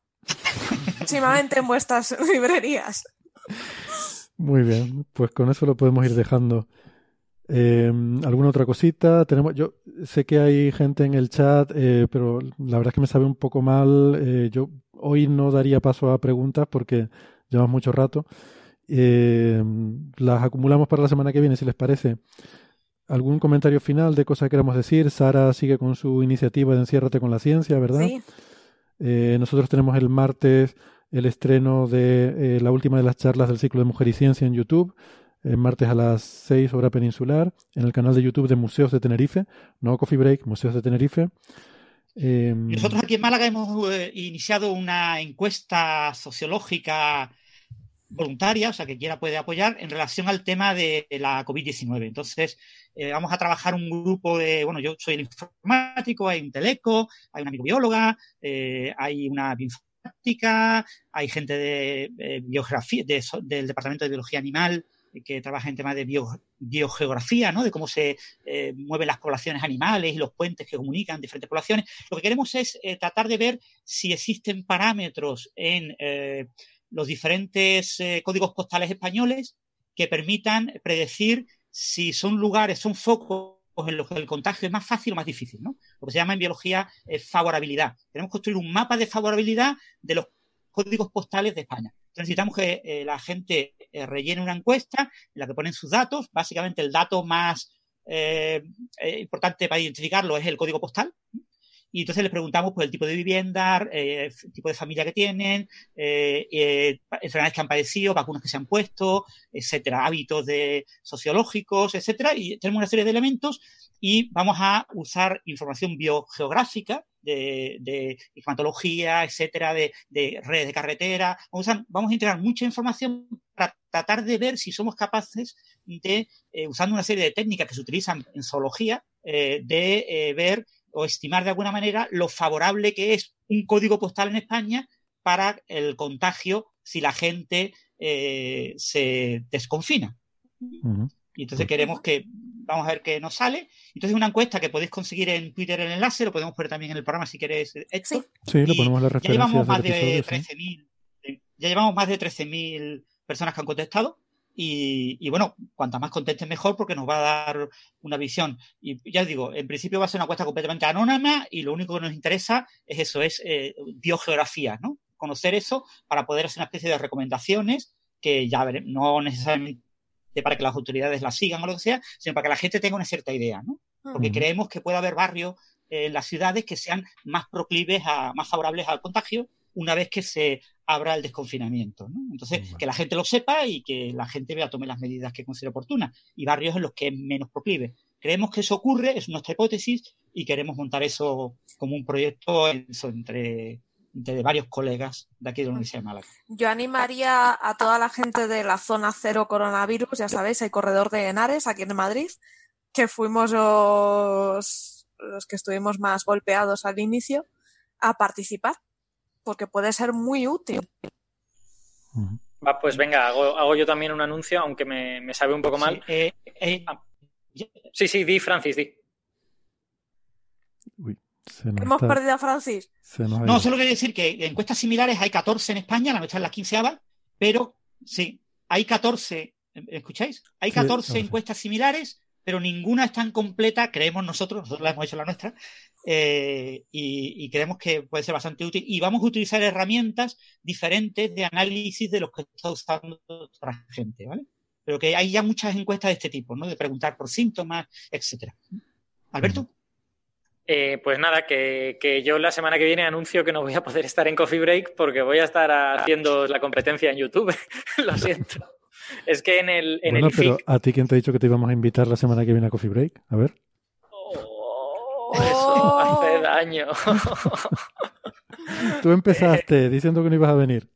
Bueno, eh, no, es que no, no, hemos podido encontrar otro horario. O sea, en, básicamente en el IFIC, como estamos todos los científicos confinados y normalmente pues tenemos visitas estudiantes de bachillerato y hacíamos masterclasses y cosas, pues vamos a hacer lo único que podemos hacer, que es dar charlas por YouTube sobre los, el temario de segundo de bachillerato los temas estos de física moderna que tienen. Entonces, vamos a montar una charla de relatividad, otra de cuántica y otra de física nuclear. Y yo daré la semana que viene la de relatividad. Luego una compañera mía dará la de cuántica la semana siguiente y otro compañero mío la, dará la de nuclear. Y ya tenemos una lista de correo con profesores de institutos y les hemos dicho, pues que nada, les hemos dado los horarios de las charlas y les, y les hemos dicho conectaos a nuestro canal de YouTube eh, tal día a tal hora y tendréis estas charlas. Entonces la mía eh, que es la de relatividad, es el jueves 30, el próximo jueves, a las 4 de la tarde, precisamente. Uh -huh. Entonces, eh, yo animo a la gente a que vean Coffee Break en ese momento y pueden ver mi charla luego en diferido si quieren, porque se quedará en el canal de YouTube del IFIC. Muy bien. Perfecto. Pero si se quieren pasar por mi charla, pues también me parecerá muy bien que pregunten cosas y ya está. Yo estaré, estaré atento y me la veré cuando pueda, será en diferido. En directo no creo que la pueda ver. Bueno, pues nada. Bueno, podemos, eh, nos podemos conectar en directo desde Coffee Break y trolear un poco. Le troleamos, sí. le reventamos si esto la fuese, charla. Si, si, esto fuese Twitch, estaría, estaría muy bien. Pero en YouTube no se pueden hacer esas cosas. También. Bueno, pues nada, si la semana que viene no aparece nadie por aquí, ya sabemos lo que, ya sabemos dónde está todo el mundo. en fin, eh, pues nada, un placer. Muchas gracias Ignacio, Francis, Sara, Alberto. Como siempre, que he aprendido muchísimo. Gracias a todos los amigos que han estado en el chat. Les pido disculpas de nuevo por no atender ahora las preguntas. La verdad que hemos estado atendiendo también a lo largo del programa, algunas que hemos ido pillando sueltas y hemos estado comentando también en el chat que veo que, que ha habido gente, Francis, Sara, Ignacio, Alberto han estado, yo también algunas. Eh, así que nada, la semana que viene nos volvemos a escuchar si ustedes lo tienen a bien. Adiós. Adiós. Chao. Chao. Chao.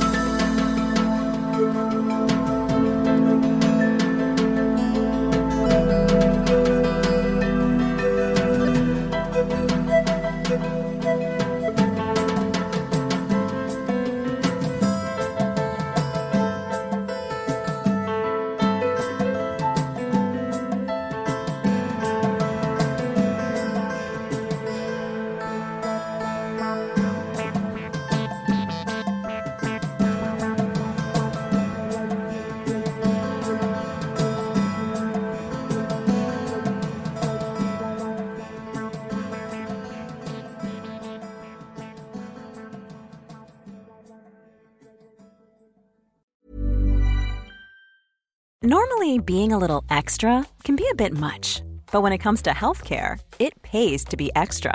And United Healthcare makes it easy with Health Protector Guard fixed indemnity insurance plans. Underwritten by Golden Rule Insurance Company, they supplement your primary plan, helping you manage out of pocket costs without the usual requirements and restrictions like deductibles and enrollment periods. So when it comes to covering your medical bills, you can feel good about being a little extra. Visit uh1.com to find the Health Protector Guard plan for you.